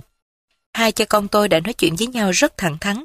Cha tôi mất sau đó ba tuần. Tôi đã đặt ra quyết tâm cho chính mình. Nếu gặp điều gì khó nói, tôi thúc ép mình bằng mọi cách phải nói ra. Nếu sợ một điều gì đó, tôi buộc mình bằng mọi cách phải cảm nhận nó. Thời gian đầu thực hiện được điều này là rất khó nhưng dần dà tôi thấy tự tin hơn. Tôi là người duy nhất có thể tìm ra câu trả lời cho chính tôi. Tôi biết tôi là người duy nhất hiểu điều gì cần cho bản thân tôi. Nếu muốn sống hạnh phúc, trước tiên tôi phải sống thật với chính mình.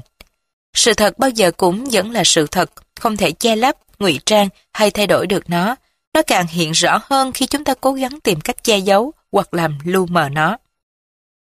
Khi sự thật bị che giấu, nó lớn dần lên, dồn nén, tập hợp nguồn năng lượng lại, chờ đến ngày bùng phát và làm nổ tung tất cả mọi thứ. Emily Zola Sức mạnh của sự thật Trung thực bao giờ cũng tốt, ngay cả trong những trường hợp khó nói nhất. Sống thật lòng với nhau làm cho các mối quan hệ thêm mật thiết và bền vững. Che đậy sự thật chỉ làm cho cuộc sống của bạn thêm nặng nề và gây ra tình trạng căng thẳng cho cơ thể, mệt mỏi tinh thần, quỷ hoại các mối thân tình, làm tiêu hao sinh lực và khô héo tâm hồn. Jackie, một người thợ sửa xe lâu năm, luôn đặt sự thành thật với khách hàng lên trên, và đó chính là yếu tố cơ bản góp phần tạo nên sự nghiệp của ông. Tôi không bao giờ lừa dối khách hàng và tôi hài lòng với công việc của mình. Tôi cảm thấy vui và khách hàng tôi cũng vui vì biết rõ con người tôi nên họ luôn quay trở lại với tôi. Sự thật như là những hòn đá cuội nằm sâu dưới đáy hồ. Khi mặt hồ tĩnh lặng và trong suốt ta mới nhìn thấy hình dáng và sắc màu của nó qua làn nước trong xanh. Hãy để cho tâm hồn bạn tĩnh lặng và trong sạch như mặt hồ kia, bạn sẽ sáng suốt để nhìn ra sự thật. Con người bẩm sinh là nghệ sĩ, dù ở đâu, bằng cách này hay cách khác, con người cũng đều mong muốn đưa cái đẹp vào cuộc sống của mình. Maxim Jockey 10. Dòng quay của bánh xe hạnh phúc Liệu bánh xe hạnh phúc có kết thúc ở việc chúng ta có dám sống trung thực với chính mình và với mọi người hay không? Dĩ nhiên là không. Như tất cả những vòng tròn khác, đây chỉ là một mắt xích trong chuỗi chuyển động không ngừng. Những lựa chọn đó được lèo lái bởi ước muốn hạnh phúc. Chúng luân chuyển và tương tác lẫn nhau. Cái này nói cái kia, không có điểm dừng. Với chính điều lựa chọn trên, bạn sẽ khám phá hay cảm nhận từng điều một và chúng sẽ giúp bổ sung cho nhau để đem đến cho bạn một cuộc sống thật sự hạnh phúc. Các dòng hạnh phúc và các lựa chọn còn lại giống như mặt trời và các hành tinh quay quanh nó không ngừng nghỉ. Giống như mặt trời, các dòng hạnh phúc là trung tâm lèo lái và điều khiển tám lựa chọn kia, giữ chúng trong quỹ đạo bằng sức mạnh của lực hút. Nhờ sự chuyển động đồng bộ giữa các hành tinh và mặt trời mà trái đất, phần nhỏ bé của vũ trụ không bị sụp đổ hay bay tứ tán. Tương tự như vậy, chính lựa chọn tác động lên nhau để giữ cho cả hệ thống được toàn diện. Sự cân bằng của hệ thống sẽ bị phá vỡ khi một trong các lựa chọn có vấn đề. Ví dụ như khát vọng hạnh phúc, trung tâm điểm sẽ mất đi lực hút nếu bạn không thực sự lắng nghe chính mình và thiếu quyết tâm theo đuổi khát vọng. Ý nghĩa của sự cho đi sẽ chạy lung tung nếu chúng ta cho đi mà không biết điều chỉnh sức mạnh của việc sống hết mình và sự trung thực để giữ cho hệ thống được cân bằng. Và giá trị của những thử thách sẽ trở nên hầu như vô hiệu nếu chúng ta không biết nắm bắt thời cơ và nhận ra chân giá trị của cuộc sống. Nếu nhìn bánh xe hạnh phúc theo phép ẩn dụ của hệ thống mặt trời, chúng ta sẽ thấy chính lựa chọn này giống như một tập hợp bao la của vũ trụ, gồm những thiên hà của sự trải nghiệm, ý chí, quyết tâm và của những cảm xúc thật trong mỗi chúng ta. Môi trường tự nhiên và hệ sinh thái xung quanh cũng có tác động đáng kể đến những lựa chọn của bạn. Ngoài những yếu tố đó, không thể không kể đến chầm sao của sự tin tưởng, sự từng trải và sự cảm nhận về vẻ đẹp tinh thần. Cùng với hệ thống những ký ức, quan niệm, định kiến kết hợp với nhau khiến các lựa chọn của bạn mang tính cá nhân và riêng biệt. Và khi bắt đầu hiểu ra những sắc thái tạo nên một con người hoàn thiện, bạn bắt đầu hiểu và cảm nhận sâu sắc đâu là điều sẽ đem đến hạnh phúc cho bạn. Bất kể hoàn cảnh có thể khó khăn đến mức nào, nhưng các lựa chọn này khi được kết hợp với nhau sẽ tỏa ra những tia sáng rực rỡ, ấm áp và bình yên cho những người biết điều khiển vòng quay của bánh xe này. Đó chính là cảm giác hạnh phúc. Kay Green, người mà chúng ta đã gặp từ đầu và cuộc đời của cô được đan xen trong quyển sách và Hiroshi, người đã truyền lại niềm khát khao học hỏi đến những nhân viên của mình để giúp họ có một cách nhìn và một cuộc sống hạnh phúc hơn. Cả hai đều là những minh họa cho sức mạnh của sự kết hợp chính điều lựa chọn trên để tìm hạnh phúc cho chính mình. Tìm thấy niềm vui đích thực Câu chuyện cuộc đời Catherine phần 4 Giờ đây, khi đến thăm phòng dạy múa của Catherine, bạn sẽ thấy một hàng chữ lớn trên lối vào. Bạn có thể sẽ tìm thấy niềm vui nơi đây. Phòng dạy múa của cô có một đội ngũ hơn 30 giáo viên và trên 500 học viên mỗi tuần. Điều gì đã đưa cô đến thành công như vậy? Để có cuộc sống hạnh phúc như hôm nay, tôi cống hiến hết sức mình cho công việc mà tôi yêu thích và tôi luôn tạo cơ hội để người khác cũng được như vậy. Catherine vẫn còn nhớ rõ những tháng ngày u uất vì không tìm thấy niềm vui đích thực trong quá khứ, nên giờ đây sự thanh thản trong tâm hồn là điều mà cô trân trọng nhất. Mới đây, Catherine lại phải vượt qua một thử thách về tinh thần, một cơ hội giúp cô hiểu cuộc sống hơn. Phòng múa của Catherine làm ăn phát đạt, ở tuổi 47 cô đã làm được điều mình thích và cô đang ôm ấp ước mơ trở thành nhà vô địch giải khiêu vũ quốc gia. Sau bao năm trời luyện tập, cô và bạn nhảy của mình, Michelle, đã diễn rất ăn ý với nhau và dường như không có gì có thể ngăn cản họ bước lên đài vinh quang. Họ đã trở thành những nghệ sĩ thực thụ khi kết hợp những kỹ thuật điêu luyện với khả năng phi thường để phô diễn cảm xúc, vẻ đẹp và sự tao nhã trên sàn nhảy. Họ đã được chọn vào danh sách 10 cặp nhảy đẹp nhất trong cuộc thi quốc gia. Nhưng một ngày kia, Michelle cho biết anh sẽ bắt cặp với bạn nhảy mới là Mel, một giáo viên trong phòng múa này. Catherine tâm sự. Đó quả là một cú sốc lớn đối với tôi, cơ hội duy nhất để tôi hoàn thành ước mơ đã tan biến. Tôi phải đối mặt với thực tế khắc nghiệt. Ở tuổi tôi thì không còn cơ hội có thể bắt đầu lại với một bạn diễn mới được. Catherine phải đấu tranh với chính bản thân mình để thoát khỏi nỗi thất vọng và suy sụp về tinh thần. Cô không biết phải bám díu vào đâu để lấy lại niềm tin. Thế là cô để cho cảm xúc cứ thế tuôn trào, chảy tràn và thấm đẫm tâm hồn mình cho đến khi bình tâm lại. Khi sự tiếc nuối dần nguôi ngoai, Catherine bắt đầu tìm hiểu và nhìn thẳng vào sự việc. Cô rút ra được nhiều bài học về sự cộng tác, về sự ràng buộc của cô với người bạn nhảy và về những điều cô tự cam kết với mình. Sự trải nghiệm này mang lại cho cô cơ hội để suy ngẫm về tình yêu cô dành cho nghệ thuật khiêu vũ và tầm quan trọng của cuộc tranh tài đối với cuộc đời cô. Cô phần dần không biết mình phải nên hành động như thế nào trong hoàn cảnh này. Án trách bản thân có giúp cô giải quyết điều gì hay không? Trừng phạt Michelle hay May hay đuổi cả hai ra khỏi chỗ làm có phải là điều cô thực sự mong muốn không? Từ khi tìm được lẽ sống của đời mình, cô biết rằng để được hạnh phúc, tâm hồn cô phải thanh thản. Cô phải cố quên chuyện này đi và đừng để những điều không mong muốn đó ảnh hưởng đến cuộc sống hiện tại của mình. Hãy nhìn mọi chuyện qua lăng kính tươi sáng nhất bởi đổ lỗi cho Michelle, Mel hay trách cứ bản thân sẽ chẳng đem lại kết quả gì. Sáng hôm sau, cô kể với Michelle và Mel về những suy nghĩ của mình, đồng thời hứa sẽ hết sức giúp đỡ họ. Cô nói họ cứ sử dụng phòng tập bất cứ lúc nào và bảo đảm rằng vị trí của họ ở phòng múa vẫn không hề thay đổi. Cô động viên và chúc mừng họ, hai nghệ sĩ khiêu vũ đầy tiềm năng, những người đã xem cô là người bạn tốt nhất và luôn trung thành với phòng múa của cô. Catherine chuyển sang tập trung vào việc dạy các em học sinh. Cô làm việc một cách toàn tâm, toàn ý, không gợn một chút cảm giác thất vọng và buồn chán nào. Với các em học sinh, cô luôn tìm thấy niềm phấn khởi và sự say mê. Giờ đây tôi có nhiều thời gian hơn, trước đây tôi đã dành hết cho việc luyện tập và cho cuộc tranh tài. Tôi quyết định sử dụng những khoảng thời gian rảnh rỗi để mở thêm một phòng tập mới, một cơ hội để mở rộng kinh doanh ở cấp độ cao hơn, thử tìm thêm những giới hạn và thử thách mới. Tôi nhận ra rằng tôi cảm thấy hạnh phúc khi được chia sẻ kinh nghiệm của mình cho người khác. Ở phòng múa mới tôi có thể dạy các học viên lớp nâng cao và hướng dẫn những người có cùng ước mơ như mình 20 năm trước trở thành một giáo viên dạy múa. Tôi không giúp đỡ để mong chờ sự đền đáp, tôi có được những phần thưởng còn lớn hơn cả sự trả ơn. Catherine đã chuyển những cảm giác thất vọng và bị tổn thương thành sự cảm thông và chia sẻ. Dù ước mơ đoạt giải trong cuộc thi đã tan tành, nhưng cô vẫn phấn khởi phát triển một phòng múa mới với những mục đích cao đẹp hơn. Nhân viên của cô gồm cả Michelle và Mel đều gắn bó và tận tụy với cô hơn bao giờ hết. Cuối cùng dám đối diện với sự thật và vượt qua sự thật đó bằng cách sống thật với chính mình đã giúp Catherine vượt qua sự thất vọng. Phản ứng của cô xuất phát từ sự chân tình. Cô hiểu rằng những kỷ niệm thi đấu ngày trước đã chấm dứt, ước mơ trở thành nhà vô địch sẽ không bao giờ thành hiện thực. Cô phải chấp nhận một sự thật, không nên gượng ép Michelle làm bạn nhảy với mình.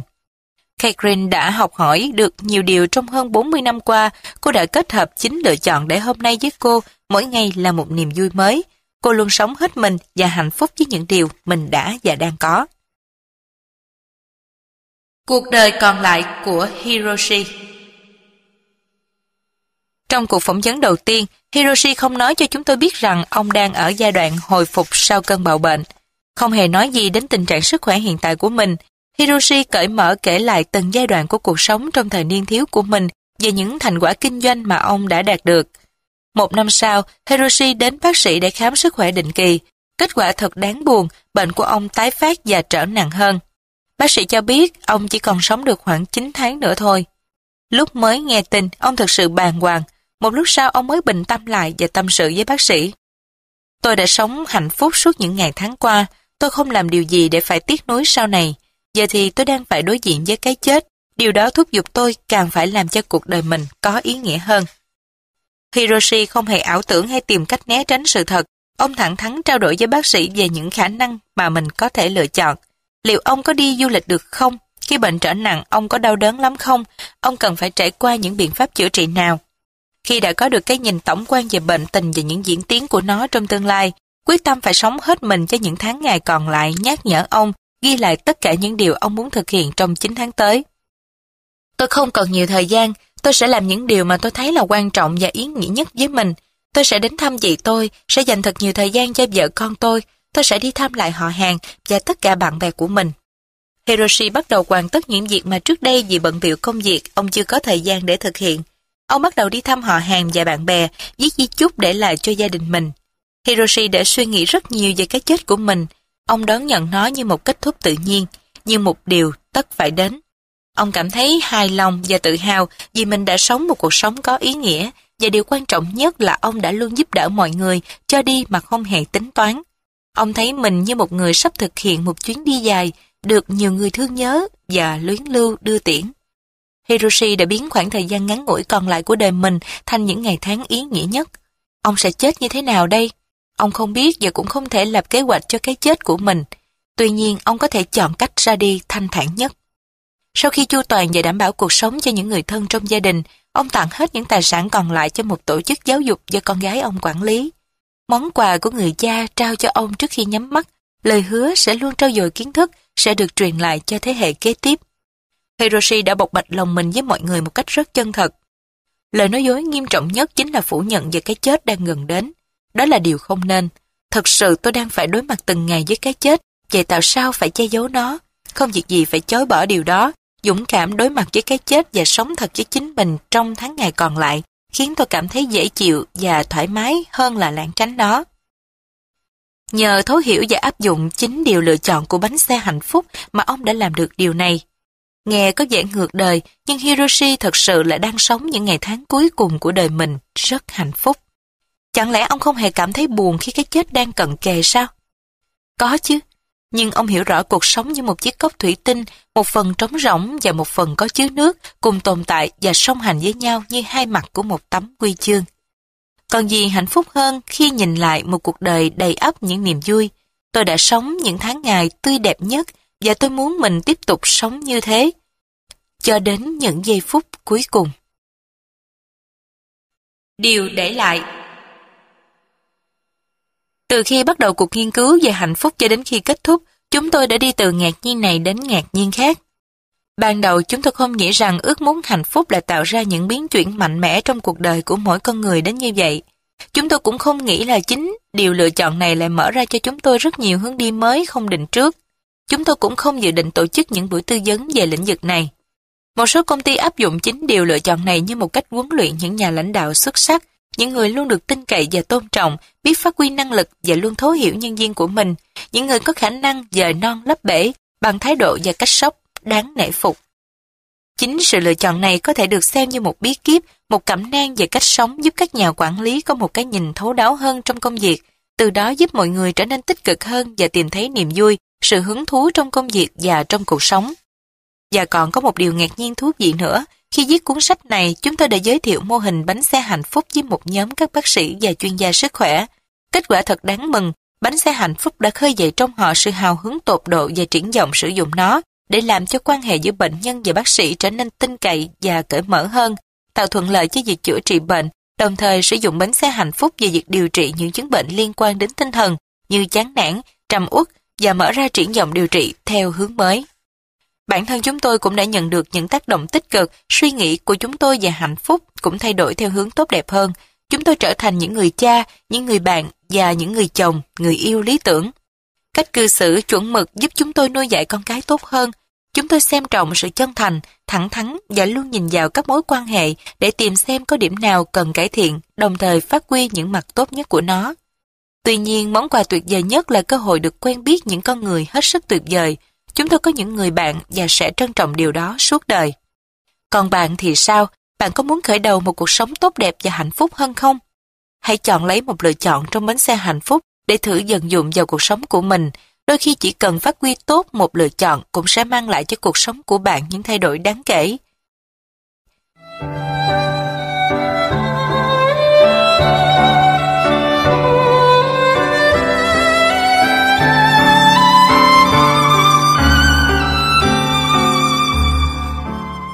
Đi tìm hạnh phúc cuộc sống là một cuộc hành trình và như mọi cuộc hành trình, nó sẽ không bao giờ diễn ra như ta mong đợi. Có những lúc bạn sẽ phải đối mặt với những khó khăn và thử thách tưởng chừng như vượt sức chịu đựng của mình. Tuy nhiên, giờ đây, bạn đã có bản chỉ đường trong tay. Cuốn sách này có thể xem như kim chỉ nam dẫn đường cho bạn. Bạn sẽ không phải lo lắng, băn khoăn vì sợ lạc lối nữa.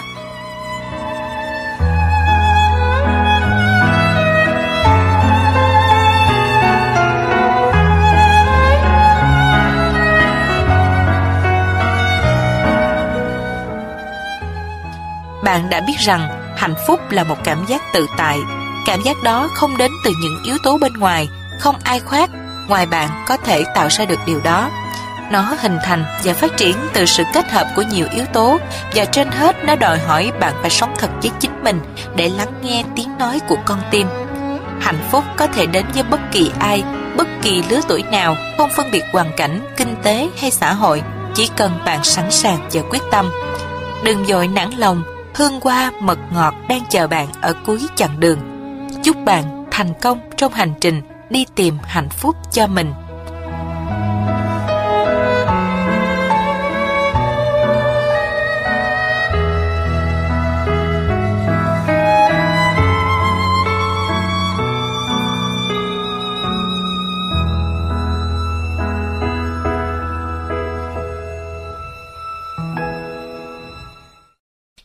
Nếu bạn muốn hạnh phúc, hãy hạnh phúc.